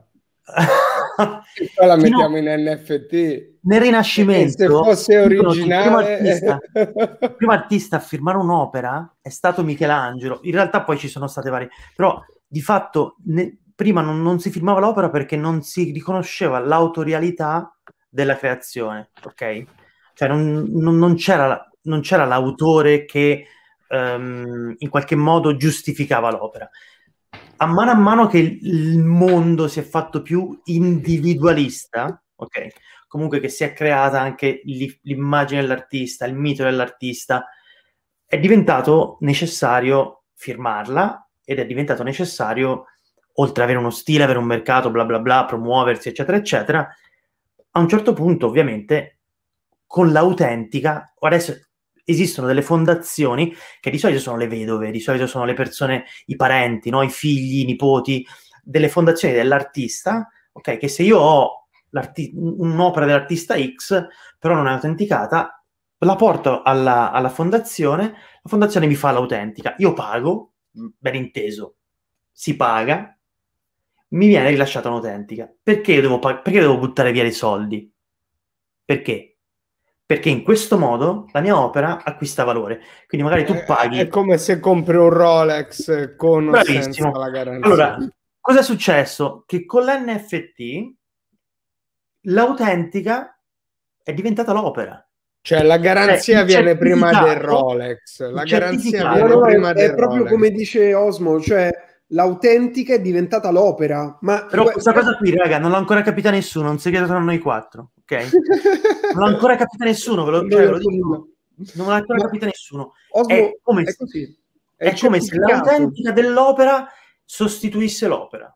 Cioè è diventato una sorta di istanza dell'opera che ha più valore dell'opera, ma in effetti è così. Cioè era ma così ti posso dire, in questo caso non è neanche l'autentica, è semplicemente qualcuno che ha detto io ho fatto questo, tra, tra virgolette. Beh, ma però già la autentica è quella roba lì, quella roba lì che diventa unica, cioè il fatto che tu certifichi, certifichi un'unicità, crea un'autentica. Cioè, di fatto, tu puoi usarlo come, com, in questo modo, ma infatti è per questo che io credo, quando Marco mi ha spiegato vagamente cos'era l'NFT, effettivamente i notai, raga, cioè come i taxi scompariranno, ok?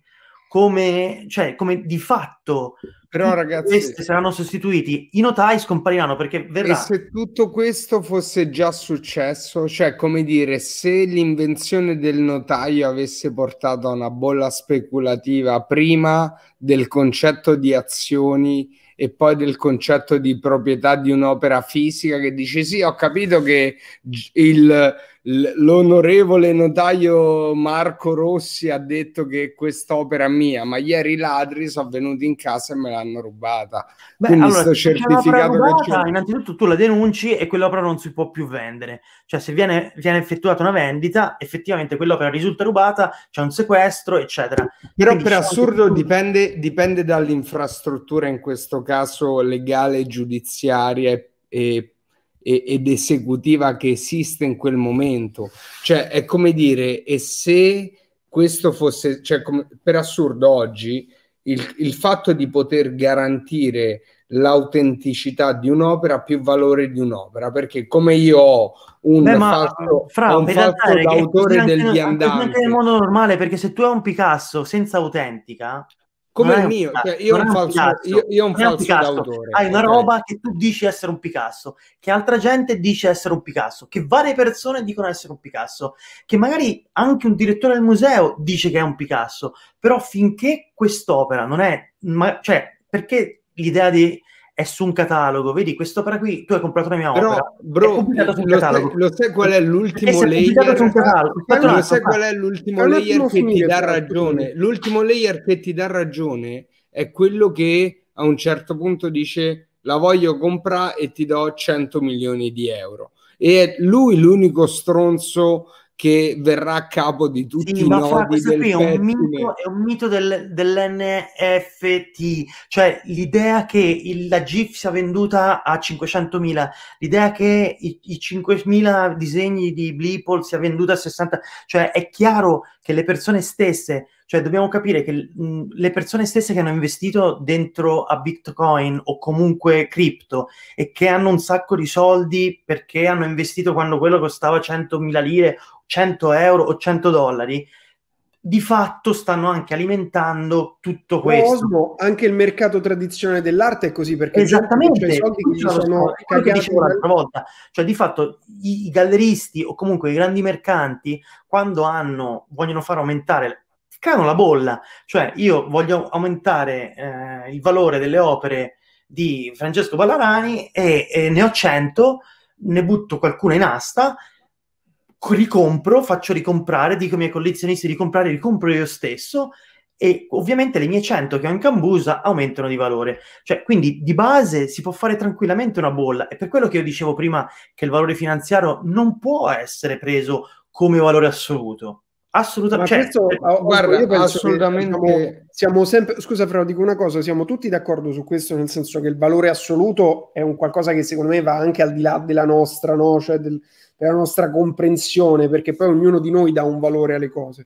La, la, cosa che secondo me tu hai detto, hai tirato fuori proprio magistralmente, che qualcuno pure ha scritto Valerio scrive, e quindi che valore ha un'autentica senza l'opera? Eh, allora, un'autentica senza l'opera in teoria non vale un cacchio, perché okay. serve l'opera, perché l'autentica è in relazione all'opera, però funziona Però... così anche per l'NFT, cioè io posso vendere le mie scoregge, ok? Posso vendere i miei high score eh, delle mie gameplay sulla Play, ok? Posso vendere, però io sto vendendo qualcosa, cioè è chiaro che re è nudo, se vendo le mie scuregge, cosa vuol dire? Che cioè, è aria fritta, no? Cioè alla fine certo, no? diventa certo, una, certo. quasi una denuncia, diventa quasi la banana di Cattelan. Allora nel, nel suo essere assurdo, per assurdo, diventa quasi una, mette a nudo il meccanismo. Quindi, che valore ha l'autentica senza opera? Non ha valore, infatti, tant'è che serve una scoreggia per, per sostenere l'NFT. Ma io, infatti, rag- io, infatti ragazzi, fammi il ragionamento. Che valore ha l'opera senza autentica? Se io vado da Sotheby's e gli dico questo è un Picasso, ma non c'è l'autentica, ma è stato pubblicato in qualche, in qualche catalogo, in qualche pubblicazione? No. E vabbè, e allora, cioè, chi è che lo dice che è un Picasso? Dici te? No, ma c'è la firma. Sì, vabbè, ok cioè, di base, capito, il tuo Picasso da 10 milioni vale 5, ma forse nemmeno 5. Infatti, ragazzi, quello che volevo dire è se prendiamo la cosa facendo zoom out, quindi usciamo dal mondo dell'arte, usciamo dal mondo dell'NFT e cerchiamo di vedere quello che succede nella società umana come un tentativo di questa razza strana, pelata, che sembra un verme gigante, eh, un tentativo di evolversi, ok? Partendo da questa premessa.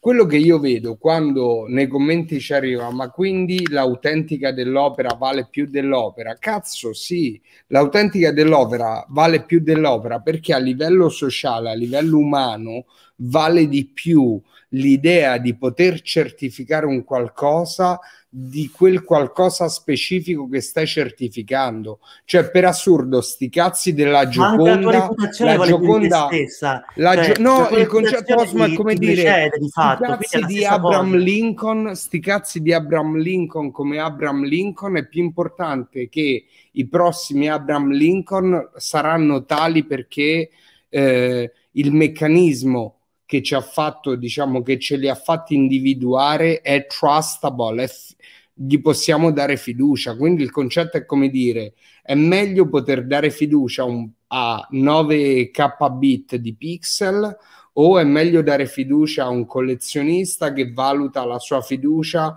sul fatto che una galleria l'ha esposto e quella galleria ha valutato la sua fiducia sul fatto che una rivista ne ha parlato, eccetera, eccetera, eccetera. Cioè qua pane al pane, salame al cioè pane e salame Quest'opera è nata, esiste, tutto quello che succederà da qui in poi è 100% pubblico, 100% trasparente. Quindi nessuno può essere inculato. La mia provocazione che facevo prima è come dire un finto Picasso potrebbe passare per mani di ricchi inesperti per generazioni prima che qualcuno si renda conto di aver preso l'inculata. Nel mondo cripto questa cosa non può succedere. Quindi secondo me al di là del valore dell'arte del valore degli NFT o delle tele, quello che l'umanità sta dicendo è come dire è meglio che una cosa sia responsabile, ovvero che sia in grado di rispondere di se stessa, ovvero dirti da dove viene e dove sta andando, rispetto a se quella cosa è bella, brutta, grande o piccola. Cioè, l'umanità sta dicendo ha più valore la trasparenza, ha più valore il fatto che io so quando quella cosa è nata, dove è andata prima, dove è andata dopo. Però fra, questo è, è, un discorso sacrosanto, ma secondo me non è questo il punto, perché comunque il, pro, il punto di questo è che la tecnologia, siamo tutti d'accordo su questo, il, diciamo, la dissonanza cognitiva qui è che non c'è l'opera, non c'è l'opera. Cioè, ragazzi, cioè, infatti io la vedo come metafase, cioè, è una metafase come il Movimento 5 Stelle. Andiamo a pensare a quella che è l'arte concettuale. Cioè, di fatto, la persona normale, ok? La, la persona mh, mm, no, cioè, che, non ha, che non ha studiato storia dell'arte in termini di avanguardia, di Novecento, cioè, se io faccio le scuole superiori o le medie, comunque mh, finisco agli impressionisti, ok? Dopo gli impressionisti c'è stato un delirio, ok, che è partito da Duchamp, che di fatto ha, ha, fatto sì che delle persone appunto vendessero delle scatolette con dentro la merda, la stessa persona vendesse la linea, che era una linea infinita in teoria, in realtà era tipo x metri, rimessa in un tubo di piombo sigillato. Yves genio, ha venduto l'aria di Parigi, ha venduto il blu che ha creato lui, cioè nel senso ci, a un certo punto c'è stata la smaterializzazione dell'arte, ok? Quindi chi conosce l'arte contemporanea, le avanguardie, in un certo senso dovrebbe essere preparato a quello che gli NFT ci portano. Le persone normali vanno in palla. In realtà anche il mondo dell'arte va in palla, ok? Perché se la reazione che hanno avuto rispetto ai 50 miliardi di people, cioè li ha, li ha fatti strippare, capito? Cioè Bonami non parla di altro da, da una settimana, capito? Prima offendeva Banksy. Ma dove lo, dove lo, segui lui? Su Twitter? Dove Instagram. Ah, Instagram. su Instagram. Io ho sì. letto il suo libro però non sapevo... Quale, potevo farlo anch'io? Sì, ovviamente. Quello... Eh, quello è il più famoso. E comunque lui effettivamente, cioè da bravo toscano, ar- sagace, no? Comunque prende proprio in, in esame quei, quei, luoghi comuni che la, la persona... Osmo, la prossima volta lo invitiamo. A bomba! Alla grande! Lui spacca. Alla, alla grande! Lui è proprio, cioè, capito... Mh, voglio dire, non è un pirla come me. Stato Ragazzi, no, no, nessuno qui è pirla. Ragazzi, leggete no, Lo potevo beh. fare anch'io, che è un libro bellissimo che spiega perché non lo potevate fare anche voi. Esatto, ti dico, vabbè, potevo, ma questa è un'opera, un, cioè un quadrato, e l'hanno venduto a 100 milioni. Beh, potevo farla anche io, beh, però non l'hai fatto. No, e, e poi, oltretutto, c'è anche il discorso della responsabilità dell'artista, o comunque, di fatto, tu ti devi prendere la responsabilità di essere un artista e di dire qualcosa, ok? Se tu di base dici io non sono un artista, ok, forse non sei un artista, no? Cioè, se non ti prendi la responsabilità di creare un dibattito e di anche essere criticato, allora è, è già più difficile. Innanzitutto non ti prendi sul serio, quindi ora io poi Riccardo stavo scherzando, cioè però mh, mm, citavo Carmelo Bene, no? Che in una famosa intervista al Maurizio Costanzo Show, no? Cioè, gli facciamo delle domande, a un certo punto uno, un giornalista tipo, gli fa delle critiche e lui gli fa, ma tu sei un artista? No, ma che cazzo vuoi? Fa, cioè, no, ma va bene tutte queste domande? Beh, Carmelo, bene. Perché ti poni questi problemi estetici? Sei un artista? No, ma allora che cazzo vuoi? Cioè, che cazzo parli? Cioè... Però io non sono d'accordo con Carmelo Bene, ma neanche lui era d'accordo con se stesso, quindi siamo no, vabbè, cioè, ora, chiaramente lui a un certo punto, ovviamente, poi lì era anche in fase, no, da proprio shaman, showman. Ovviamente. Comunque, ovviamente. Comunque ecco la smaterializzazione... Il gattino volante. Che, la smaterializzazione dell'opera ci porta a questo. Il problema qual è? Il problema è che poi gli stessi criptofanatici quando andiamo a presentare un'opera, cioè quando andiamo a, mh, mm, a giocare, no? Perché io credo che sia questo il ruolo dell'artista, appunto, es- mm, giocare su questo, su, con questo strumento, ma non giocare nel senso, ah, faccio un'illustrazione 3D, ci metto due bitcoin, ci metto un Ethereum, lo butto lì e magari in, uh, no, in multiplo di 10 lo vendo 800 euro l'uno che io ho visto principalmente questo, però se si crea una riflessione all'interno proprio di questo meccanismo dell'unicità, della smaterializzazione, del no, e allora anche il discorso del Banksy che è stato bruciato o dei 5.000, ma qual è l'originale? Ma allora vuol dire che uno costa 13.000? No, perché è un'opera unica, quindi e bla bla bla, no?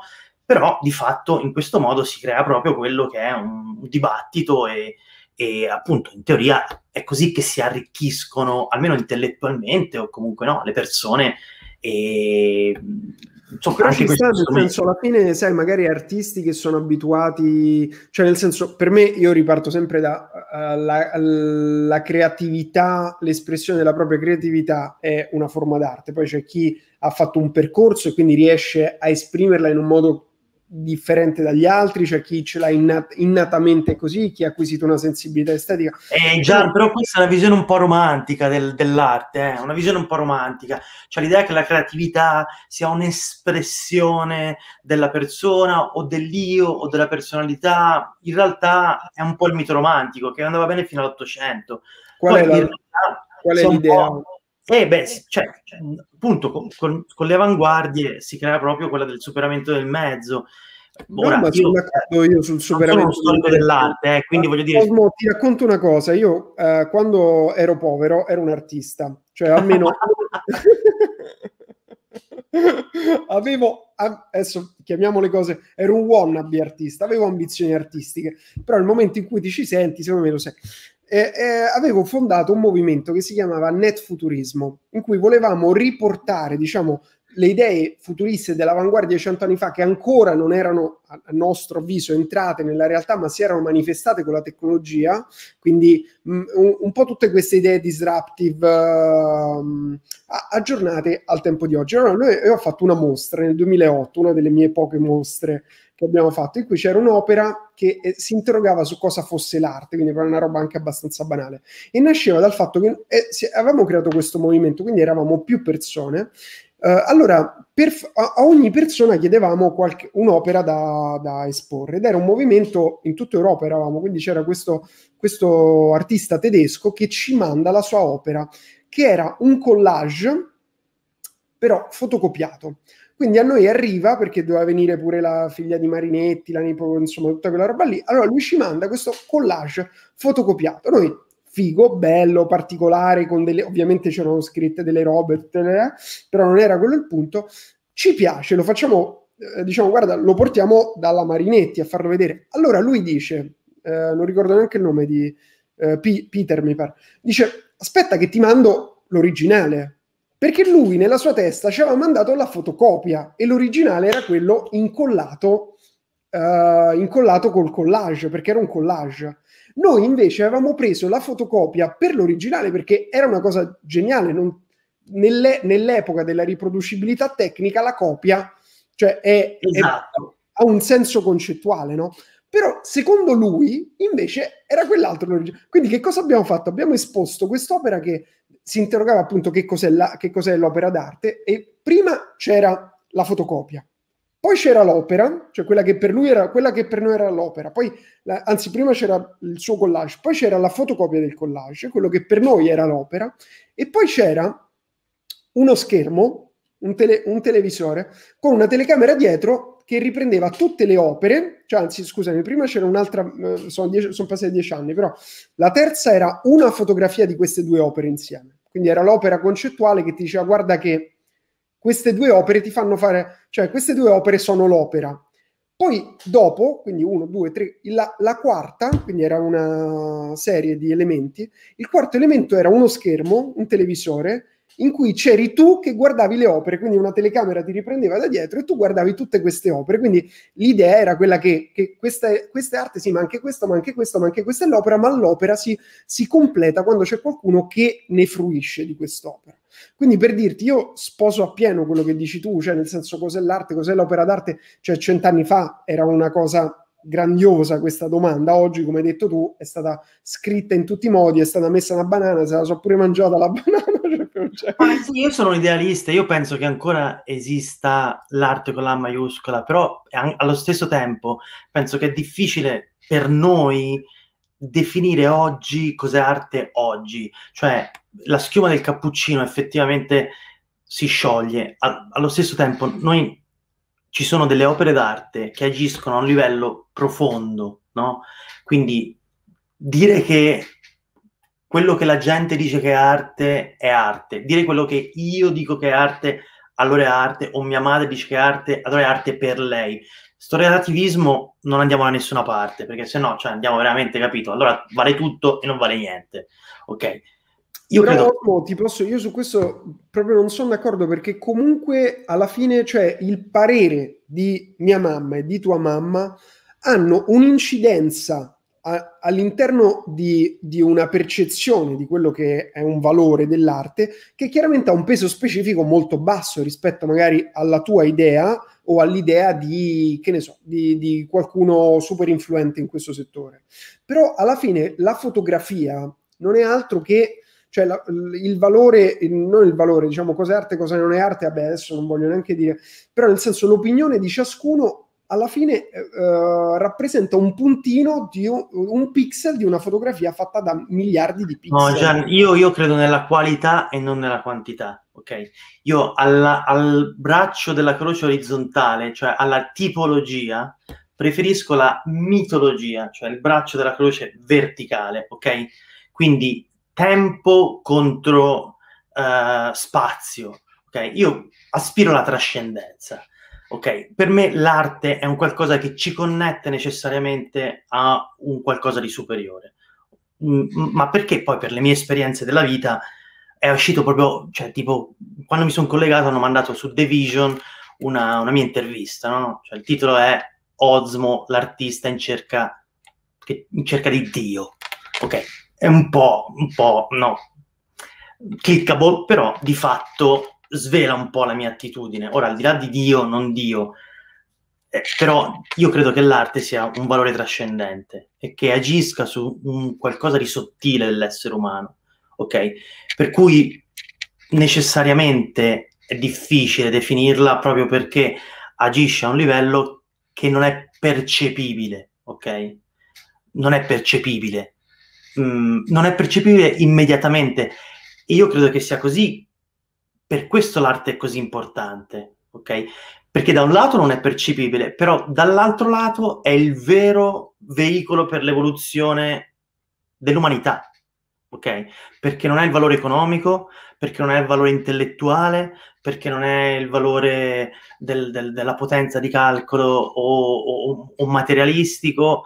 Io credo che esista un, un qualcosa di trascendente, ok? E la mia arte in qualche modo indaga questo aspetto o comunque ehm, insomma, viene declinata in vari modi, poi riprendendo anche la storia dell'arte, gioco con i simboli, no? Allora, io credo che esistono dei simboli condivisi e più un simbolo è condiviso e più questo simbolo assume valore, ok?